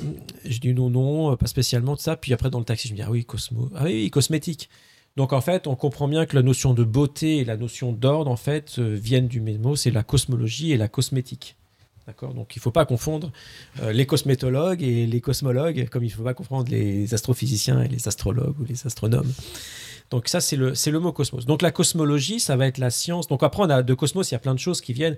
Il y a la cosmographie. C'est les gens qui s'intéressent à savoir où se trouvent les planètes, les étoiles, les galaxies, font de la cosmographie. Il y a la cosmologie qui, en gros, veut savoir quelle est l'histoire de notre univers, construire l'histoire de l'univers. Il y aurait la cosmogénèse, donc quelle est l'origine de l'univers. Il y aurait la cosmo-thanatos, peut-être, je ne sais pas si ça existe. Là. Savoir. Les gens aiment bien ça, par exemple. Ils me disent, à la fin de l'univers, c'est quoi? Donc, on fait de la cosmo-thanatologie. Bref, on peut imaginer tout ce qu'on veut. Donc la cosmologie, c'est la science qui va s'intéresser à l'univers dans son ensemble et de donner une représentation scientifique de l'univers.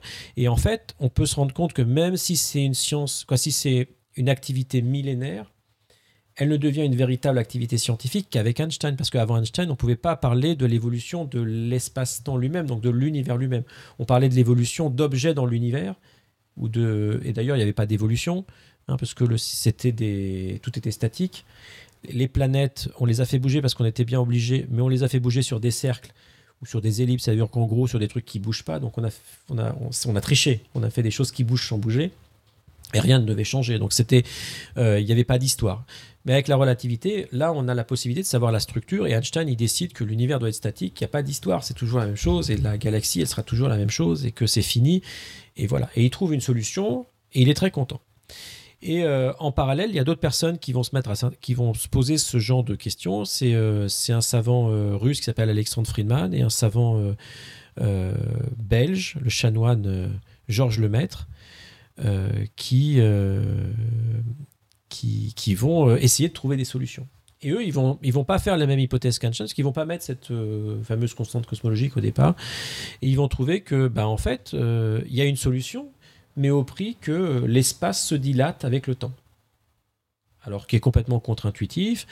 Alors, il y a toute une histoire que probablement Jean-Pierre Luminet vous a raconté mieux que moi, parce qu'il a beaucoup étudié les biographies de cette période. C'est que Ces articles ont été envoyés à Einstein. Einstein a dit que c'était faux. Ils ont convaincu Einstein que c'était correct. Et Einstein aurait dit, par soi-disant, que peut-être les mathématiques sont, que vos mathématiques sont bonnes, mais votre physique est hideuse. C'est-à-dire qu'en gros, ça ne convient pas à mes principes, donc c'est faux. Donc vous voyez à quel point les principes, c'est bien, ça peut vous faire des percées, mais ça peut aussi vous bloquer. Et il est quand même assez intéressant de voir que le père de la relativité générale lui-même, le révolutionnaire en personne, est arrêté par une des solutions de sa théorie qui ne correspond pas à ses principes. D'accord. Et d'ailleurs, Einstein disait un truc sur les principes. Il disait que les principes, c'est ce qu'on utilise qu'on n'a pas d'idée. Donc, les gens qui ont des principes, c'est des gens qui n'ont pas d'idée. Donc, ça vous expliquait bien, en fait, que son utilité du principe. Donc, voilà la situation. Et puis, il y a un petit groupe de gens qui vont commencer à faire de la cosmologie. Et le plus grand, en fait, dans cette création, ça va être Georges Lemaître. Il va étudier l'évolution de ces espaces qui sont homogènes et isotropes. Il va rajouter même la constante cosmologique d'Einstein. Il va montrer que ça, il y a plein de propriétés, de solutions dynamiques pour l'évolution de l'univers. Et puis, dans un de ses articles, il va même donner une conséquence observationnelle de l'expansion de l'univers. Il va dire, si vous regardez des objets lointains qui s'éloignent, qui sont au repos par rapport à nous dans un espace qui se dilate, eh bien, on va les voir s'éloigner de nous. Il va y avoir une sorte d'effet Doppler. Et donc, on doit voir qu'ils s'éloignent d'autant plus vite qu'ils sont loin de nous. Et ça, c'est un effet qui va être mesuré par Edwin Hubble. Il va découvrir l'existence d'autres galaxies dans les années en 24. En 27, il va être capable de mesurer leur distance, de mesurer leur vitesse, et il va vérifier expérimentalement le fait que les galaxies s'éloignent de nous. Et ça, c'est quelque chose qu'on a vérifié aujourd'hui avec une grande précision. Et donc, on voit qu'on a une prédiction, mais théorique, de la relativité générale qui est vérifiée expérimentalement. D'accord. Et ça, c'est quelque chose qui va être révolutionnaire. Einstein lui-même va travailler avec deux sitters pour retrouver une des solutions de Lemaître, une des plus simples, qu'on va appeler l'espace d'Einstein de sitter. Mais quelque part, il va écrire cet article et ensuite, lui, il va se désintéresser de la cosmologie. Et donc, c'est d'autres personnes qui vont faire de la cosmologie. Et ça va être un champ assez particulier. Je vais reprendre les mots de mon collègue Jean Eisenstaedt, dont je vous ai parlé tout à l'heure. Il a dit, dans un de ses articles, la cosmologie, ça a été un espace de liberté pour penser la relativité générale. Parce qu'on parlait de l'univers dans son ensemble, on avait très peu d'observations, et donc on pouvait se permettre de trouver des solutions, d'explorer ces solutions, sans qu'on vous dise c'est pas réaliste. Mais quelque part, sans faire que des mathématiques, en essayant de les relier à quelque chose, et donc finalement de venir avec des solutions possibles, des effets possibles, et peut-être des observations possibles à faire qui pourraient confirmer des prédictions de la relativité générale. Donc voilà, ça c'est un petit peu le rôle que va jouer la cosmologie dans l'évolution. D'accord, donc c'est bien plutôt que les trous noirs et... Alors c'est plutôt oui et non, c'est-à-dire que ça va être latent, mais pour l'instant... Là pour le coup, Einstein, il en a vraiment connaissance, il a... Oui, mais là dans les années 20, Einstein il s'occupe plutôt de la mécanique quantique. D'accord. Il est dans sa théorie du champ unitaire où lui maintenant il veut essayer d'unifier relativité générale et électromagnétisme en une seule équation. Oui, il veut tout unifier. Ça, c'est voilà. Donc, c'est la théorie du champ unitaire. Il va travailler des années là-dessus. Il y a l'interprétation de la mécanique quantique. Il est en désaccord avec l'école de Copenhague. Et donc, c'est une période où finalement, il se désintéresse un peu de ce qu'il fait, de ce qui se passe autour de la relativité générale. Et surtout, il se désintéresse de la cosmologie. Et donc, on va arriver avec ces idées. Et jusque dans les années 40, je vais dire, la cosmologie, c'est une activité de relativiste. Et il va se passer quand même encore sous l'impulsion de Georges Lemaître, en fait, cette idée que il va arriver à comprendre que si l'espace se dilate et qu'on revoit en arrière, ça veut dire que l'espace est de plus en plus dense, en fait, quand on revient dans le passé. Et il arrive à cette idée de l'atome primordial, parce qu'il avait entendu les théories de la mécanique quantique, et c'est-à-dire finalement tout l'atome, tout l'univers pourrait devenir d'une sorte d'explosion d'un atome primordial. Donc il essaye un petit peu de conceptualiser ça, et là ça va avoir une conséquence très très belle. Donc ça va donner naissance à ce qu'on va appeler aujourd'hui les théories du Big Bang, hein. Il faut rappeler que ça, c'est un mot qui n'a pas été choisi par lui, qui a été choisi par Fred Hoyle, je crois que c'est en 57 peut-être, j'avais la date quelque part. Bref, dans une émission de la BBC où il y avait un débat entre Hoyle et Lemaître, et Hoyle, pour se moquer des théories d'univers en évolution de Lemaître, lui a dit votre théorie du Big Bang, et puis c'est un mot qui a fait fureur. Et donc, il va comprendre ça, et le pape lui-même, c'est Pie XII, je crois, va entendre parler de ça, il va dire que il va faire une allocution en disant que la théorie de la cosmologie, les théories scientifiques de la cosmologie confirment le récit de la Genèse. Et là, c'est là où je vous parlais tout à l'heure un peu du rôle du scientifique. C'est extraordinaire ce que le maître va faire, parce que le maître va, donc qui est, je vous rappelle, il est chanoine, donc c'est aussi un ecclésiastique, c'est un scientifique, un ecclésiaste. Il va prendre contact avec les conseillers du pape. Il va aller voir le pape, il va le convaincre que c'est une très mauvaise idée de faire cette affirmation, parce que il lui explique, il dit bah ça c'est mon extrapolation, peut-être que ça va être autre chose, peut-être que on va voir des l'origine de l'univers va être, cette idée va être infirmée par des théories scientifiques, et vous seriez dans une bien mauvaise position si vous aviez affirmé que c'était la même chose que la Genèse. Et il dit je vous suggère de ne plus jamais de ne pas parler de ça. Et en fait le pape ne va plus jamais parler en fait de Big Bang et de cosmologie après le maître. Donc le maître a réussi à convaincre le pape, et donc c'est quand même quelqu'un d'extraordinaire, parce qu'il convainc à la fois Einstein qu'il a tort, et il convainc le pape qu'il a tort. Vous voyez, c'est quand même un truc, il faut le faire, mais il a tort, et l'argument de le maître est très fort, parce qu'il convainc le pape, il dit il lui explique que les deux champs ne parlent pas de la même chose. D'accord, la théorie scientifique n'est pas là pour valider une croyance, elle est là pour dire ce que la nature est, et donc la théorie scientifique, si elle est validée par l'expérience, va donner des contraintes en fait sur toute métaphysique, philosophie, croyance que l'on peut avoir, d'accord, des sortes de contraintes passives. Si c'est en accord avec les croyances, tant mieux. Ça peut être un hasard. Si ça l'est pas, peut-être que les croyances, c'est pas ça. Et donc ça, il a très bien compris le rôle du scientifique par rapport au rôle des gens qui ont des dogmes ou des philosophies. Et donc de ce rôle finalement de neutralité, je peux arriver à m'intéresser à des idées théoriques parce que moi-même j'ai des principes philosophiques comme le faisait Einstein, mais à la fin le produit que j'en sors est une théorie scientifique qui n'a pas de contenu scientifique, c'est-à-dire que quelqu'un qui serait parti avec une autre intuition mais qui aurait suivi la bonne voie expérimentale, méthodologique, serait arrivé à la même conclusion. Et d'ailleurs les articles que l'on publie, des articles scientifiques, on ne dit pas ce qu'on pense, on dit ce qu'on a, les hypothèses qu'on a faites, on dit si ces hypothèses sont fécondes ou pas, si elles sont en accord avec des expériences ou pas, et ainsi de suite, et ainsi de suite. Après, ce qu'on en extrapole en termes métaphysiques, c'est une autre histoire. Et donc, il a bien compris le rôle du scientifique dans la société. C'est assez fabuleux. Et c'est pour ça que donc là, il y a des photos sur Internet, vous trouvez Einstein et Lemaître, on imagine, parce que quand même, Einstein a aussi beaucoup écrit sur le rôle du scientifique dans la société, de son implication, surtout autour de l'histoire du nucléaire et de la bombe atomique. Donc on imagine que c'est quand même deux gens qui ont une intense compréhension du rôle du scientifique dans leur monde, du monde de leur temps. Et ça, je pense que c'est des débats qui auraient dû être assez intéressants d'assister à ça. Donc voilà, la cosmologie jusque dans la fin des années 40, ça va être une activité théorique de géomètres qui vont trouver des solutions. Il y a juste la loi de Hubble. Et alors là, ça va être une sorte d'effet avalanche, parce qu'il va y avoir plusieurs révolutions. Alors c'est des petites révolutions, c'est pas des grandes révolutions conceptuelles, mais façon de penser la cosmologie. La première, c'est qu'on va se rendre compte, et c'est principalement Georges Gamow, dont on parlait tout à l'heure, qui a écrit Monsieur Tompkins, qui était avant tout un physicien. C'est moi qui ai dit ça ? Ouais. Putain, je dis des conneries. Alors... Donc une façon de penser le modèle cosmologique. Georges Lemaître, c'est un spécialiste de physique nucléaire. Il va se rendre compte que l'univers se dilate. Si vous êtes dans un univers qui se dilate, la densité de la matière va diminuer. Si vous avez de la radiation, cette radiation va se refroidir. Et donc, il comprend que si on revient en arrière, l'univers devait être chaud, devait être dense. Et il se dit, il se refroidit. Et comme quelque chose qui se refroidit, il peut y avoir des changements de phase, il peut y avoir une histoire thermique de l'univers.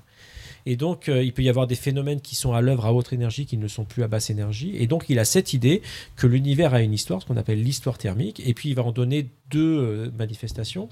La première, c'est de se dire, quand je suis à des énergies qui sont très, très hautes, l'énergie de la radiation dans notre univers, donc de la lumière dans notre univers, est suffisamment forte pour casser les noyaux atomiques eux-mêmes. Donc, en fait, si je remonte avant ça, il n'y a pas de noyaux atomiques. Il existe peut-être que des neutrons et des protons. Et donc, il faut comprendre comment les noyaux légers, le deutérium, l'hélium, le lithium, le beryllium, se forment à partir de ces neutrons et protons dans un univers qui se refroidit. C'est ce qu'on appelle la nucléosynthèse primordiale. Et on a été capable, en écrivant les équations de la physique nucléaire qui, elles, sont testées en accélérateur et donc qui sont finalement très bien connues d'un point de vue de la microphysique, dans cet environnement-là, et on arrive à prédire l'amplitude de la quantité de deutérium, d'hélium qui sont produits dans l'univers, et de façon très très robuste. Donc ça, c'est une prédiction, on peut les mesurer et on voit que ça marche. La deuxième chose, il va se dire, mais en fait l'univers, il était, donc on avait ces noyaux, l'univers était encore trop chaud pour que ces noyaux puissent s'apparier avec des électrons, donc la matière était sous une forme ionisée, donc des noyaux chargés positivement et des électrons. Et ce qu'on savait, c'est que la lumière interagit fortement avec de la matière ionisée, mais dit, ça se dilate, ça se refroidit. Il y a un moment où les noyaux, qui sont principalement de l'hydrogène et de l'hélium, vont s'apparier avec les électrons. Donc je vais avoir un gaz neutre. Et on sait que la lumière n'interagit que très peu avec la matière neutre. Et donc, au moment où ça se passe, l'univers devient de plasma à neutre, et il passe d'opaque à transparent pour la lumière. Donc si je regarde, eh bien, il y a un moment, je dois voir ce moment où l'univers devient transparent. Et donc, il doit y avoir une image électromagnétique la plus vieille observable. Et ça, donc, les gens l'ont recherché. Il a essayé de la caractériser. Il s'est rendu compte. Alors, lui, il avait estimé que c'était un rayonnement qui devait être un rayonnement de corps noir, donc, c'est-à-dire un rayonnement thermique à l'équilibre avec une température de 5 Kelvin. Donc, je ne sais pas combien de degrés ça fait, moins 268 degrés Celsius. C'est ça. Je ne fais pas de bêtises, là. Si je fais, c'est parce qu'il est tard et que je suis fatigué.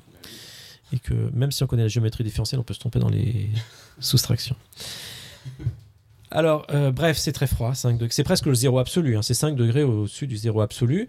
Et donc, il prédit l'existence avec Alfvén et... Comment il s'appelle ? Ah, c'est ABC. Bon, bref. Excusez-moi, on va retrouver ça. Bref, ils prédisent, ils arrivent à estimer la température, et donc il y a des gens qui vont découvrir ce rayonnement. C'est en 1967, c'est un peu une découverte fortuite, hein, c'est Penzias et Wilson, qui le trouvent dans les 3 degrés Kelvin, et aujourd'hui, donc ensuite, suite à ça, il va y avoir une entreprise, une aventure scientifique extraordinaire, où on va commencer à déjà le détecter de façon plus précise, vérifier que c'est bien un corps noir, mesurer sa température, essayer d'en faire des cartes du ciel, se rendre compte qu'il n'est pas exactement homogène, qu'il y a des petites fluctuations de température de 10-5, donc 1/100 millionième par rapport à la température moyenne. Et ça, c'est des expériences dont vous avez sûrement entendu parler. Le satellite Planck récemment, le satellite américain WMAP il y a quelques années, c'était 2003, et puis avant lui, le satellite Kobe. Donc on a une aventure qui a été de cartographier ce fond diffus. Donc il existe. Donc la prédiction de Gamow était correcte. La température, elle est tout à fait en accord avec ce qu'avait prévu Gamow. Donc on voit qu'on a un deuxième pilier. Et donc ça prouve que l'univers, il émerge d'un état qui est dense, chaud, à l'équilibre thermodynamique et qui va se structurer sous l'effet au cours d'un refroidissement dans un espace-temps qui est en expansion. Et ce qui est intéressant, c'est qu'on avait ces petites fluctuations de température. Et en fait, vous savez, s'il y a une relation entre la température et la densité d'un gaz, donc plus un gaz est chaud, plus il est dense, en fait. Et donc, les petites fluctuations de température qu'on voyait, en fait, caractérisent des petites fluctuations de la densité du plasma au moment où cette lumière est émise. Et donc là, la gravité va être à l'œuvre. Si j'ai des zones un peu surdenses et des zones un peu sous-denses, eh bien, les zones un peu surdenses, elles vont tendance à attirer un peu plus la matière qui est autour. Donc les zones surdenses vont se densifier, les zones sous-denses vont se vider. Et on comprend que ce qui va se passer, c'est que ces petites fluctuations de densité qui sont de l'ordre de 10⁻⁻5, donc 1/100 millième, vont croître avec le temps et qu'elles vont réussir à agglomérer suffisamment de matière pour former des galaxies et pour former des grandes structures dans l'univers. Et ce qu'on sait aujourd'hui, c'est que des répartitions des galaxies en filaments avec des grands vides, en amas de galaxies, eh bien, tout ça vient de la structuration de la matière au cours de son évolution. Et ça, c'est des choses qu'on arrive à calculer d'un point de vue théorique dans certains régimes. On fait aussi des simulations numérique, vous avez vu des très belles images, et donc on voit, et tout ça c'est relativiste, c'est-à-dire que c'est les équations de la relativité générale qui décrivent à la fois l'évolution de l'espace-temps et l'évolution des inhomogénéités de matière dans l'espace-temps. Donc en moyenne, sur des grandes distances, l'univers est homogène, et c'est l'univers de Friedman et Lemaître. Et puis on a ces petites fluctuations de matière qui vont former des structures, et ça c'est la théorie des perturbations. Donc on arrive à comprendre qu'il n'est homogène et isotrope qu'en moyenne. Et donc, vous voyez, on arrive à une image cohérente, un peu perturbative. On part d'une image qui est très simple, très symétrique, et on arrive à la complexifier en faisant cette théorie des perturbations. C'est un peu comme si on voulait décrire la forme de la Terre. Eh bien, en première approximation, on dit la Terre est une sphère. Après, on comprend qu'elle est aplatie au pôle. On dit c'est un ellipsoïde. Et puis après, on comprend qu'il y a plein de choses et on dit c'est un géoïde. Mais ce sont des déformations qui restent petites par rapport à la forme générale de la sphère. Donc, la géométrie générale, c'est cette forme d'espace-temps de Friedman et Lemaître trouvée dans les années 20, sur lequel il faut rajouter plein de petites structures qui décrivent les inhomogénéités de la distribution de matière. Je croyais qu'on ne connaissait toujours pas la forme de linéaire, moi. Alors, la forme. Donc, quand je dis la forme, je parle de la géométrie locale. Et donc, tu réfères à la géométrie globale. Je ne sais pas si on va rentrer là-dedans. Non. Le but, c'était la relativité générale. Voilà. Hein, je crois que là, ça fait combien de temps que tu parles sans t'arrêter, là ? Je ne sais pas. Je pense que... 2h30, je crois. C'est ça, voilà. Donc, vous m'arrêtez quand vous voulez. Hein.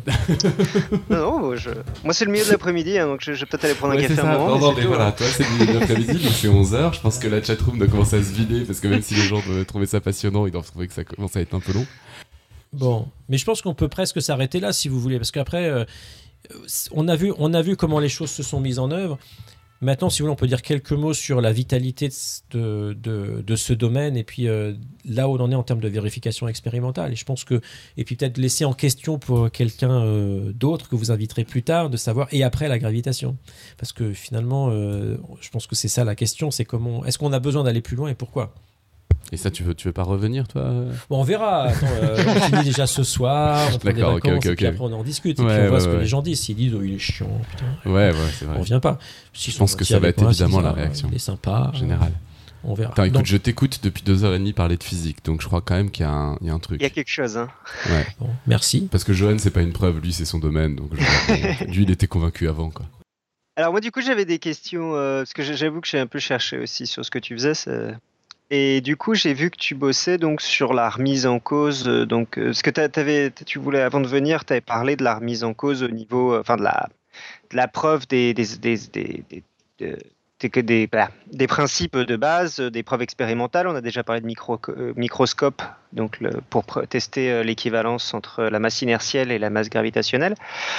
Est-ce que les autres axiomes peuvent être remis en cause aussi ? Donc tu disais que le principe d'équivalence entre masse gravitationnelle et masse inertielle serait peut-être remis en cause à des échelles de 10-15. Est-ce qu'il y en a de même pour le principe copernicien, c'est-à-dire celui où tu regardes celui d'homogénéité de l'espace à grande échelle ? Alors déjà, il faut voir que c'est des hypothèses qui ne sont pas sur le même plan. Le principe d'équivalence, c'est une hypothèse qui va nous permettre d'arriver à la théorie de la relativité générale. Le principe copernicien, c'est un principe qui nous permet de trouver une solution particulière des équations de la relativité générale. Donc même s'il n'est pas valide, ça ne dit rien sur la relativité générale, ça peut dire à la rigueur quelque chose sur notre modèle cosmologique. Parce que le grand problème, les gens se sont rendus compte, c'est une hypothèse de dire que la matière est distribuée de façon homogène et isotrope en moyenne. Le problème, c'est comment on fait pour prouver ça, parce que nous n'observons l'univers que depuis un point de l'espace et du temps. Donc il a fallu se poser les questions de savoir est-ce que c'était testable. Et c'est vrai que ça, c'est un truc que sur lequel j'avais réfléchi. Et en fait, avec mes amis là, de l'Université du Cap, là, de George Ellis et Chris Clarkson, on a été les premiers à proposer un test possible pour voir si on pouvait tester, du moins sur la taille de l'univers observable, cette hypothèse d'homogénéité et d'isotropie. Donc ça, c'est la première chose qu'on peut tester. Et puis on peut aussi, surtout, je pense qu'il est plus intéressant encore, c'est de se dire, est-ce que maintenant, on peut utiliser les observations astrophysiques des grandes structures pour tester la relativité générale elle-même, donc les fameuses équations d'Einstein. Et ça, il y a deux façons de faire. La première, c'est de se dire, en fait, la matière est structurée par la gravitation. La distribution des galaxies, c'est la structuration sous l'effet de la gravitation. Et donc, on peut se dire, est-ce que ça nous dit quelque chose sur une déviation possible par rapport à la relativité générale ? Et ça encore, c'est un test dont j'avais eu l'idée avec mon collègue là, Francis Bernardo, qui était à l'époque au commissariat à l'énergie atomique, donc le CEA à Saclay. C'était de dire, on pourrait généraliser ce qu'a fait Eddington. C'est que quand on voit les galaxies, donc on a une idée de la distribution de matière, mais on voit aussi cette lumière, elle se propage dans un espace-temps qui est un petit peu perturbé, et donc il y a des effets des inhomogénéités du champ de gravitation qui vont affecter leur forme. Donc on pourrait généraliser ce qu'avait fait Eddington, et on avait proposé l'idée d'un test en utilisant les effets de l'antigravitationnel. Et ça, ce qu'il faut savoir, c'est un test qui va être mis en œuvre probablement d'ici 5 ou 6 ans, parce qu'on a un satellite qui s'appelle le satellite Euclide, qui va être lancé en 2019 ou 2020. Et qui doit tester ces effets de l'antigravitationnel, donc la distorsion des formes des galaxies. Et avec ces observations-là, normalement, on va pouvoir tester si aux très grandes échelles et dans des régimes de champs très faibles et à très grande distance, la relativité générale est encore valide. Donc on va étendre le domaine de validité de la relativité générale, et on a d'autres raisons pour faire ça, et que je vous en parlerai juste à la fin pour vous dire quelles sont les questions ouvertes et qui nous posent souci. Donc ça, on voit que la cosmologie nous a offert des façons de tester la relativité générale encore plus. Et je peux dire un mot, parce que c'est un truc sur lequel j'ai travaillé 15 ans aussi, c'est de se dire tester le principe d'équivalence, c'est regarder comment des objets tombent de la même façon dans un champ de gravitation. C'est facile à faire sur Terre ou dans le système solaire, mais si je veux savoir si c'était le cas il y a 10 milliards d'années, c'est plus difficile. Et alors là, je vous explique pas, je vous le dis, et si vous êtes intéressé, j'ai des conférences sur internet où je reviens, on peut se poser la question de savoir est-ce que les constantes de la nature changent avec le temps, et on peut prouver donc que le fait que les constantes de la nature restent constantes au cours du temps est une façon de tester le principe d'équivalence d'Einstein. Donc bien sûr, vous me croyez sur parole et je ne l'explique pas, mais c'est juste pour vous dire que c'est faisable, et que ça aussi, ça a été une voie de recherche qui a explosé depuis 10 ans pour une raison un peu idiote, c'est qu'il y avait des gens qui avaient dit qu'il y avait certaines constantes qui étaient plus faibles dans le passé qu'aujourd'hui, mais en fait, ça a motivé pas mal de gens à se poser la question de savoir si on pouvait tester le principe d'équivalence, donc l'universalité de la chute libre, dans l'univers très primordial. En fait, aujourd'hui, on a des contraintes, et on montre que c'est pas simplement dans le système solaire, on a des contraintes très très bonnes sur toute l'histoire de l'univers.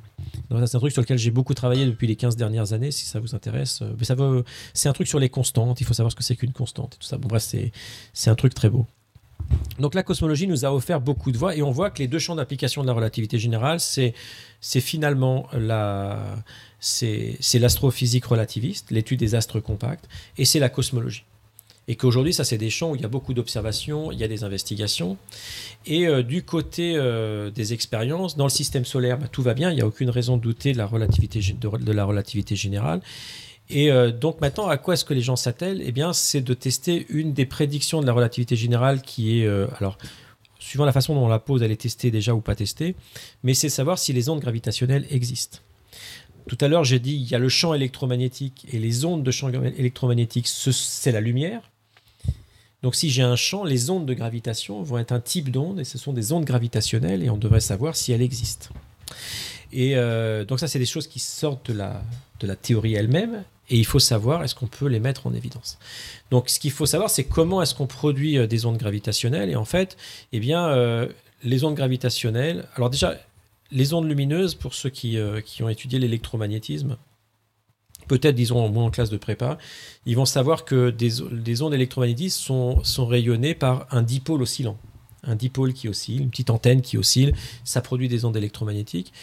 Et donc, un dipôle, c'est une anisotropie, en fait, de distribution. Tu peux spécifier ce que c'est qu'un dipôle ? Un monopôle, c'est comme ça, et puis un dipôle, c'est comme ça.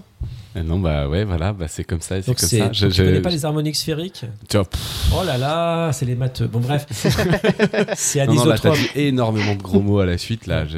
Quoi qu'il en soit. Avec la chaleur et tout, et 2h30 de physique, attends, déjà, c'est compliqué. Énorme.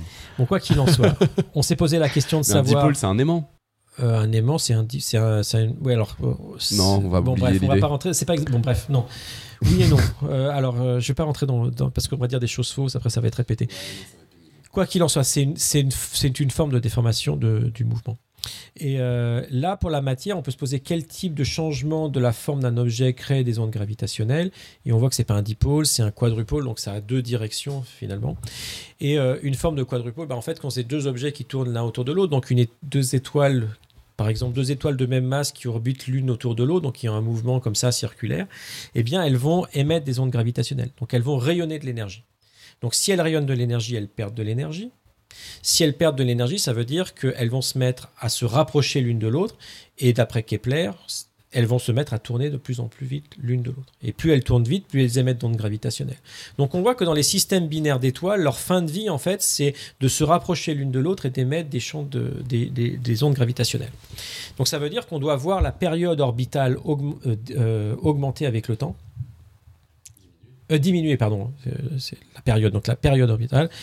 Diminue avec le temps, et ça c'est des choses qu'on a vues. Donc on a trouvé des systèmes de pulsars binaires. Donc des pulsars, c'est ces fameuses étoiles à neutrons qui tournent très très vite sur eux-mêmes et qui sont comme des horloges ultra précises, qui sont dans des systèmes binaires. Donc comme on a des horloges ultra précises, on peut arriver à mesurer la variation de la période sur des grandes échelles de temps. Et ça a été mesuré, et ça a été fait en particulier par deux Américains, Taylor et Hulls. Ils ont une courbe, donc là je te montre la courbe, parce qu'en fait tu dis aux gens que c'est vrai.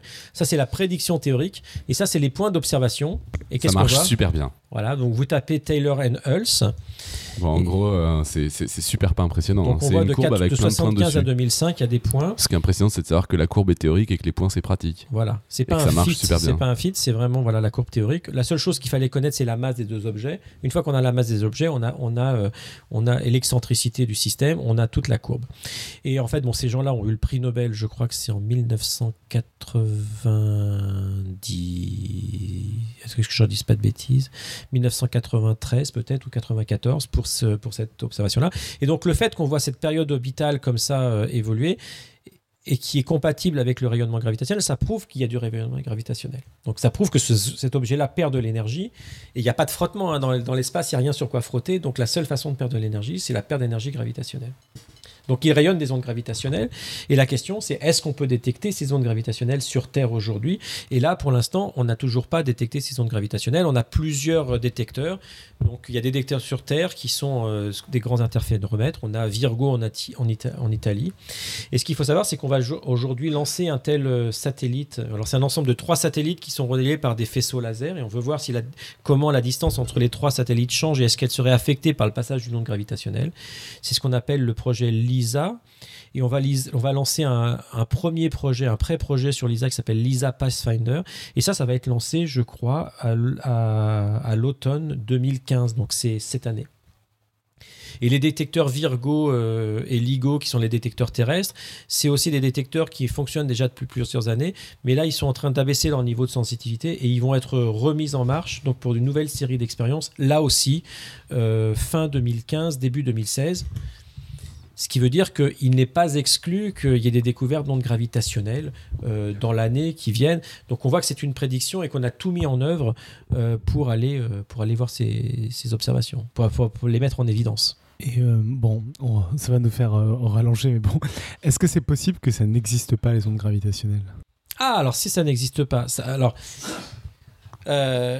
n'existe pas. Non, c'est toujours possible que ça n'existe pas. Mais si ça n'existe pas, ça veut dire vraiment de revoir de fond en comble la théorie, parce que la théorie, pour l'instant, elle est tout à fait cohérente, et dans cette théorie, elle prédit l'existence d'ondes gravitationnelles. Donc si vraiment on arrive à prouver qu'elle n'existe pas, ça veut dire qu'il y a quelque chose vraiment de fondamental à revoir sur la structure de la théorie, mais d'une façon telle que la nouvelle théorie doive expliquer le reste, tout en n'ayant pas d'ondes gravitationnelles. Donc ça veut dire que là, pour moi, c'est pas une option. C'est pas une option. Donc moi, je prends pas souvent de paris, mais je pense que les ondes gravitationnelles, c'est un truc qu'on détectera. Je pense qu'il y a des problèmes qui sont beaucoup plus graves que ça, mais les ondes gravitationnelles, c'est des choses qui, à mon avis, vont être détectées. La question, c'est il faut savoir. On a des détecteurs, il faut qu'ils aient une sensitivité suffisante. Et il faut aussi que le nombre d'événements soit suffisant. Et aujourd'hui, les estimations, on ne sait pas s'il y a un événement tous les 10 ans ou 10 événements par an. Donc en fait, parce que ça vient de l'astrophysique, du nombre de systèmes binaires, de leur distribution en masse et ainsi de suite, de leur distribution dans la galaxie, de leur distance, parce que plus c'est loin, plus le signal va être faible. Et donc en fait, toutes les incertitudes sur le nombre de signaux, sur le nombre d'événements et l'amplitude du signal, ce sont principalement des incertitudes astrophysiques. Donc si on n'en voit pas maintenant, on ne va pas dire qu'elles n'existent pas. On va dire que bon ben voilà, on ne connaît pas suffisamment la répartition des systèmes binaires et tout ça. Donc, non mais c'était pour ça que je posais la question. Non, parce qu'on avait l'impression que c'était quasiment impossible qu'elle n'existe pas. Tout à fait. Mais c'est une question légitime. Hein. Bien sûr, il faut garder ça en point de mire. Mais avant d'arriver à cette conclusion-là, je pense qu'il faudra vraiment avoir énormément compris l'astrophysique pour être sûr que c'est pas le taux d'événement qui est trop faible, la sensibilité de nos instruments qui n'est pas suffisamment bonne. Donc voilà, on en est là. Oui, vas-y. Pardon, oui, parce que là tu disais que c'était quelque chose d'assez peu probable selon toi. Est-ce qu'il y a des vrais problèmes de là ? Est-ce qu'il y a des avances du Périhélie de la relativité générale ? Des avances du Périhélie. L'équivalent qu'était l'avance du Périhélie-Mercure pour la mécanique newtonienne, est-ce qu'il y a la même chose pour la relativité générale ? Voilà, les choses qu'on ne s'explique pas. Donc on a des problèmes. Des limites, donc, des problèmes, voilà. On a des problèmes, d'accord ? Donc le premier problème, donc, c'est l'existence de singularité, parce que là, on prenait ce trou noir. Donc, on dit, si j'arrive à une distance de plus en plus petite, j'arrive à une singularité, donc un endroit où l'espace-temps n'existe plus. D'accord ? Mais le problème, c'est que quand on descend à ces petites échelles, on se rend compte que il va y avoir à l'œuvre d'autres phénomènes qui sont des théories de la nature que l'on connaît dans le monde microscopique, qui sont les théories de la mécanique quantique. Sans rentrer dans la mécanique quantique, ce qu'on sait, c'est qu'on ne peut pas localiser un objet à une position infiniment précise de façon complètement certaine. D'accord ? Il y a le principe d'incertitude qui vous dit qu'on peut localiser, déterminer la position d'un objet à une certaine précision et qu'il s'en déduit une certaine précision sur son état de mouvement. Et on ne peut pas descendre en toute cette évolution. C'est la nature quantique. Il y a une sorte de flou qui apparaît. Si je dis qu'il y a une singularité à un endroit, déjà, on voit qu'il y a un problème. D'accord ? Parce qu'elle est où, cette singularité ? Donc, on se rend compte aussi qu'il y a un moment où on va calculer les effets quantiques et on va calculer les effets gravitationnels. On va se rendre compte que c'est des effets qui vont devenir du même ordre de grandeur. Et on caractérise ça. On a deux phénomènes physiques. On dit qu'ils sont du même ordre de grandeur. Ça définit une échelle d'énergie ou une échelle de distance. C'est ce qu'on appelle l'échelle de Planck. C'est l'échelle à laquelle les phénomènes quantiques deviennent du même ordre de grandeur que les effets de la relativité générale. Et le problème, c'est que comme c'est la matière qui est la source du champ gravitationnel, donc vous avez des équations qui sont quelque chose à gauche égale quelque chose à droite. Si le quelque chose à droite est de nature quantique et que vous avez mis un signe égal entre les deux, ça veut dire que le quelque chose à gauche qui est la géométrie doit aussi être quelque chose de quantique. Quelque part, c'est très grossier ce que je dis, mais il doit y avoir une cohérence entre les outils mathématiques qu'on utilise à droite et à gauche de mon équation. On ne peut pas dire torchon égale serviette, et c'est un peu le cas. Et donc, on voit que d'un point de vue strictement théorique, donc à la Einstein des années 1900 et quelques, eh bien, rendre cohérent la mécanique quantique et la description de la relativité générale qui n'est qu'une théorie classique, ça, c'est quelque chose qu'il y a à faire. Donc ça, c'est des choses que les gens ont compris très très tôt. Dans les années 70, on a commencé à s'intéresser à ces phénomènes-là. Donc ça, c'est la première chose, c'est une cohérence théorique. Et puis après, il y a des observations qui nous embêtent. Et l'observation qui nous embête le plus aujourd'hui en astrophysique et en cosmologie, c'est le fait que si on regarde le taux d'expansion de l'univers, on se rend compte qu'aujourd'hui, l'expansion de l'univers est en train d'accélérer. Et donc, on peut se poser, si les équations de la relativité générale sont correctes, quelle est la nature de la matière qui fait que c'est accéléré ?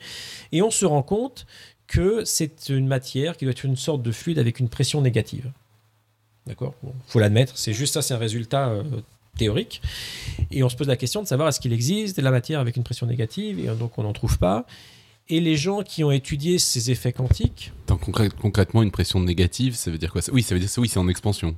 Oui, donc après, il ne faut pas essayer d'avoir d'intuition newtonienne de la chose. C'est pas mauvais, ça. D'accord, okay. J'aime pas. Il y a des gens qui essayent, mais moi, j'aime pas. D'accord. Oui, j'ai entendu souvent décrire ce truc-là par des masses négatives ou ce genre de choses. Non, pas de masse. Hein. C'est la pression. Ouais. L'énergie est positive et c'est la pression qui est négative. Bon, donc, on ne cherche pas à comprendre. C'est juste un truc. On ne cherche pas à comprendre, mais de façon effective... Un fluide qui aurait une équation d'état qui est la pression égale moins la densité d'énergie, simplement ça, cette équation d'état-là, eh bien, ne serait pas dilué, donc ça resterait constant, cette densité d'énergie, d'accord, d'après les équations de la relativité, donc ça serait une constante. Et en fait, c'est exactement la constante que Einstein avait mis dans sa théorie, la fameuse constante cosmologique, au départ en 1917. Donc elle réapparaît comme ça. C'est la première étape. Et le point qui embête tout le monde, c'est que les gens se sont dit « Mais attendez, la mécanique quantique, on a travaillé dessus, on se rend compte que le vide quantique, c'est pas rien du tout, il y a les fluctuations quantiques. Le vide quantique a une énergie. Et alors qu'en mécanique classique, on ne mesure que des différences d'énergie, Comme en relativité générale, toute matière, toute énergie courbe l'espace-temps, le point zéro de l'énergie est important. D'accord ? Puisque toute énergie va agir sur l'espace-temps. Et on se rend compte, dans les années 30, je crois que c'est Paoli qui se rend compte de ça, que s'il prend la théorie quantique telle qu'on la connaît en 1930, eh bien ce terme-là est tellement important que l'univers, en fait, il doit... si on a supposé un univers à l'Einstein statique, il ne peut pas dépasser la 3 sphères de rayon 30 km, ce qui est un peu dommage parce que la Lune est plus loin que ça. Et si c'est un univers, dynamique à la Friedman, c'est un univers qui est déjà rentré en accélération depuis très très longtemps. Et en fait, ce qu'on peut montrer, c'est que dans un univers en accélération, la dilatation est trop rapide pour que la matière ait le temps de former des structures et des galaxies. Donc, il ne pourrait pas y avoir de galaxies et donc on ne pourrait pas être là pour observer un tel univers. Donc, on se rend compte que si on croit à la mécanique quantique avec cette source d'énergie qui vient d'énergie du vide, cette source d'énergie-là est beaucoup trop grande. Et donc, tout le débat actuel, c'est de savoir, mais alors comment est-ce qu'on rend compatible ce que l'on sait de la mécanique quantique avec la relativité générale ? Alors, il y a différentes voies. Il y a une voie qui est de dire, finalement, le vide quantique ne va pas peser comme les autres pour certaines raisons. Une autre solution, c'est de se dire, on va changer les équations de la relativité générale, alors sur des très grandes échelles, donc à très très grande distance, c'est-à-dire quand on va parler de l'univers. Et puis, il y a des gens qui vous disent, on ne change rien du tout. Ah bon, alors dans ce cas-là, pourquoi ça marche ? On ne change rien du tout. Eh bien, on va dire, c'est simple. Ils vont imaginer des univers, ce qu'on va appeler des univers multiples, par exemple, dans lequel le vide quantique va pouvoir prendre différentes valeurs.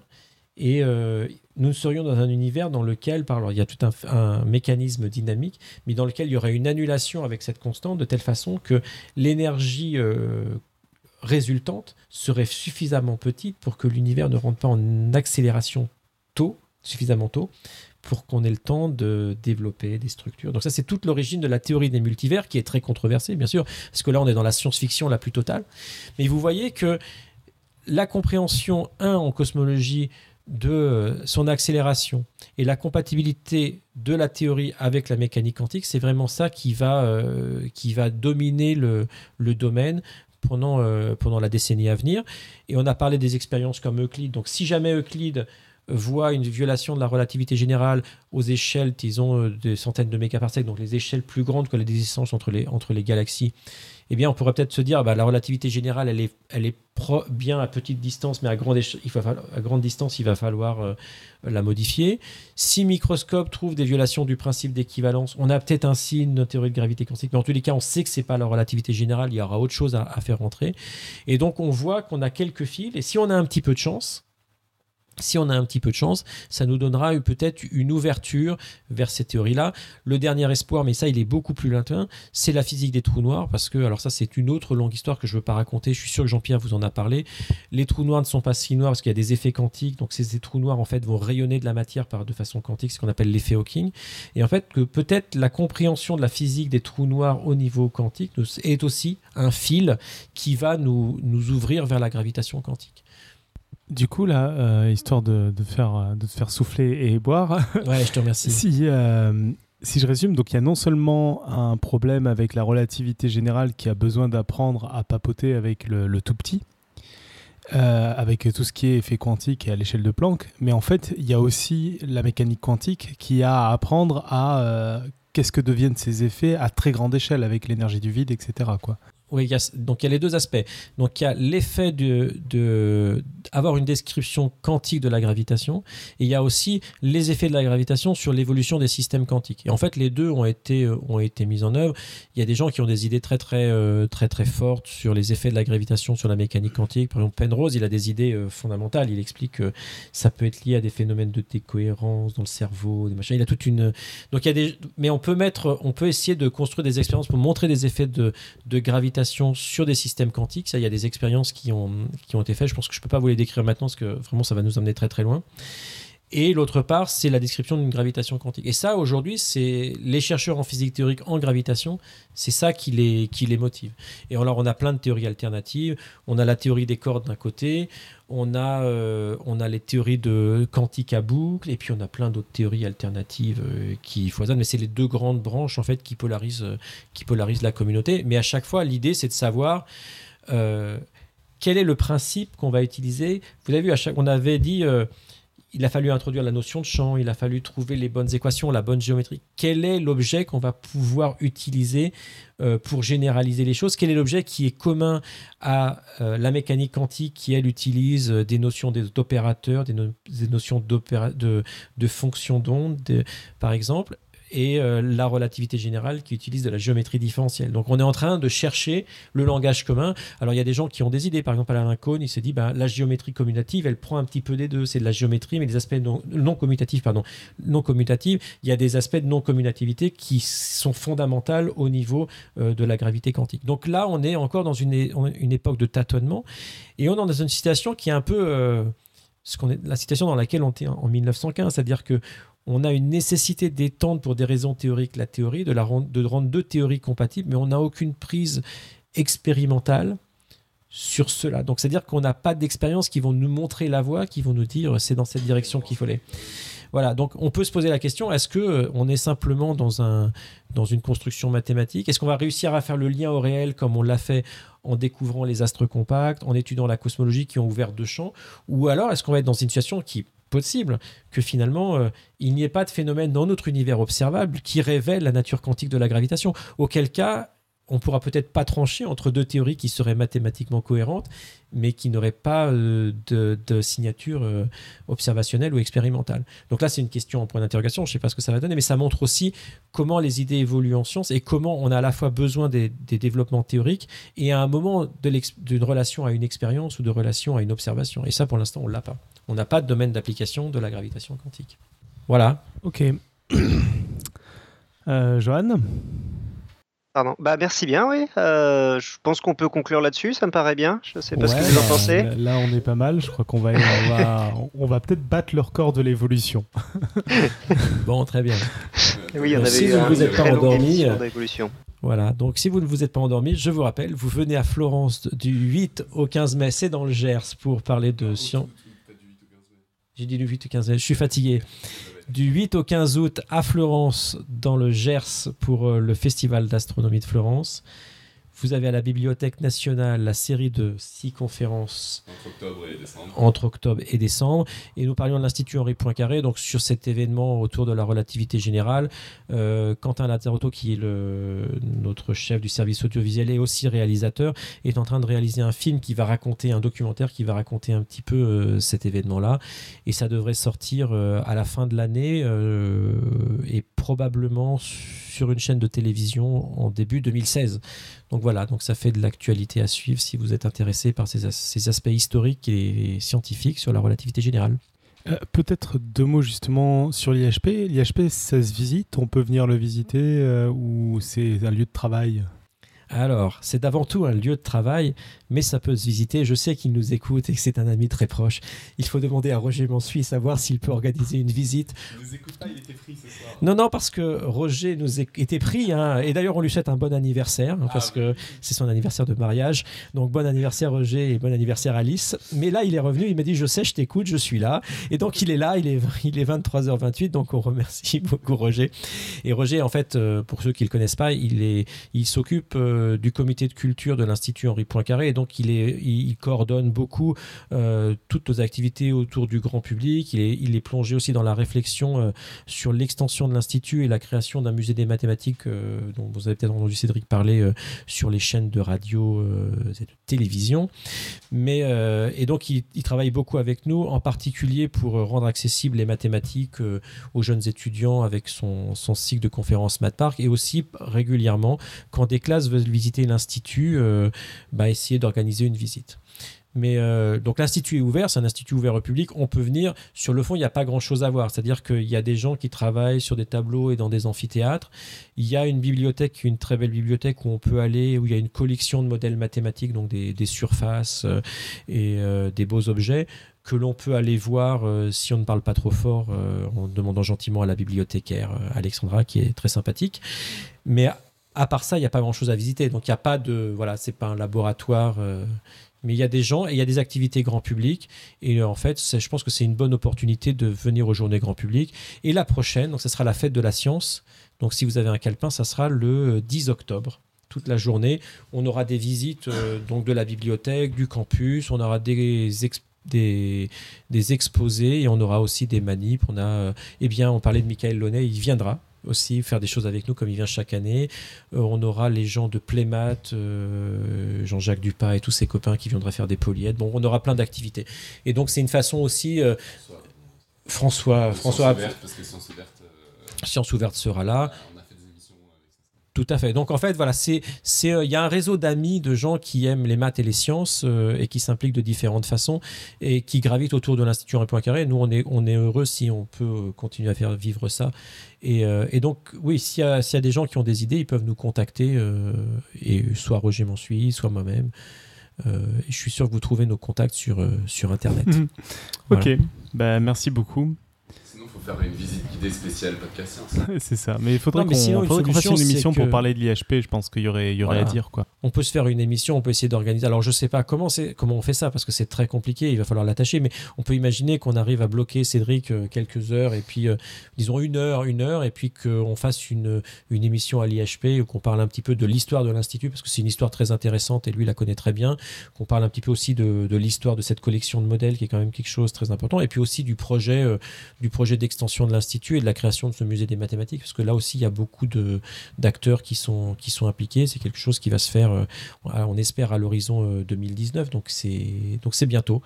Donc à la rigueur, si ça vous dit de venir à l'Institut Henri Poincaré, vous êtes les bienvenus. Qu'on organise ça, ouais, tout à fait. Johan, tu prends la suite ou je prends la suite ?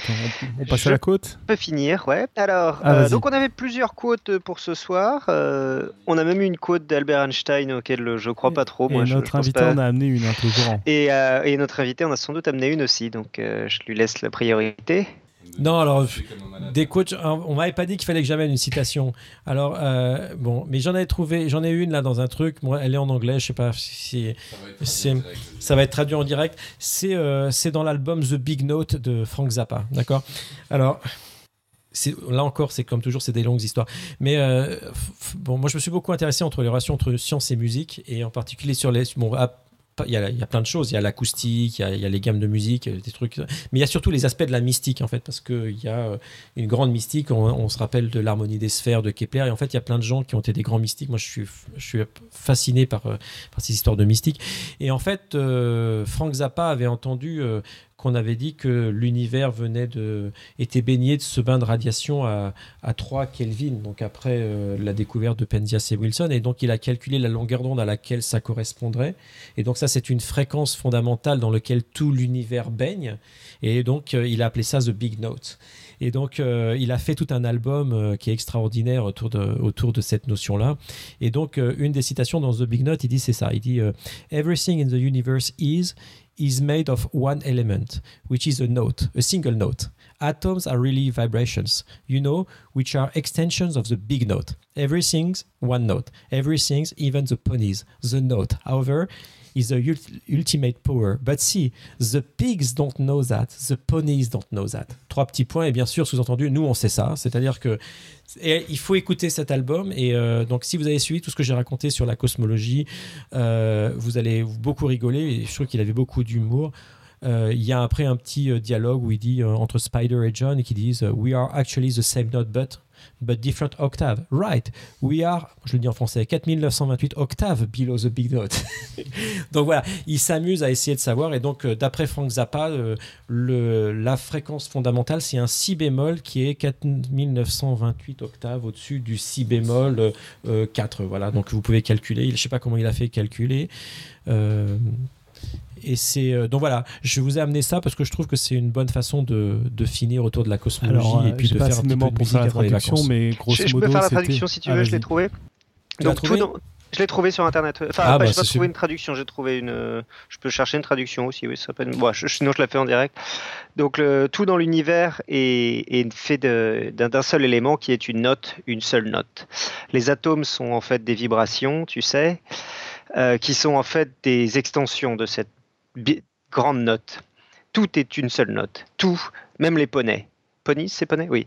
Cette note, cependant, est un pouvoir ultime. Mais tu vois, les cochons ne le savent pas, les poneys ne le savent pas. Bonne nuit à tous.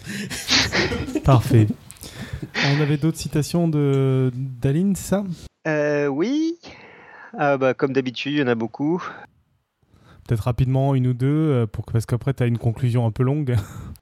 Ah, j'aime bien celle-là, oui, pas mal, pourquoi pas. Une théorie qui vient de Hawking. La découverte d'une théorie complètement unifiée, donc, peut ne pas venir en aide à la survie de notre espèce. Elle peut même ne pas affecter du tout notre mode de vie. Mais jamais depuis l'aube de la civilisation, les hommes ne se sont accommodés d'événements hors cadre et inexplicables. Ils ont toujours eu soif de comprendre l'ordre sous-jacent dans le monde. Ce désir de savoir, chevillé à notre humanité, est une justification suffisante pour notre quête continue. Et c'est donc dans une brève histoire de temps de Hawking. Et sinon, il y en a une d'Albert Einstein, je ne me prononcerai pas, elle fait catégorie dans la catégorie des codes d'Albert Einstein. La théorie, c'est quand on sait tout et que rien ne fonctionne. La pratique, c'est quand tout fonctionne et que personne ne sait pourquoi. Ici, nous avons réuni théorie et pratique, rien ne fonctionne et personne ne sait pourquoi. Oui, je pense que c'est pas d'Einstein, mais il y a marqué Albert Einstein. Moi, je vote contre, je vote personnellement contre que ce soit d'Einstein. Faut qu'on fasse une rubrique prochaine saison, les codes d'Albert Einstein, une par semaine. Donc ensuite, je vous avais un petit plug sur les dons. Ah oui, on en a parlé la semaine dernière, je crois, ou il y a 2 semaines. On a mis en place un nouveau système de dons parce qu'on avait plusieurs problèmes avec PayPal. Donc on est passé sur Patreon. Pour l'instant, la page est assez vide. C'est Pascal qui rapidement l'a remplie. Patreon, le principe, c'est grosso modo que vous vous abonnez. Je crois qu'on est obligé de s'abonner à mensuellement faire un don. Et voilà, donc ça change pas beaucoup du système de PayPal, sinon qu'il y a une page, que ce sera aussi un moyen pour nous de communiquer avec vous. On va essayer de cet été mettre ça un peu au propre, le développer, de voir un peu ce qu'on peut faire dessus. Donc voilà, c'était juste pour... Vous pouvez y accéder sur le site via la page de dons. De toute façon, on va contacter les personnes qui ont des dons récurrents chez nous parce que progressivement, on va fermer le PayPal pour passer sur ce système-là. Donc voilà. Ok, je crois qu'on peut conclure du coup sur cette longue émission qui... Ok, donc c'est tout pour cette année. On vous laisse méditer donc sur les dernières émissions qui ont été d'un très haut niveau et on espère que vous avez pris autant de plaisir à les écouter que nous à les faire. Comme c'est un peu des bisuteurs à Podcast Science, ils ont laissé au dernier arrivé la tâche difficile de faire la conclusion de la saison. Donc l'année dernière, Alan nous annonçait qu'il partait. Et il faut bien avouer qu'on n'a pas fait les malins. On a essayé entre 2 sentiments, d'une part l'incrédulité, il partira jamais, c'est juste pour faire pleurer sur la musique du Roi Lion. Puis la peur aussi de se dire que le podcast ne survive pas sans l'incroyable et omniprésent Alan. Puis il est tout de même plus ou moins parti, on a réussi à couper le cordon. Bon, pas totalement, hein. Il revient souvent faire toutou. Coucou. Il s'est d'ailleurs encore énormément investi avec l'aide précieuse de Xavier Durussel pour l'organisation des 3 soirées exceptionnelles de l'année. Entre l'émission en direct du CERN pour commencer l'année en beauté et l'émission Podcast Science sort du placard pour la clôturer, il y a aussi eu la spéciale 200e. Mais il est tout de même parti suffisamment pour qu'on apprenne à se débrouiller tout seul et on n'a pas disparu. Au contraire, on a eu beaucoup d'invités chercheurs très renommés cette saison 5, signe que le podcast prend confiance en lui et qu'on commence à remplir un de ses objectif fondateur qui était de rendre les chercheurs visibles, montrer qu'ils sont accessibles, sympas, ravis de partir de leur passion. Casser un peu l'image du chercheur inaccessible, incompréhensible dans sa tour d'ivoire. Cette année, par exemple, on a eu donc le professeur Sellos, son interview très remarquée sur les chimères, Nicolas Grandjean, qui est désormais notre spécialiste de ce qui brille et qui tient dans la poche, Franck Ramu, spécialiste du cerveau, et bien sûr, non pas 1, mais 2 prix le maître, donc dont un aujourd'hui pour la saison 5. Bon, et bien sûr, les nouveaux ont pris la relève avec Irène qui nous a pondu 6 dossiers avec un enthousiasme toujours présent. Moi, je retiens toujours ce qu'elle nous avait dit pour le dossier Interstellar. Irène, tu nous fais un petit topo sur Interstellar ? Oui, j'ai 2 dossiers d'1h30 sur le sang, ça va ? Oui, donc ça n'a pas trop de rapport, mais ok. Billy et Topo, qui ont maintenant pris leur quartier chez Podcast Science, ils ont aussi participé activement cette année en ramenant des intervenants passionnants, en particulier sur CRISPR et les pingouins. Cham, qui vient souvent maintenant et qui s'est spécialisé dans les polémiques scientifiques qui en fait n'en sont pas. Moi, de mon côté, je suis resté très orienté astro cette année. En même temps, c'était les 25 ans de Hubble. Promis, l'année prochaine, j'essaierai de sortir de ma zone de confort pour faire des dossiers plus terre à terre. Alors que Robin vient de devenir papa et que nous accueillons Beson comme nouveau membre du podcast, il a tout de même trouvé le temps de nous parler de maths. Et pas tant que ça en fait, pour une fois, toujours là où on l'attend pas, il a aussi fait un dossier de cristallo, il nous a ramené des invités chimistes et astrophysiciens. Et il y a tous ceux qu'on n'entend pas mais qui sont là chaque semaine pour avoir une émission de qualité, Pascal pour l'informatique, vous verriez les mails qu'il envoie à l'hébergeur, ça rigole pas. Notre nouveau community manager Samuel, qui cherche déjà à se faire un nom de dictateur attentif aux deadlines. Il vient tout juste d'être accepté en première année de physique à l'Université de Genève, on lui souhaite plein de réussite. Il y a aussi les dessinateurs qui nous aident à rendre l'émission plus jolie, parmi les habitués Puyo et Enti qui nous font rire chaque semaine. Enfin, Julie, sans qui la transition sans Alan n'aurait pas pu se faire, prêtresse des coulisses de l'ombre, elle assure chaque semaine les émissions et lieu, même quand tout le monde est à la ramasse. Enfin, Nico, quant à lui, a pris sa tâche de dictateur multitasker très au sérieux pour accueillir chaque vendredi les intervenants extérieurs chez lui et faire les montages chaque week-end, qu'il pleuve ou qu'il vente, et revenir en plus nous faire des dossiers passionnants la semaine d'après. Merci beaucoup. Merci à tous ceux qui nous suivent, à tous ceux qui nous soutiennent financièrement ou en faisant des retranscriptions de dossiers terriblement chronophages. Merci à nos auditeurs adorés. On se retrouve l'année prochaine, le 1er septembre, pour la saison 6. Écoute, merci Joanne. Je voulais juste rajouter 2 mots. Moi, j'ai pas préparé, mais parce qu'on a aussi fêté à la 225 les 5 ans du podcast. Donc, c'est pas rien, 5 ans, ça commence à faire. Et comme l'a bien résumé Joanne, il y a pas mal de choses qui ont changé cette année. On a encore grossi la communauté de gens qui participent autour du podcast. Et en fait, le départ d'Alan s'est vraiment fait. C'est-à-dire que Alan, il est venu faire coucou, mais maintenant, il a vraiment il est vraiment en mode quand il passe sans avoir tout sur le dos, etc. Je pense que ça lui fait du bien, ça lui a fait plaisir du coup de pouvoir s'investir dans typiquement l'émission 225 qui lui tenait à cœur. Et voilà, donc ce que je veux dire par là, c'est que cet été, nous, on va sans doute pas mal réfléchir parce qu'on est tous un peu fatigués de la formule actuelle, du fonctionnement, etc. Donc on va se réunir, on va faire un point fixe un peu comme tous les ans pour essayer de construire le podcast Science Nouveau pour l'an prochain. On a déjà un programme qui est chargé. Tout ça pour dire que, en tout cas, je pense qu'on partage tous, même sans avoir consulté mes camarades, le fait qu'on est super heureux d'avoir vos retours, de partager avec vous quand on se rencontre, etc., d'avoir des interventions incroyables à chaque fois. Donc, cet été, c'est peut-être l'occasion aussi pour vous de nous dire qu'est-ce que vous avez envie de voir dans la suite, comment vous voulez interagir avec nous, qu'est-ce que vous voulez voir évoluer, changer, pas changer, etc. Voilà. Donc, d'ici là, comme a dit Johan, à l'année prochaine pour le 1er septembre, c'est ça, pour la saison 6. Et merci donc à notre cher invité, c'était passionnant. Merci beaucoup à tous qui ont réussi à ne pas s'endormir. Et merci à mes hôtes aussi parce que c'était bien. Je vous remercie pour la pizza qu'on a mangée en même temps qu'on vous parlait. Et c'était un bon moment. Et j'ai vu aussi, il y a eu des très beaux dessins et je remercie la personne qui les a fait. Si jamais ça l'intéresse de faire un dessin pour le mécano de la Générale en foutant la tête d'Einstein à la place de la tête de Buster Keaton sur l'affiche du film, donc le mécano de la Générale, on le retrouve partout. Je suis assez preneur parce que je voulais le faire mais je suis nul en dessin, donc j'ai fait ce que je t'ai montré, c'était assez j'ai pris la photo d'Einstein qui tirait la langue et j'ai mis à la place de la tête d'Albert Einstein, mais de Buster Keaton, pardon, et voilà. Si jamais ce dessin sort par quelqu'un, je serais heureux parce que je trouve que ça serait un bon dessin à faire, voilà. Écoute, il est dans la chatroom, donc il a entendu le message. Généralement, prends les commandes. Voilà. Sur ce, nous, on vous souhaite finalement des bonnes vacances. On va aussi prendre nos vacances à nous. Et puis, d'ici là, que servir la science soit votre joie. Bonnes vacances.